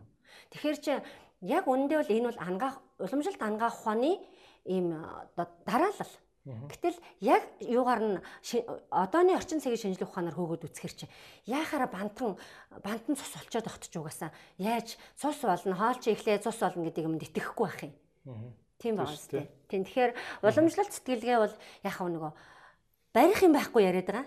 Уламжлалт мэдлэг бол А одоо бол ингээд судас барьчаад хэлсэн ч гэсэн бас левгүй шүү дээ тий энэ судас барьчаад. Нөгөө л хүнд мэдэгдэж байгаа тэр ахтал сайн юм гинлээ гэдэг тий. Ийм болчиход байгаа байхгүй юу? Тэгэхээр ялчгүй аа одоо Гэхдээ энэ талаар бол ойлголттой байх нь бол зөв л дээ тий. Ер нь угаасаа эцсийн мөчөд бол бид нарт юунд туслах вэ гэхээр ухамсарт байгаа нь туслана. Хамгийн анхны анхан шатны түргэн ирэхээс өмнөх юуг анх шатны тусламжийг гэрт нь байгаа хүн үзүүлдэг үстэй. Жишээ нь нойр булчирхаан шок хийчээд гинтгийн ингээл харш үлсэн насгараад хордлогонд ороод ирэх юм бол өмхий давс ягаад долоолог гэдгийг. Дээр үеэсээ айл болгонд өмхий давс байдаг гэсэн. Ягаад тэгэхээр хүн тэр түргийн ирэхээс өмнө хүлчгүй тулд хөхөр оруулж ирж гин кали натрий оруулж ирж гин. Тэгэнгүүт кали натрий хоёр ороод ирэнгүүтээ яад гэхээр тэр нойр булчирхааг өмүүлээд байгаа хүчлэлэг орчин шүлтлэг болгочдөг байхгүй юу. Тэгэнгүүт түргийн эртэл байж идэг байхгүй юу. Магадгүй түргийн ирэхэд зүгөрлцсэн байхыг ч үгүйсэхгүй байхгүй хөнгөн бол. Ийм болохоор надад тэрийг хэлж хэлж өгөөгүй. Энийг баг ихэн кайл тэгдгийг. Хүүхдэнд хологтоол юм уу, хордлоготой ирэнгүүт хөрөн давс долоологдог. Дээр үед байсан. Энд чи хинч хөрөн давс долоогоорой гэж зааж өгөөгүй шүү дээ. Тийм тийм. Тэгэхээр энэ мэдлэг бол угаасаа айлд байж. Тэгэхээр уламжлал гэдэг юм бол бас ингээл хүчтэй яваал гэдэг тий. Ухамсарн судар гэж ойлгоно. Би бол тэгж л хүмүүс тайлбарладаг юм. Яг хөө жоохон ингээд наривчлаад явбал илүү хүндрэн зарим хүн төрөлдөн төрөлдснөөсөө болоод стресстэй уурлна юу балаа юм яриад байгаа гэх тэгээд эрдэмтэд чинь одоо юу гэдгийг тэгээ магадгүй баг нэг хоосон юм яриад байхаар тарих угаалаа гин тийм үстэй орчин цагийнх нь нэр нэг аягүй муухай үг байгаа шүү дээ тарих угаалаа тийм ер нь бол яг хөө мэдээж бас яг ийм Европын шинжлэх ухаан гэх юм уу те одоо ийм баталгаатай нотлохотой юм юмнаас өөр юм ярих юм бол одоо шууд за одоо бас нэг хэдэн мянган дагагчтай те ингээл хүн амтны зөв зөв мөнгө авах гэж ийн гэсэн ийм хардлагад шууд өртдөг ийм үе болчиход байгаа шүү дээ ер нь бол те. За ер нь уламжлалт юм дээр бас юм байна л да. Нэг энэ би нэг ганц хоёр үзэгчдээс асуулт авсан. Аа тэгээд өглөө босоод хүүхдэд ялангуяа ямар хоол хамгийн түрүүлж өгвөл зүгээр вэ гэд. Тэгээд зарим юм юмн дээр болохоор энэ бантан ч муу ч юм шиг сайн ч юм шиг болчиход байгаа шүү дээ, тэ. Энэ хүүхдийн тижээлэн дээр та нэг юу юу ч талаас одоо Европ ухаан талаасаа ч одоо энэ уламжлалт талаасаа ч гэсэн нэг юу гэж хүүхдийн яага буруу гэдэгдгийг мэдгүй одоо тэгэл ийм асуулт ирсэн байна. Тэг яг хуу уралтай энэ төр холбоотой баг. Магадгүй бантанг яага буруу гэдгийг гэдгийг эсвэл өөх тус буруу гэдэг юм. Хүмүүсийн зүгээр цуу яриа юу энэ? Ямар юм бэл да тийм ээ. Ийм хариултнууд жоохон айгу бүдэг байд юм а. Ер нь ингээд асуултанд шууд хариулчихад төвхтэй. Ямар талаас нь муу гэдэг. Яг үндэ мах гурал хоёр холцсон хоолыг үе өв уламжлалт амжаад идлээ. Энд одоо хор бол байхгүй. Аа зүгээр дандаа өгөөдөөвэл магадгүй цагаан гурлын нөгөө лаагалдаж биеийн дотор ороод задрах нөгөө сахарын болохоор орж задрах явц нь өөрөө удаан хурдан хурдан задардаг нь сахарндаа байгаа, глюкозондоо байгаа. Хурдан задарсан учраас хүүхдийн цуснд сахарын түвшин хурдан ихсээд бага бага наснаасаа таргалах эрсдэлтэй гэдэг талаас нь хэлсэн болов. Тэрнээс бол дохируулаад өгөөд байхад бол хүүхдийн боцис солилцоо гэдэг чинь том хүн шиг тэгэл орж ирсэн гурлыг наалдуулчаал заваарад идэг боцис солилцоо бол биш шүү дээ. Хүүхдийн боцис солилцоо чинь маш шинхэн, маш олон юм том хүнээс эрс ялгаатай явагддаг. Жишээ нь том хүний одоо цусны шинжилгээнд ALP фермент өндөр байх юм бол Тий ALP фермент өндөр байх юм. Бол илгэний хатуурл энэ төр яригдана бүр. Одоо илгэний процесс алдсан муу байна дээрэс нь тэр ГГТ энэ төр бол зүсний зогсонгшил үүссэн юм шүү. Зүсний зогсонгшил үүссэн байвал тэрийг хэлцэрч ихсэн байгаа үндсэн шалтгаан нь баггүй юу? Ингэсэн байгаа гэд юм яригдана. Тэгэхэд хүүхдийн юунд тогтонгшоогүй учраас ALP фермент айгүй өндөр байж сая хоол хажээлээ задлдаг. Тэр одоо орж ирж байгаа өндөр сахар энэ тэрийг боловсруулах чадамж бол хүүхдэд бол бүрэн байдаг гэж үздэг юм байна. Шинжлэх ухаанаараа а би бол яг хүүхдийн юун дээр хоолтон дээр одоо би бол том хүний хоолтон дээр ингээд одоо жишээ нь аригч өгөөд уршицсан сахарч өгөөд уршицсан дандаа цагаан гурлаар өхөр яадаг гэдгийг бол угаасаа шинжилгээгээр нь хараад бодит байдлыг харцсан учраас бүр угаасаа ингээл э, нэлээд тийм одоо шахалттай атаклж явдаг. Чи энийгээ болвол э, надтай 4 сар зуралд чадахгүй бол нөө гэдэг багхгүй юу. А тэгтэл хүүхдтэй би тийм яг шинжилгээ хараад ингэж зуралдж байгааг болохоор бол яг бол одоо тийм юм зөвлөх, ийм юм зөвлөх гэж хэлжүүл чадахгүй. Зүгээр бантанг муу гэдэг шалтгаан нь а цаашаа ороод одоо ингээл аяга аягаар нь их ихээр өгөөл байдгүй байлгүй. Байнгын өгж яхад муу юм биш ч зү юуг л дандаа л бантан өгөх гэжтэй. Өдөрт нэг удаагийн бантан хор болоод болоод юу шалах вэ тийм ээ. Одоо тийм юу болж чадахгүй. Problem тий. За энэ хүүхдийн бодис салцааны хүүхдийн хооллолтын ээж нь бол юу багш нь бол ээж нь шүү. Ер нь ээж нь мэдрэмжээр хооллоход бол ямар ч алдаа гарахгүй. Ээж нар чинь зүүн совинтой байт ингэ. Ээж чи хүүхдтэй юу муу юм өх юм. Мэдэрдэг юм шүү дээ. Тийм шүү дээ. Хүүх хүн бол ээж хүн бол өстой. Яагаад юмд ийм ээж сэтгэлгээгээр ханд гэддэг гэхээр хүн юмд юм нэхин сэтгэлээр хандчих юм бол хизээж муу юм ихгүй. Хизээж. Тэгэхээр хүн яаж гаргасан хүүхдтэй их юм сэтгэлээр хандах юм. Тийм ээ. Хин нэгнэр тэр хүүхдийнхээ хоолтыг заалгах гэхээсээ илүү өөрөө л чамбар бол. Тэр нь хамаагүй гоё. Тийм баг. Ирүүл явна. Аа. Тэгээ ер нь ингэдэг би хаанаас бас сонсч ба хүний суур эрүүл мэндийн 80% нь ээжийнхэн суур эрүүл мэндээс хамаатай байдаг гэгээд хинээс би сонсч аа яа гэм бэлээ? Ингээд бие үзүүлэхээр танаа ээж чи ямар ямар өвчтэй байсан бэ гэж асууад юм лээ. Тэгээ одоо юу гэдэг чи ээжд нь одоо нэг тийм тийм тийм одоо хоолой өвддөг байсан бол хүүхэд нь бас нэг юм. Тий. Нэг ч тийм ээж хүүхэд хоёрын эрүүл мэнд хоорондоо айгаа холбоотой байд юм шүү баг хүүхд гарахаас өмнө ихэлж бие ингэж ирүүлж үлж байжгаад тэгээд хүүхдтэй болд юм шүү. Ингээл одоо заан төлөө ер нь удамшлыг эмэгтэй хүн тээж авдаг шүү дээ. эмэгтэй хүний эм бэлгээс митохондртой эм эр бэлгээс митохондрог гэхгүй одоо тэр нөгөө юм тэр мемориг нь тээж явдаг гэсэн үг өөрөөр хэлбэл манай удмын тэр нөгөө одоо цусны талыг аав яагаад яс ээж цус гэдэг нь одоо яг шинжлэх ухаанаараа тийм шүү бүр. Одоо тэр эсийнхаа хувьд эм бэлгээс нөрөө тэр удамшлын одоо мемориг ой санамжийг хадгалдаг буюу удамшлын митохондорт байхгүй одоо энерги хувьтай. Тэгэхээр Bill Bryce-ны шинжлэх ухааны төвчдөх ном дэр байдаг юм да энэ айгу тийм гоё дэлгэрэнгүй байдаг шүү ер нь. А харин зүгээр тэр нөгөө удамшдаг өвчлөлүүд байдаг энэ нь яг нь ер нь удамшдаг өвчлөлттэй айгу ховор шүү дээ. Тийм бах тий. Тий айгу цөөхөн өвчин байдаг. Зүгээр удмын биш өвчин ч гэсэн ер нь ээжээс нь айгу хамаард юм шүү. Одоо бүр хүүхэд нь том болцсон ч гэсэн. Тэрийг бол ингээд яг сайн шууд бол мэдэхгүй байна. Яг стрептокок тэр хоолоо өвдөгдөг нэм бол нөгөө удмаас уу өрхийн эрүүл мэндээс үлгдэг байна. Аа за за. Өрхийн эрүүл мэнд те. Өрхийн эрүүл мэнд. Тэгээ одоо наацхад би зүгээр бодож байгаа байхгүй. Наацх нь ингээд аа зарим айлууд ингээд яадаг ч хүүхд мөхтдээ ингээд халбаг малбага өөрийнхөө халбагаар хоол өгчдөг те. Зарим ээжнэр ингээд хөргөж мөргөж ингээд хүүхдийнхээ халбаг ам амдаа хийцээ шүү дээ те.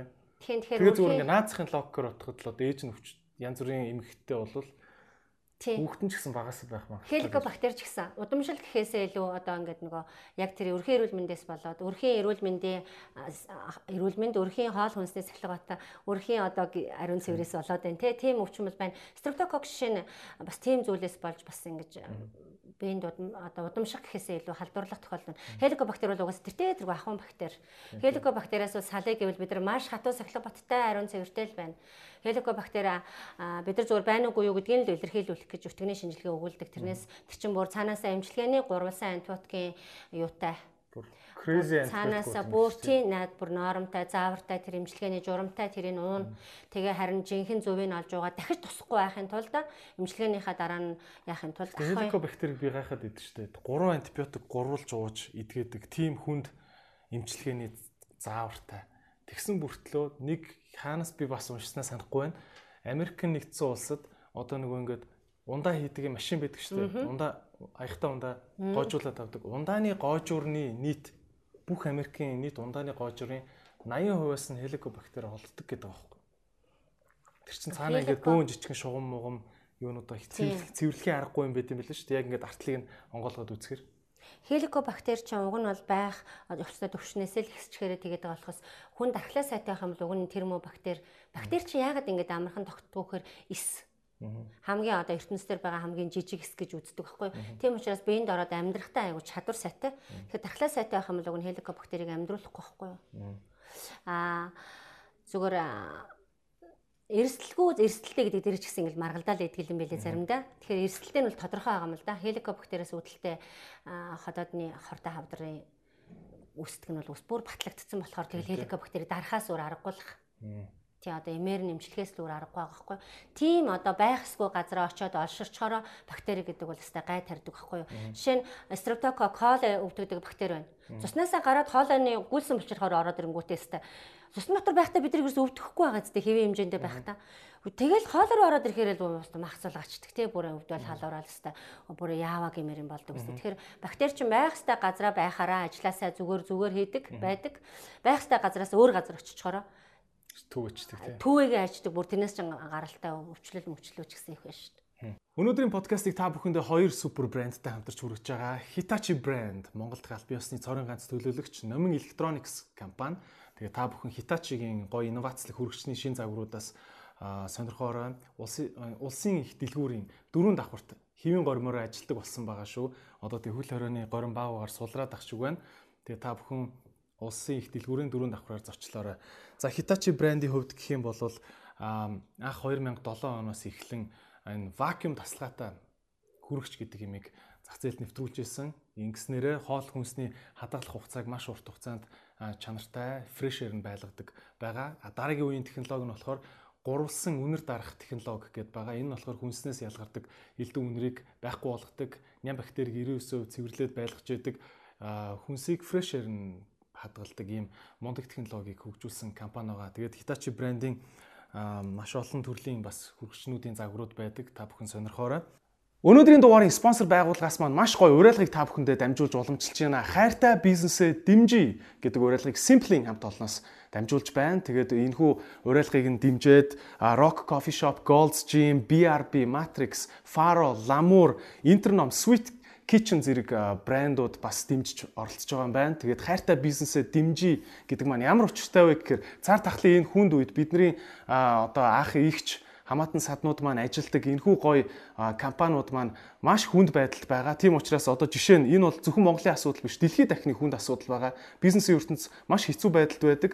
Жишээ нь одоо Америк нэгдсэн улсад жижиг дунд бизнесүүдээс 10 бизнес тутмын 3 нь хаалгаа барихад хүрсэн ийм хүнд цаг үе байгаад байгаа. Монгол улсад маань 50 мянга орчим хүн цар тахлаас болж ажлын байр нь хэцүүдэд байгаа ийм үе байна. Ийм үед бүгдээрээ бид бүхний амьдралыг өдөр тутмын одоо энэ гоё мэдрэмжийг төсөөлхийн аргагүй одоо байхгүйгээр нь төсөөлхийн аргагүй ийм гоё брэндүүд байдаг. Тэгэхээр бүгдээрээ бизнесүүдийг ажил олгогч нийгэмдээ хувь нэмэр оруулдаг байгууллагууд гэдэг утгаар нь дэмжиж сайхан дуртай брэндүүдийг аль болох Facebook дээр шеэрлж юмнаас нь авч дэмжиж байцгаая гэдэг ийм уриалгыг Simply хамт олноос дамжуулж байна. Одоо ялангуяа манай Монгол улс болвол нэг салбараас маш их хамааралтай ийм эдийн засагтай гисэн хэдий ч бас нөгөө талаар нь ажлын байр гэд бодоод үзэх юм бол манай жижиг дунд бизнесүүд маань нийт ажлын байрны бараг 80% дангаараа бүрдүүлдэг тэр дундаа худалдаа үйлчлэгээний салбар 60 хэдэн хувийг хувийн ажлын байрыг бүрдүүлдэг байгаа. Тийм учраас та бүхэн өөрийнхөө дуртай, орох дуртай жижиг дунд бизнесүүдийг маш сайн дэмжиж байгаараа гэж та бүхэндээ уриалж байна. Тэгээд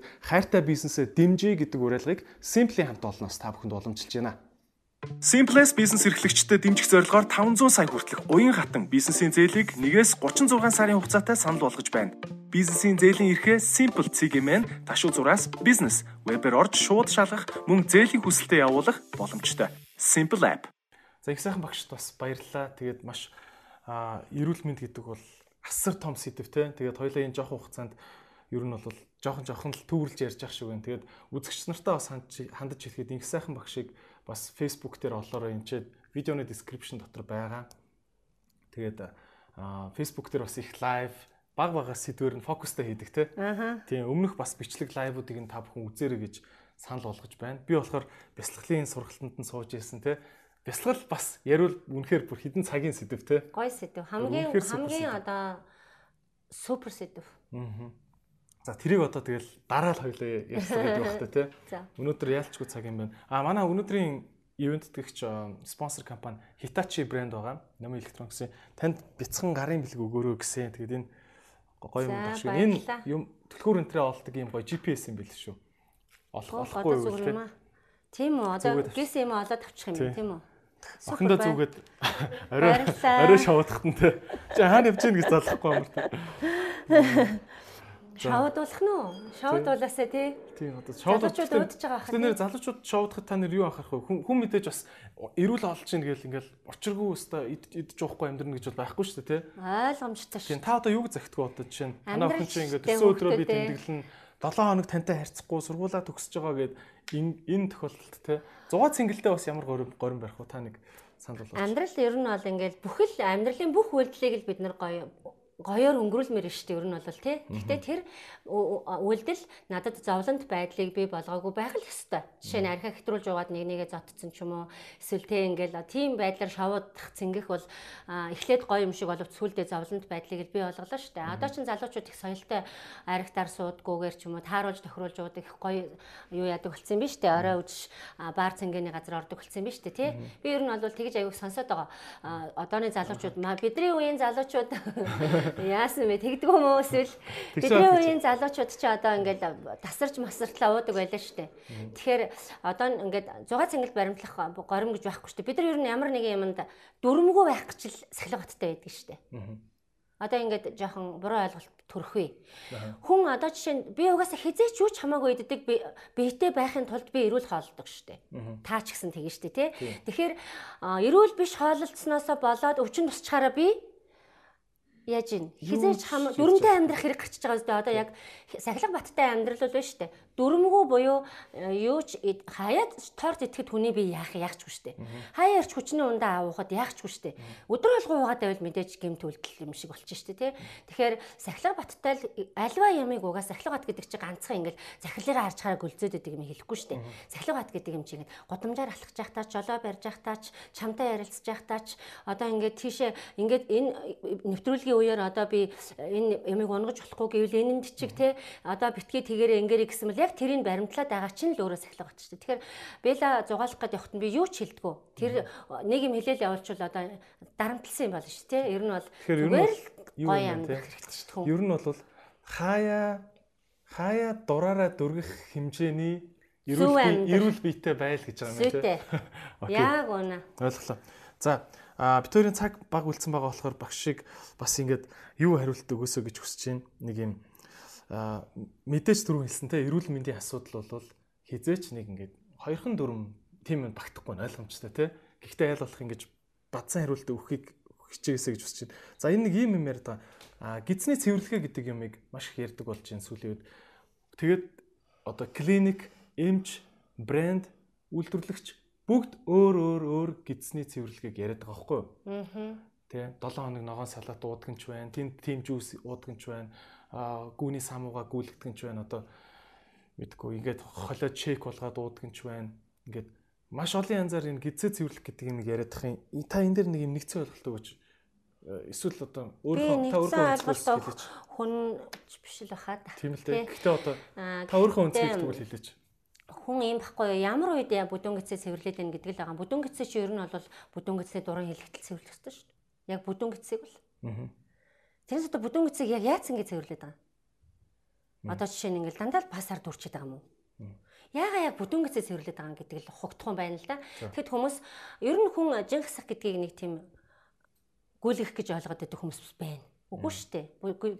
Жин хасна гэдэг чинь өөх хасхыг хэлдэг болохоос одоо тэр өтгөн шингэний жинг хасахыг хэлэхгүй шүү дээ ер нь жин хасах гэдэг юм аягуус ойлгох хэрэгтэй. Яагаад бүдүүн гизээ цэвэрлэг гэдэг ухагтхуун нь тэр клиник эмнэлэг дээр очих юм бол мэдээж нэлээд тохиромжтой байх байлгүй дээ. Одоо бодвол тэр бүдүүн гизний детокс гэдэг юм чинь нэмлэгээс л ганц бусдаар газар зардггүй тийм юм байдаг шүү дээ. Бүдүүн гизээ цэвэрлэг аа зүгээр глизм тавиач ч юм уу ямар нэгэн аргаар ногоон шүүс уухад бол бүдүүн гиз гэхээсээ илүү ууж байгаа юм чи амар ороод ирж байгаа юм чи бүх бие цэвэрлэг детокс л хэрэгжилж байгаа байх гэж бодож байна.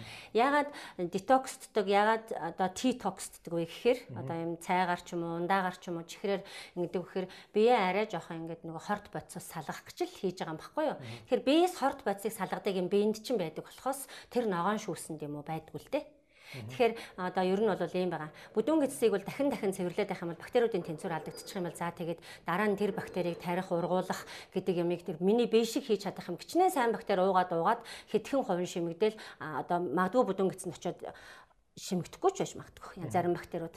Тэгэхээр биеийг цэвэрлдэг арга ухаан гэдэг юм чинь яг бидний түрүүний ярьсан шиг тэр яг би бол зөндөл одоо бичиж байгаа ярьж байгаа миний ном дээр ч гэсэн байгаа. Аа юу юм бэ гэхээр биеийн цэвэрлэгээний байгалийн детокс бол хүний цус байхгүй юу? Тэгэхээр хүний зүсийг хүүдэнээс нь гаргаж ирнэ гэдэг чинь элгээ хоргож үлчиж байгаа. Цөсөө уутын суллангууд элэг хороо уут руугаа юулна. Ууттай уутанд байсан зүс нь чи байнгын үүсэлтийн зүс орж ирж явах чи уутыг би байнга суллаж өгөх хариуцлага үүрж байгаа өөрөө сахилга хоттой байх хэвээр. Тэгээ гиз орж ирээд гиз тэр чинь тос задлж л өгж байгаа болохоос гизэн дотор юу ч хийхгүй шүү дээ. Айгуу тийм хэрэггүй хор цусны хор байхгүй юу? Тэнгүүд нөгөөх нь яадгийн бид нар ашиглаад тэрүүгээр нь бие цэвэрлчихэж байгаа байхгүй юу?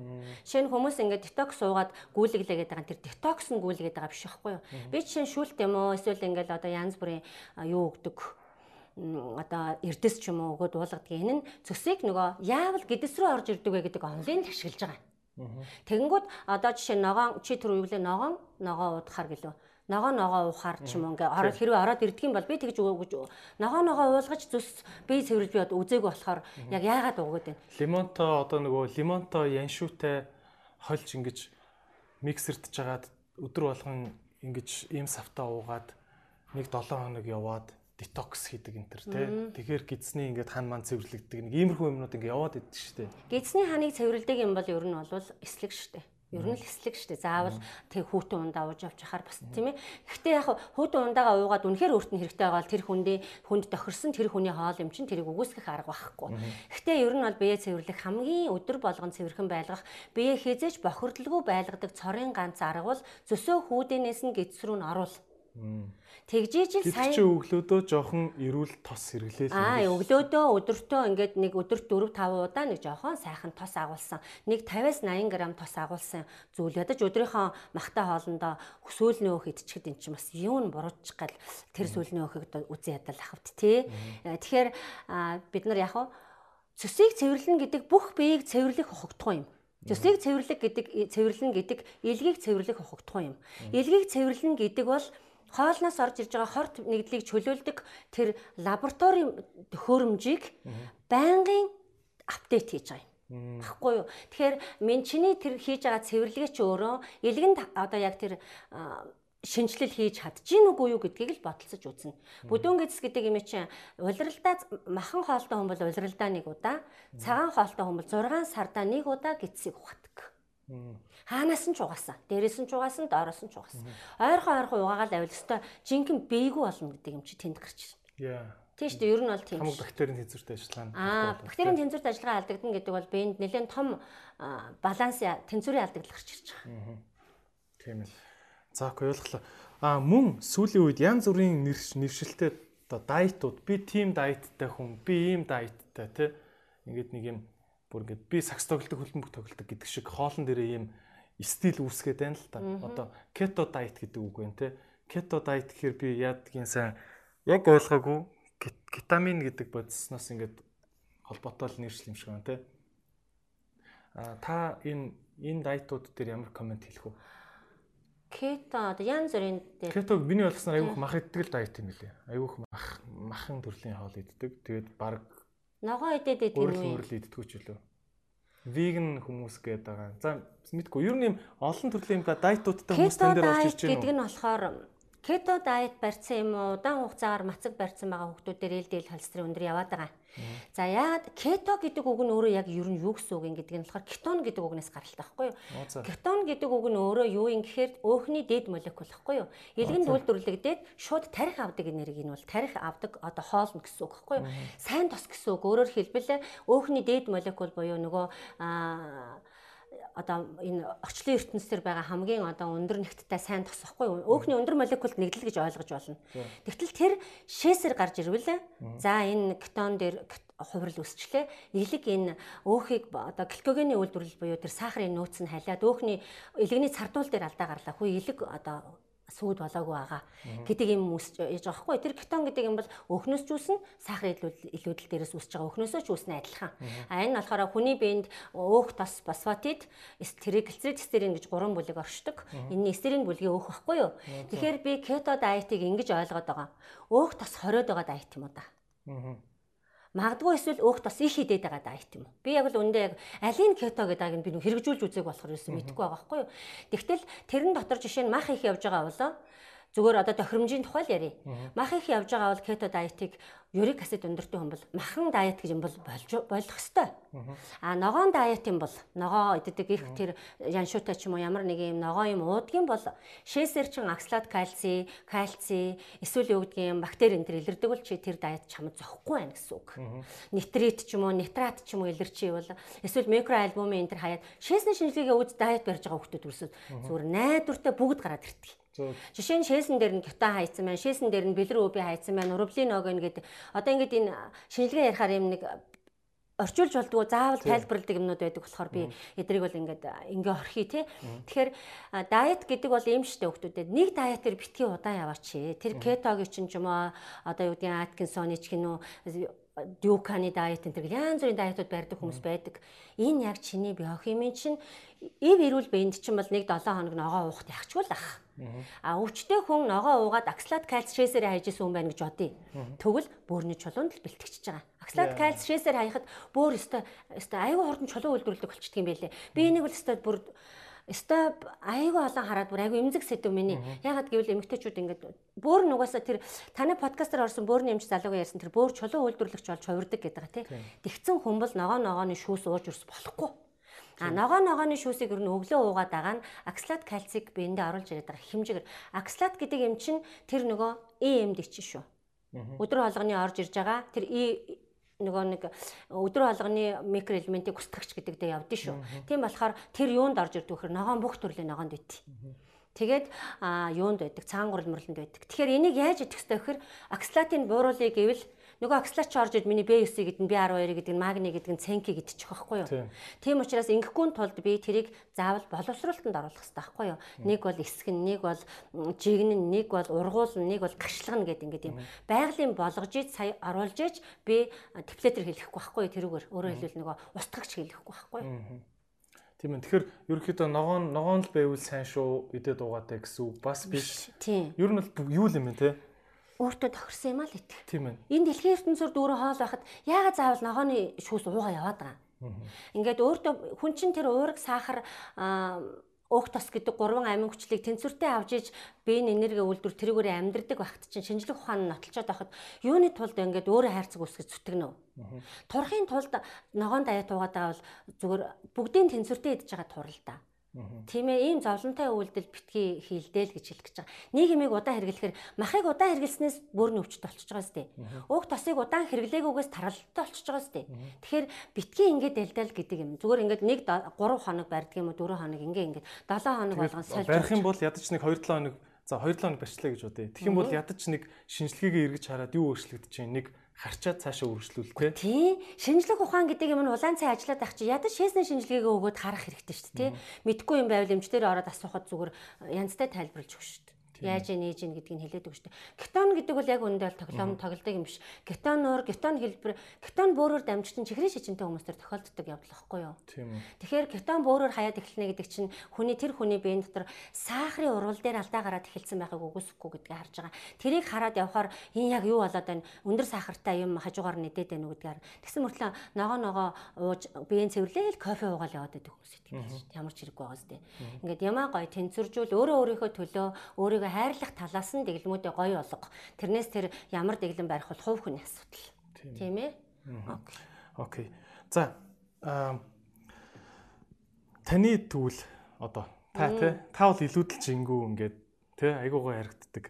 Аа таны гэхдээ би ч онцлог өөр. Тэгээд үзэгчд маань бас шууд өөрөөж болохгүй тий хэлэхэд тий. А та ер нь яг юу идэж буудъя? Өглөө идэн 100 юу? Яг яг өөрийнхөө кейсийг яриач. Та юу идэж буудъя? Юу ч хамаагүй иддэг шүү дээ. За. За юу ч хамаагүй иддэг гэдэг үгийг яа хэн хэлдэг юм бэ гэхээр Одоо жишээ нэг хүмүүсийн ярилцлаганд он зөндөө байдаг. Би хизээл юм идмэр санаад нь тэгээ идчихэдэг гэдэг. Энэ хүмүүс шүү дээ боцын солилцоо түргэнтэй. Угаасаа юу ч хамаагүй иддэг гэдэг нь өөрийнх нь сахилга бат байдаг шүү. Яг үнэндээ. А би бол сая зүгээр энэ юу ч хамаагүй иддэг гэдэг үгийг хэлэх гээд хэлчлээ. Би бол цагаар холохгүй л одоо миний нас өөрөө боцын солилцооны зогсонгшил руу буюу бацин салцааны итвэх бууралт гэдэг юм руу ороод ирсэн айл хизээ 45-аас хойш угаасаа эмгтээчүүдийн бацин салцаа ингээд жоох өөрчлөгдөд цэвэрлэлтийн нас мас гэл ингээл ийм асуудлууд байна шүү дээ. Гормоны өөрчлөлтөнд орж ийн буруу хаалхал юм бол айгүй амархан таргалдаг үе зарим гормонууд итгэхгүй болцсон зарим гормонууд бүр огт ажиллахгүй болцсон. Ингээ байгаль нь өөрөө хүн нь айгүй арчаатай л явахгүй бол айгүй амархан одоо ингээд өдөөд сэдээдэг юмнууд гараад ирсэн байхгүй юу? Одоо тийм насан дээр байгаа учраас би бол одоо айхтар дэглэм журамтай амьдардаг. Энэ дэглэм журам нь надаа өөрөө угаасаа нөгөө зовлон өхөө болцсон учраас надаа тийм ёо энийг итгэмсэн тэрийг итгэмсэн гэдэг юм бол одоо байхгүй байна. Өглөө босоод бид нар манай байгууллагч нөгөө үнсгэн гэд бофт байхгүй юу? Бичэн арай биш тийм тийм бүтээгдэхүүнтэй үнсгэн гэдэг нь манай одоо оюуны өмчөр баталгаажсан брэнд нэр байхгүй юу? Тэгээд чи голдог өстэй амтгүй царай муутай гэд. Бор бор юм юу? Бор хав хар тий. Тийм тэр тэр чинь юу аахгүй тэрийг идчихэж байгаа нь тэгэл халуун цай уучдаг. Би ч нэгтээ ийм зөв эрүүл хоолтонд бас таргалснаасаа болж орсон шүү дээ.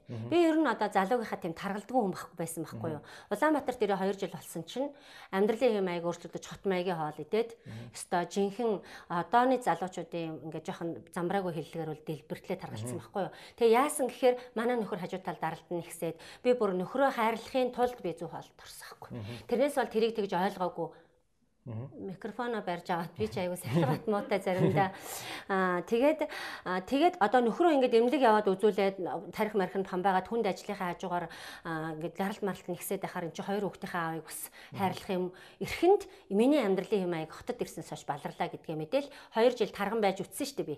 Тэгээд тэр хоорондоо эдсэн юм ботхоор бол үнэндээ би ч амар эдэмхий байсан. Одоо бол би тэр үе мууийг бол намайг мэддэг хүн бол нөгөө хизээ юм байсан гэдэг чил одоо яг яригдах байхгүй. Тэгэхээр одоо бол би өглөө хосоод үнцгнээс өөр мэдэхгүй байна. Одоо 5 6 жил би өглөө үнцгээ идэж байна. Яг заримдаа өндөг нэмээд идэж. Тэр нь болохоор одоо нөгөө эрүүл эрүүл найрлагатай Яг одоо нөгөө тий эрүүл хоолны тэр шалгуурыг хангасан үзүүлэлттэй л гэсэн үг. Одоо тэр нэг 100 г орцондоо байгаа орцынхаа байдیں۔ ер нь товч. Тэрэнд одоо эслэг хамгийн их байдаг байхгүй юу? Тэгээд уурагтай аа тэгээд эслэг их байна гэдэг чинь утгаа. Эслэг их байна гэдэг нь л өөрөө тэр боцис солилцоог хурцсгаж өгж байгаа элемент ороод ирж байгаа гэсэн үг. Тэгээд одоо цагаан гурал энэ төр байхгүй. 100 г агуулмжиндаа 283 калоритой үндсэн юуных нь бүтцийнх нь үндсэн агуулмж нь тос байхгүй, шар тос байхгүй. Тэгээ гоё шарлаганд орчхоор ингээд өлдвөрийн шарлаганд орчхоор тэнгэрийг шиг компанид хийдэг. Би Тэнгэрийг шиг компанийн нэрийн барааны борлуулагч байсан. Тэгээд тэдрэгс таньдаг болохоор санал тавиад тэгээд та жороо гаргаад хийлгэж. Аа үндсэн баавыг гаргуулсан байхгүй. Одоо нэг хэдэн бүтээгт үнэм чекэл завдахгүй л яваад байна. За тэгээд тэрийг идчихдэг. Би усыг өдөрт хамгийн бада 3 литр ууж гин. 3 литр уухтаа а 3 литр ч өөр нь хүний угаасаа биесээ алддаг ус байхгүй юу? Одоо шинжлэх ухаанаараа хөөхөр. Тэгэхээр тэрийг нөхөд уучж гин. А дээр нь тэр усан дотроо бас нэмээд бас байгалийн жинхэнэ үр мөр хийчихэж байна. Нэг часид энэ төр хаяа заримдаа бас жоохон бэмээ хавгнаад байвал жоохон хаван буулгах гожи бэри ч юм уу тий. Улаан үзэн бол хаван айгуу сайн буулгадаг хийчихэж байна. За тэгээ өдөр нь бол өдрийнхөө хоолыг би яг орой стресс тэргүй буюу орой өдөр тийм мэддэг байжтэй гэж бодогдох ч юм уу. Хүү ер нь өдрийн хоол их гоё идэх хэвээр гоё хоол стрессгүй. Тэгээд өөрийнхөө дуртай буузаа юм уу, цовингаа юм уу, хуушураа юм уу юу ч хамаагүй гол нь өөртөө тааруулаад Тухайн өдөр би би бол ерөөсө 1800 калориос дээш илчлэг илүүдгэл юм бол илүүдл болгоно нөөх болно тодорхой юм баггүй. Юу. Тийм болохоор ер нь нэг 1600 орчим барайл калори үндсэнд нь тооцоолол тэгээ өдрүүл яг би Монгол хоол идчихдэг. Нэг аяг цөм одоо хэдэн калори вэ? Яг нь мах 100 г мах 80-аас 100 г мах хийгээд явах юм бол цөөнгийнхаа гурлыг хэмжихгүйгээр хийхэд 680 калори хүрнэ. Хэмжихгүй хийлээ хийлээгээд одоо 100 г гурал хийдгүүл юм баггүй юу? Тэгэхээр нэг ингээл ер нь бол эхлээд хэмжээс нь сурна Дараа нь тэр баг идэх гэдэг дадлаа суулгачаараа багцаалдаад хийдэг болчихно. Тийм ээ? Дандаа хэмжиж барих чинь бас тэгэл асуудал үүсгэж байгаа шүү дээ, тий. Сүүлдээ болчихдөг юм уу? Гар чинь тэр чигээр хэмжээс юм чи. Чимэх нь базан натх нь гэл ингээл биш шүү дээ. Тэгээд өдөр бол юу ч хамаагүй идчихэж гин гэсэн үг. За тэгээд өдөөс хойш 17 цагийн үедээ болохоор би айгүйх ингээл уншиж байгаа тийм үедээ шоколад юм уу, самар ч юм уу ингээл юу л бол юу. Одоо ойрын үед би өстэй айгүйх түүхий байцаа идэв байхгүй юу. Ингээл шууд барьж агаад нөгөө бөөрийнхий салаат байцааг шууд ингээл ном уншаалж компьютер шахад шахууд сууж явахтаа шууд угаасаа яг ямаа шиг л идчихээн. Тийм тэгээд ингээ энэ уруулын нэргэн тойрон морин бас жоохон хуурашчих гэдэг юм. Гимэн тэрнээс бол надад бол гоё л байна. Тэгээ гоё сайн өсгөртэй далах манай гэр өөр далах барьчдаг болохоор далах идчихээн сайн өсгөртэй далах гэдэг бол өстой супер эрүүл хоол. Одоо дамболын хийхгүйгээр өөрөө хүмүүс айгүйх тэгж хийдэг болсон чи анзарч бах тий.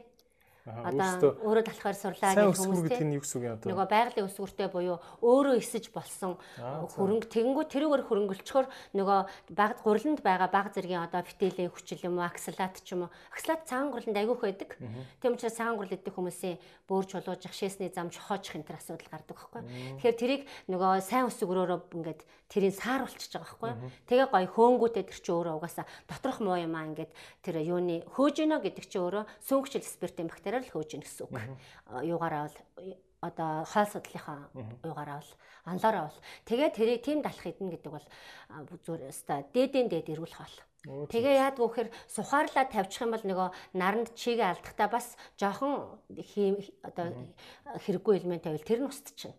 Тэгэхээр далахыг одоо эрүүл хоолсон мацаг барьсны дараа айгүй хідүүлдэг. Тэгээ би хар одоо тэр зөөлөн сайн гурал цагаан гурлыг ч идэх идэхэ болоод одоо хороочлол болчихлоо шүү. Угаасаа идэхгүйгээр хэрэглэнээс гаргаад тэгэхээр тийм сайн гуралтай байж гин тэрний дээрэс нь зөв өсгөртэй учраас талах нилээдгүй итчихдэг ер нь бол. Тэгээ арай 16 8 цагаас хойш ер нь гэр угаасаа өөр хоолгүй. Гэр бүлэрээ тийм юмд бас жоохон бэрхшээлтэй байж шилтсэн. Тэр одоо бэрхшээлийг харахад бол хэцүү л эсэн тэр үедээ хоолоо солих нөхрөө оройны хоол идэвхлэхгүй байна гэдэг бол харахад бол бас ингээд зүрхэнд бас хэцүү л байсан. Гэхдээ тэр алстаа би эрүүл гэр бүлийг би болох гэж зорьсон зориг байсан учраас тэрийг төвчж гарахад 3 жилийн дотор манай гэр оройны хоол болсон. Зөө. 6-аас хойш юу ч юу ч идэхгүй зах. 6-аас хойш юм идэхгүй юм идлэхэд одоо часэттэй ус уух ч юм уу. За заримдаа савааг үтцгээгаал нэг алим энэ төр арилгацсан гуруула хэрчсэн энэ төр явж л байдаг. Тэр биднэрт ямар л хор удах вэ те? Байнгын эрүүл байгаа болохоор нэг өдрийн Тэгэхээр бид нар ингээ байнгын зөв явж байгаад нэг өдөр ресторанд ороход явах үү? Яах ч биш шүү дээ. Жишээ нь би заримдаа би нэг шарсан хашинт дуртай. Тэгээд сөүл орж шарсан хаш идтгий. Хятад хоол. Хятад хоолны порц ихийг ч хэлэхүү те. Тийм тийм. Сэрэгэр нэг юм болсон те. Амар их порцтэй. Тос юу ихтэй те. Аюу хэцүү тэгээд тий тэгсэн ирнэл тэгээд дурлсан үедээ ороод иддэг гоё л байдаг. Окей. Ийм л жортой жортой тэгэл мэдээж харилцаа өдрөө олгон харилцаа адилгүй заримдаа их завгүй байгаа өдрөө бүр өдрийн хоол молыг итгэхгүй тэгэл нөгөө бэлэн байгаа юм аваад амруугаа игээл одоо сүүлийн үед бид нар нөгөө сайн нэг 72 цагийн уртын бацаг барьсан байхгүй юу хаврын адаг сарын шинэ 26-нд их олуулаа нийлээд тэрнээс болоод ерөнхийдөө маш хөнгөн байна. Одоо хөнгөө хаалтай байна. Тийм ээ. Мацгийн чинь тэгээд ерөөсө мацаг барихын өмнөх бэлтгэл барьс барих үе барьсны дараах тэр нөхөн хамгийн хэцүү юм нь байсны дараах нь. Тэ. Мацаг бариад одоо болцсон юм чинь сайхан шоудна гэж болохгүй тий. Мацаг барьшаад бэлэн гомын иддэг хүүхэд байна. Одоо би ч амьдрал дээр зөндөө хүнтэй уулздаг болохоор мацаг барих бол амархан шүү дээ. Яг үндэ төвччихэж байгаа нь тий. Дараа нь тэр одоо нэг дурлж байгаа хоолоо ахаад идж байгаа ч гэсэн төвчих. Энэ нь өөрөө эрүүл байх ухаан нөхгүй. Тэгэхгүй мацаг бариад яг барьсан 3 өдөр эв өрүүл болохгүй шүү дээ. Тийм шүү дээ. Яг заслан ардаа л хийгдэж байгаа юм баггүй. Тийм. Тэр л гол нь. За тэгээд их сайхан багштай баярлалаа. Маш одоо маш том сэдвээр хоёлаа ярьлаа. Тэгээд би бас үзэгч нартай дахин дахин хэлээд байгаа. Их сайхан багш маш гоё юм э, сэдв болгон дээр ингэж лайв хийж Facebook дээр тавьдаг. Ороод үзээрэй гэж хэлмээр байна. Оо устгасан юм та? Тэгтгийш лайв устгахгүй болох. Тийм та гэхдээ ер нь дараа дараагийн лайвыг үзэж байгаараа тий. Тий. Тэгээд манай залуучуудаар бас та гоё жижигхэн видео хийлгэж тавихгүй бас тий. Тэгэл та. Баярлалаа. А мэдээллүүдийг цааш нь аваараа мэдээж энэ маш том сэдв учраас одоо ингээд хоёлаа бясалгал жишээ нэг ярьж амжихгүй байна. Мацаг жишээ бас шинжилгээ ерөөсөө баг ярьж амжсангүй. Тийм. Гэхдээ хоёлаа тодорхой төвшөнд ярьсан. Одоо энэ богинохон цаг дээр энэ бүхэл бүтэн амьдралын сэдвийг ярих бол хэцүү л дээ тийм угаасаа. Одоо мацаг гэхэд чинь л тэгэл одоо хэдэн өдөр ярьдаг сэдв биз дээ тий. Тий. Би ч гэсэн ямар ч бол ойлголтгүй байдаг. Тэгээд их сайхан багштай тэгээд дараа дараа магтгүй ингээд 2 3 ярьцлагыг хийх байх гэж найдаж байна те. А тэгээд та нэвтрүүлгийн би амьд нэвтрүүлгээ нэрлэлчихээд манай сэтгүүлч хүний зүгээс те та энэ аз жаргалын үндэс гээд төрийн бус байгууллагынхаа үйл ажиллагааг нэг товч танилцуулаач хамгийн сүүлд нь те. А одоо ойрын хугацаанд болох гэж байгаа янз бүрийн сургалт ч юм уу илтгэв зүйл юу байгаа вэ? Энэ 100 ямар юм төлөвлөж байгаа вэ? Танилцуулж. Одоо энэ бүх төлөвлөгөөг бидний ковид-19 болцсон байгаа шүү дээ тий. Тэгэхээр одоохондоо заалны сургалт бол угаасаа авахгүй байгаа. Заалын сургалт авах ямар ч боломжгүй яагаад гэвэл бид нар бас хууль дүрмийнхаа дагуу зөв байх хэрэгтэй тийм ээ. Нэгдүгээрт хоёрдугаарт нь бидний үйл ажиллагаа бол ер нь бол ийм юм баггүй юу? Ер нь нийгэм рүү чиглэсэн үйл ажиллагаа нь бясалгал йог тэгээд манай байгууллага бүхлээрээ бол бяцлаглыг хийлгээл йог хийлгдэг багш нар бол одоо бас биднээс түрүү гарцсан 2 3 багш нар йог хийлгэж байгаа. Аа тэгээд үндсэн ерөөс яг үндсэн үйл ажиллагааны хувьд миний хийж байгаа юм бол юу гэхээр эрүүл мэндийн шинжилгээг тайлбарлаж өгөөд хэрвээ процесс салцааны эмгэгтэй буюу биохимийн хорлоготой байх юм бол энэ зүйл чамайг одоо энэ энэ зүйлд хүргэсэн байна. Энэ хоол хүнсийг одоо насан туршдаа хэрэглэсэн учраас энэ дээр аваад иржээ. Энийгээ цаашдаа анхаарах талын зөвлөгөө өгдөг байхгүй юу? Тэгэхээр одоо бол ингээд бид нар руу байгууллага руу хандаад юм уу шинжилгээ өгөөд шууд хүрээд ирэхээр авдаггүй боломжгүй. Ягаад гэвэл нэг хүн байна хэдэн бүгдээрээ шинжилгээ өгчдөг шинжилгээгээ хуучиртал хүлээн. Бид нар чинь 11 сарынхаа зөвлөгөөг өгч чадаагүй өнөөдөр хүрчихэж байгаа байхгүй юу? Тийм карантинаас болоод тийм учраас энэ жилдээ бол одоо бид нар заалан эрүүл мэндийн зөвлөгөө өгөх, хоолны зөвлөгөө өгөх бүх үйл ажиллагаа зогссон байгаа. Аа тэгээд намраас эхлэн тэр бол. А харин одоо би юунд 6 дугаар сард юм уу энэ номоо дүүргчээд юу гэдэг нэг жоохон завтай болох юм бол зүүмээр тодорхой төвшөнд ингээд нөгөө бүлэг бүлэг хүмүүс нэг 100 хүн ч юм уу тий авж агаад эрүүл мэндийн шинжилгээний шинжилгээг нь тайлбарлаад заавар өгчий гэж бодож байгаа.